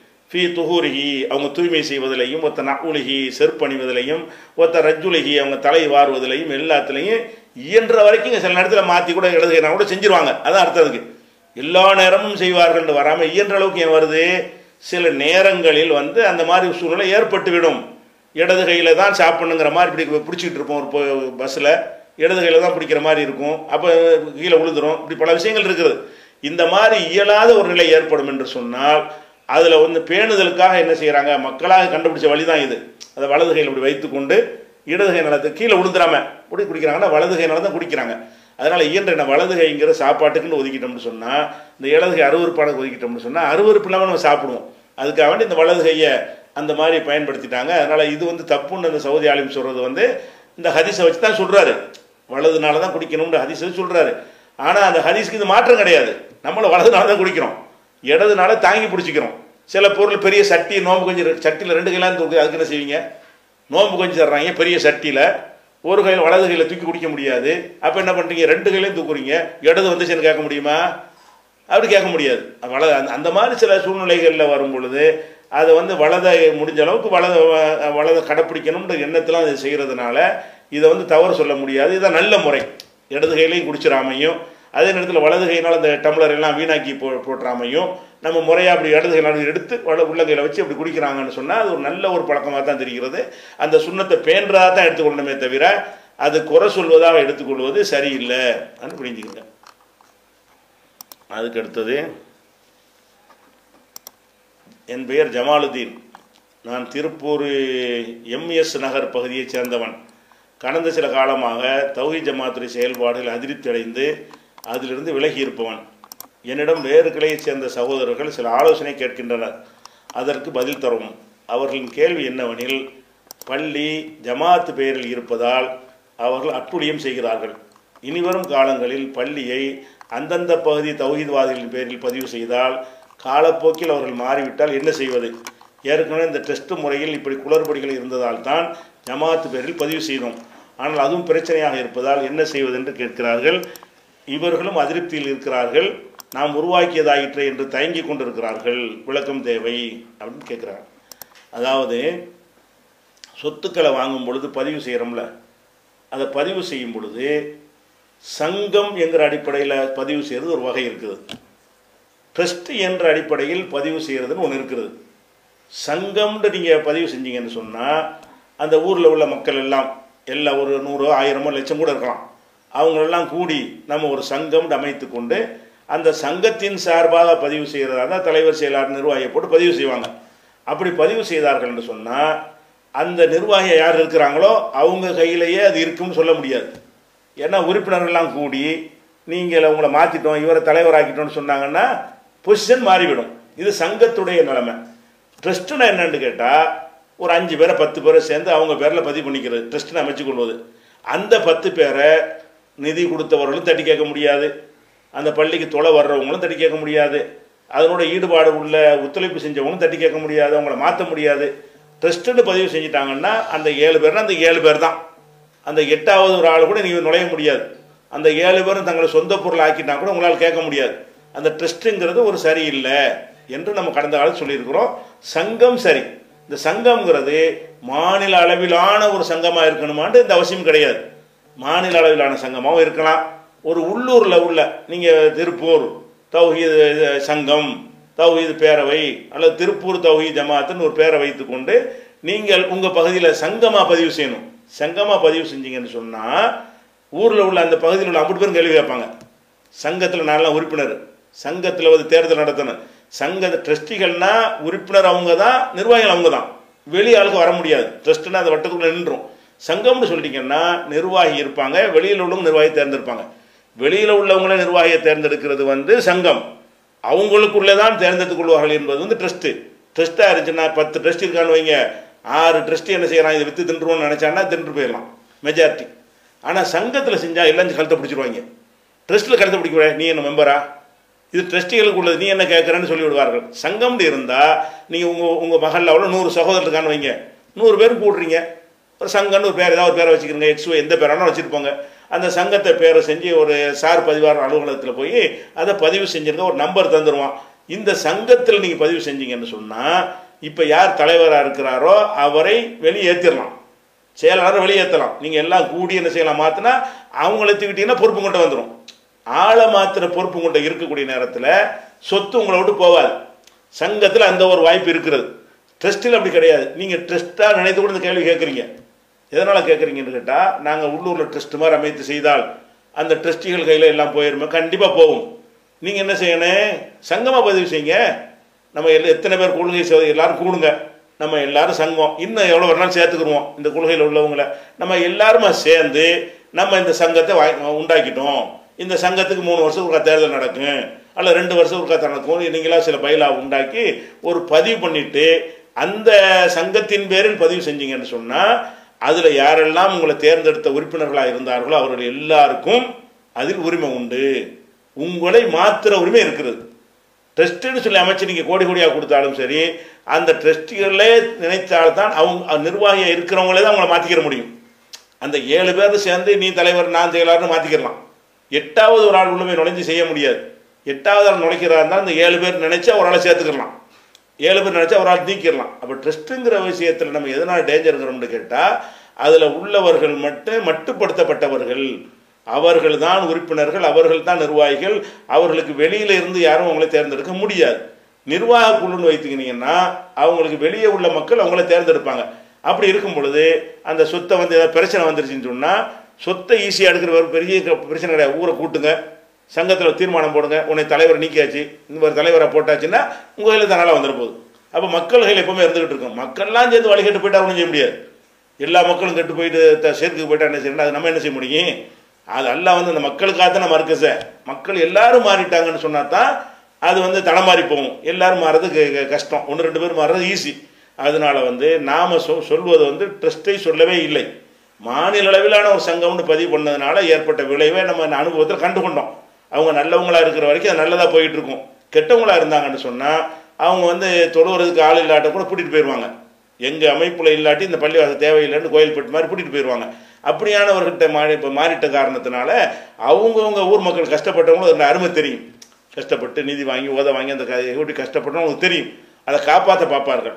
அதை வந்து ஒருத்தன் நிர்வாகி சொல்லிக்கொண்டு அதை வந்து அபகரிக்கிறதுக்கோ முறைகேடு செய்வதற்கோ விட மாட்டார்கள் அதனால உள்ளூர் சங்கங்களாக நீங்கள் வந்து சொத்துக்களை பதிவு செஞ்சுக்கிட்டீங்கன்னு சொன்னால் ட்ரஸ்ட்டில் வரக்கூடிய ஆபத்துகள் எதுவுமே அதில் கிடையாது. செக்யூரிட்டியாக இருக்கும் சேஃபாக இருக்கும். மக்கள் மெஜாரிட்டி மக்கள் தௌஹீதில் இருக்கிற வரைக்கும் அது தௌஹீதாவே இருந்துகிட்டு இருக்கும். மெஜாரிட்டி மக்கள் அதை விட்டு போயிட்டாங்கன்னு சொன்னால் அப்புறம் நமக்கு என்ன இருக்குது நமக்கு என்ன இருக்குது தேவையற்றது. போயிட்டு போ. சொத்தா முக்கியம் ஒழுதான முக்கியம். அதை விளைவிக்கணும் அடுத்து யாசிரரை பார்த்து மதுரை. முத வந்த கேள்வி இருக்கு. ஒரு ஹோட்டலில் அக்கவுண்டாக வேலை செய்கிறேன். இங்கு பேங்க் ஸ்டேட்மெண்ட்டுகளை சரிபார்த்து கணக்கு பதிவு செய்யும்போது அவர்கள் வாங்கிய கடனுக்கான வட்டியை நான் பதிவு செய்ய வேண்டும். அவர்களுடைய வருமானம் வட்டியின் மூலம் இல்லை. நான் வாங்கும் சம்பளம் ஹராமானதா? அப்படின்னு கேட்குறாரு. ஒரு நிறுவனத்தில் என்ன செய்கிறாரு வேலை செய்கிறாரு அந்த நிறுவனம் வந்து என்ன செய்கிறதுன்னு கேட்டால் அவங்க வாங்கின வட்டியெல்லாம் பதிவு செஞ்சு வச்சுருப்பாங்க. நான் இதை கணக்கு எழுதினேன். அந்த மாதிரி எழுதினால் அது என்னுடைய வருமானம் வந்து ஹராமான்னு கேட்குறாரு. இதுக்கு டைரெக்டாகவே இதே கேள்வி வந்து பதில் சொல்லியிருக்கிறோம். கணக்கர் மற்றும் ஆடிட்டர் பணி செய்யலாமா அப்படின்ற ஒரு தலைப்பில் ஆர்டிக்கலும் போட்டிருக்கிறோம். வீடியோவும் இருக்குது டெக்ஸ்ட்டாகவும் இருக்கிறது. அந்த லிங்கை போட்டு விட்றோம் தாராளமாக நீங்கள் செய்யலாம். நீங்கள் வந்து வட்டியை வாங்கலை. நீங்கள் ஏற்கனவே நடந்த ஒரு கொடுக்கல் வாங்கலை பதிவு செய்கிறது வேற. வட்டியவே பதிவு செய்வதுன்றது வேற. இந்த விஷயத்தை வித்தியாசத்தை விலைக்கு ஆதாரத்தோட பதில் கொடுத்துருக்கோம். அனைவரும் உங்களுக்கு தான் கொடுத்த மாதிரி ஞாபகம் இருக்குது. இந்த கேள்வி ரிப்பீட் வந்த மாதிரி தெரிகிறது. அந்த லிங்கை போட்டு விட்ருவோம் இன்ஷால்லாம் அடுத்து ஒரு கேள்வி கேட்குறாரு. நான் மதீனா முனவராவில் மதீனாவில் ஒரு கடையில் வேலை பார்த்தேன். பக்கத்து வீட்டுக்காரர் சவுதி நாட்டை சேர்ந்த நண்பர். நண்பர் பால் பவுடர் வாங்கினாராம். கடையில் வந்து பால் பவுடர் தாங்கன்னு கேட்டாராம். அப்போ இவர் கேட்டாராம் என்ன தாய்ப்பால் கொடுக்காமல் ஏன் பால் பவுடர் கொடுக்குறீங்க? என்று கேட்டேன். அதற்கு அவர் சொன்ன பதில் என்னன்னு கேட்டால் நான் வாய் வைத்து குடித்த பாலை என் குழந்தைக்கும் இப்படி குடிக்க முடியும். அது தவறு இல்லையான்னு கேட்டாராம். இவர் வந்து மனைவிட்ட இவர் பால் குடிக்கிறார் இருக்கு. குடிச்சிட்டு நானும் பால் குடிக்கிறேன் என் பிள்ளையும் பால் குடிச்சா அப்படி சரியாக வரும்? அதனால தான் என் பிள்ளைக்கு நான் பால் புட்டி பால் வாங்கி கொடுக்குறேன் என்று சொன்னார். இதில் கேள்வி என்னன்னு கேட்டால் பெண்ணிடம் உள்ள பால் வந்து கணவன் சாப்பிடவா குழந்தை சாப்பிடவா? அல்ல இருவரும் சாப்பிடவா? இதை பற்றி அல்லாஹ் என்ன சொல்கிறான் அப்படின்னு சொல்லி நிபாஸ் கான் நிபாஸ் கான்ங்கிறது சவுதியிலேருந்து கேட்குறாரு அதில் என்ன விஷயம்னு கேட்டால் குழந்தைகளுக்கு வந்து அதுக்காகத்தான் பால் வந்து உற்பத்தி ஆகிறது. குழந்தைகளுக்கு பால் ஊட்டுவதற்காக எல்லா விதமான ஊட்டச்சத்துக்களும் இருப்பதற்காக வேண்டி அல்லாஹ் வந்து என்ன செய்கிறான் பெண்களுக்கு பாலை சுரக்க செய்கிறான். அது குழந்தைகளுக்கு உணவாக இருப்பதற்காகத்தான் நல்லா படைத்திருக்கிறான். அதே நேரத்தில் வந்து அந்த பெண்கள்கிட்ட ஒரு கவர்ச்சி பொருளாகவும் அதை எல்லாம் அமைத்து வைத்திருக்கிறான். அது இல்லைன்னு நீங்கள் சொல்ல முடியாது. அந்த மாதிரி ஒரு நேரத்தில் வந்து கணவன் அந்த கவர்ச்சியின் அடிப்படையில் வந்து அது மாதிரி ஒரு மார்பகத்தில் பால் குடித்தான்னா குற்றம் ஆகாது. குழந்தைய பட்னியா பொருளும் செஞ்சிடக்கூடாது. ஒரு ஒரு சந்தோஷத்துக்காக செய்தான் என்று சொன்னால் அதனால அவள் தாய்ங்கிற அந்தஸ்து வந்துடுவாளான்னா வரமாட்டாள் ஏன்னு கேட்டால் மார்க்கத்தில் பால் ஊட்டுவதற்குன்னு ஒரு வரம்பு சொல்லியிருக்கிறாங்க. என்ன வரம்பு? ரெண்டு வருஷம்தான். ஒரு ஒரு குழந்தைக்கு பால் ஊட்டுதல் வந்து ரெண்டு வருஷம். மூணு வருஷத்து குழந்தைக்கு நீங்கள் பால் ஊட்டினீங்கன்னா நீங்கள் அம்மாவாக மாட்டீங்க. வேற ஒரு ஒரு பெண்ணு ஒரு வருஷத்து பிள்ளைக்கு பால் ஊட்டுனுச்சுன்னு வைங்க. பெக்காத பிள்ளை யாருடைய பிள்ளையோ? ஒரு வருஷத்துக்கு உள்ள உள்ள பிள்ளைக்கு பால் கொடுத்தால் மூன்று தடவை பால் கொடுத்து விட்டால் இந்த குழந்தைக்கு அந்த அம்மாவுக்கும் தாய் பிள்ளைங்கிற உறவு ஏற்பட்டுரும் மார்க்க சட்ட பிரகாரம். அதே நேரத்தில் வந்து மூணு வயசு பிள்ளை நாலு வயசு பிள்ளைக்கு ஒரு பேச்சுக்கு பால் கொடுத்தாங்கன்னு வைங்க. அதனால தாய் பிள்ளை உறவு வராது. ரெண்டு வருஷம்தான் பால் கொடுக்கக்கூடிய பருவம். பால் மட்டும் சாப்பிடுவாங்கல்ல அதான் பால் குடி பருவம் பாலோட பிஸ்கட்டு அதெல்லாம் சேர்த்து சாப்பிட்டாங்கன்னு சொன்னால் அந்த பருவம் வராது. அதனால இவர் மனைவிட்ட ஒரு பால் குடித்த காரணத்தினால மனைவிங்கிறவங்க அந்தஸ்து போய் தாய்ங்கிற அந்தஸ்துக்கு வந்துடுவாங்கன்னா வரமாட்டாங்க. ஆனால் இவர் என்ன விளங்கலை அது அது ஒரு ஒரு அது ஒரு கவர்ச்சிங்கிற ஒரு அடிப்படையில் அவர் செய்தால் அது மார்க்கத்தில் குற்றம் வராது. ஆனால் எல்லாம் குழந்தைக்கு எல்லா ஊட்டச்சத்துக்களுக்காக வந்து நல்லா வந்து அதை செய்கிறான் அது வெளியில் கடையில் வாங்க முடியாது. குழந்தைக்கான ஊட்டச்சத்துக்களை என்ன செய்ய எங்கேயும் கிடைக்காது. இவருக்கு தேவையான ஊட்டச்சத்துக்கள் எதை வேணாலும் சாப்பிட்டு போயிடலாம் பெரிய ஆட்களுக்கு. அப்போ குழந்தைக்கு உள்ள பாலப்புறம் இவர் உறிஞ்சு குடிச்சுவிட்டு நீ வந்து பால் போடக்கூடியன்னு சொல்லுவாரே ஆனால் இவர் அநியாயம் செய்கிறான்னு அர்த்தம். அது மார்க்கத்தை தப்பாக புரிந்து கொண்டார்னு அர்த்தம். அப்படி குடிப்பது மார்க்கத்தில் குற்றமானா குற்றம் கிடையாது. அது என்னவா இருக்கணும் ஒரு இன்பத்தை அடைவதுங்கிற அளவோடு இருக்கணுமே தவிர அது அந்த எல்லாத்தையும் வயிறு நிறைய வயிறு நிறைய சாப்பிட்றதுங்கிற ஒரு அளவில் இருந்துச்சுன்னு சொன்னால் அது குழந்தைக்கு செய்கிற அநியாயம். ரெண்டு வருஷம் பால் கொடுக்குற கட்டாய கடமை இருக்கிறது. அப்படிங்கிற விஷயத்தை வந்து ரெண்டாவது அத்தியாயத்தில் இரநூத்தி முப்பத்தி மூணாவது வசனத்திலையும் முப்பத்தி ஒன்றாவது அத்தியாயத்தில் பதினாலாவது வசனத்திலையும் எல்லாம் சொல்லி காட்டுகிறான். அதனால வந்து இந்த பாலு குடித்தல் என்பது வந்து மார்க்கத்தில் தப்பு கிடையாது. கணவன் மனைவிக்கு மத்தியில் தப்பு கிடையாது. ஆனால் என்ன இருக்குன்னு இதை கவனத்தில் வச்சுக்கிறணும் அது கொடுப்பதனால குழந்தையுடைய அந்த எல்லா எதிர்ப்பு சக்தியும் அதில் தான் இருக்குங்கிறாங்க. தாய்ப்பாலில் தான் இந்த குழந்தை ஆரோக்கியமாக வளர்வது எதிர்காலத்தில் அது வந்து நல்ல எல்லாத்தையும் எதிர்கொள்ளக்கூடியதாக வருவதாக இருந்தால் அனைத்து ஊட்டச்சத்துக்களையும் அல்லாஹ் வந்து தாய்ப்பாலில் வைத்திருக்கிற காரணத்தினால் அந்த குழந்தைக்கு உள்ளது தான் என்பதை புரிந்து கொண்டு சும்மா ஒரு ஜாலிக்காக மட்டும் நீங்கள் என்ன செய்யலாம்? அது மாதிரி செஞ்சுக்கணும். இதை புரிஞ்சு கொள்ள வேண்டும்.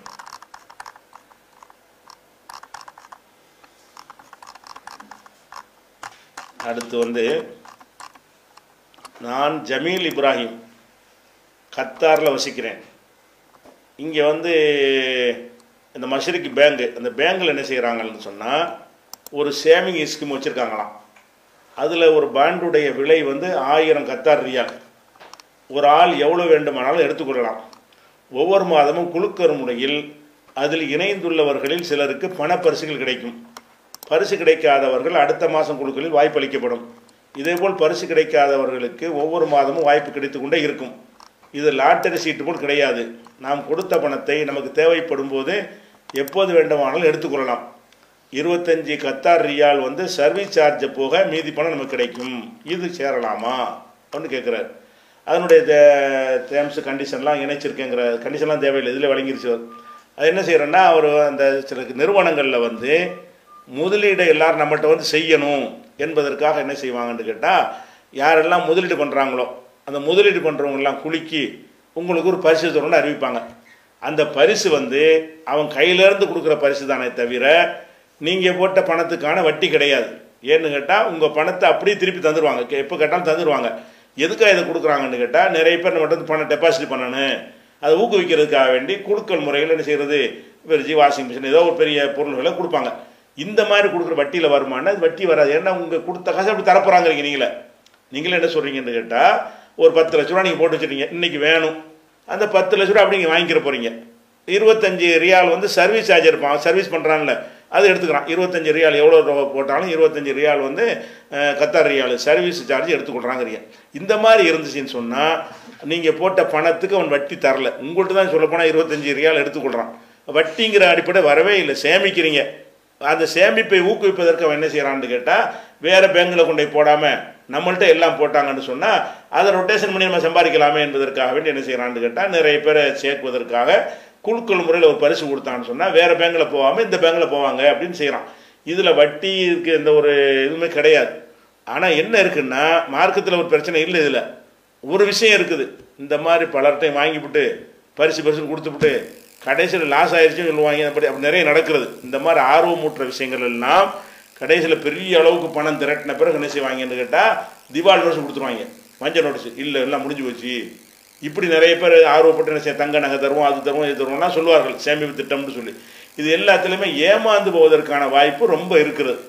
உங்கள் நாட்டில் கத்தார் நாட்டில் அதுக்கான கடுமையான விதிமுறைகள்லாம் இருந்து மக்களை பாதுகாக்கிற அளவுக்கு இருந்தால் பரவாயில்ல. நம்ம நாடு மாதிரி இருந்தால் போனது போனது தான் அந்த கத்தாரில் என்ன சட்டம்னு நமக்கு தெரியல. அதில் அந்த பாதுகாப்பு இருக்கான்னு நீங்கள் செக் பண்ணிக்கணும். நம்ம வாட்டு பணத்தை கட்டிவிட்டு பத்து லட்சம் இருபது லட்சம் ஆளால் போட்ட பிறகு இல்லை எல்லாம் முடி போச்சு முழுகி போச்சுன்னு சொன்னான்னு சொன்னால் அதுக்கு உங்களுக்கு கேரண்டி அரசாங்கம் தருமா? அரசாங்கத்துடைய உத்தரவாதம் உண்டா அல்லது போனால் போனது தானா அப்படிங்கிறது உங்கள் நாட்டில் என்ன சட்டம் என்பதை நீங்கள் விசாரித்து கொண்டு ஏமாறாமல் இருக்கணும். மற்றபடி இது மார்க்கத்தில் வந்து உங்கள் அவன் கை காசை போட்டு தரலாம் நீங்கள் கொடுத்த காசு அப்படி இருக்கிறது. நிறைய பேர் வருவதற்காக வேண்டி வாடிக்கையாளரை அதிகப்படுத்துவதற்காக வேண்டி இது மாதிரியான குறுக்கல் பரிசுகள்லாம் சொல்லுவாங்க. அதில் ஒன்றும் தப்பு கிடையாது. தாராளமாக வாங்கலாம். டைம் ஆயிடுச்சா? முடிஞ்சு. ம்? முடிஞ்சா ரெண்டு நிமிஷம் தான் இருக்குது பத்தாது கேள்விக்கு பத்தாது சரி இன்ஷா அல்லா மீதி அடுத்த வாரம் பார்க்கலாம். அஸ்ஸலாமு அலைக்கும்.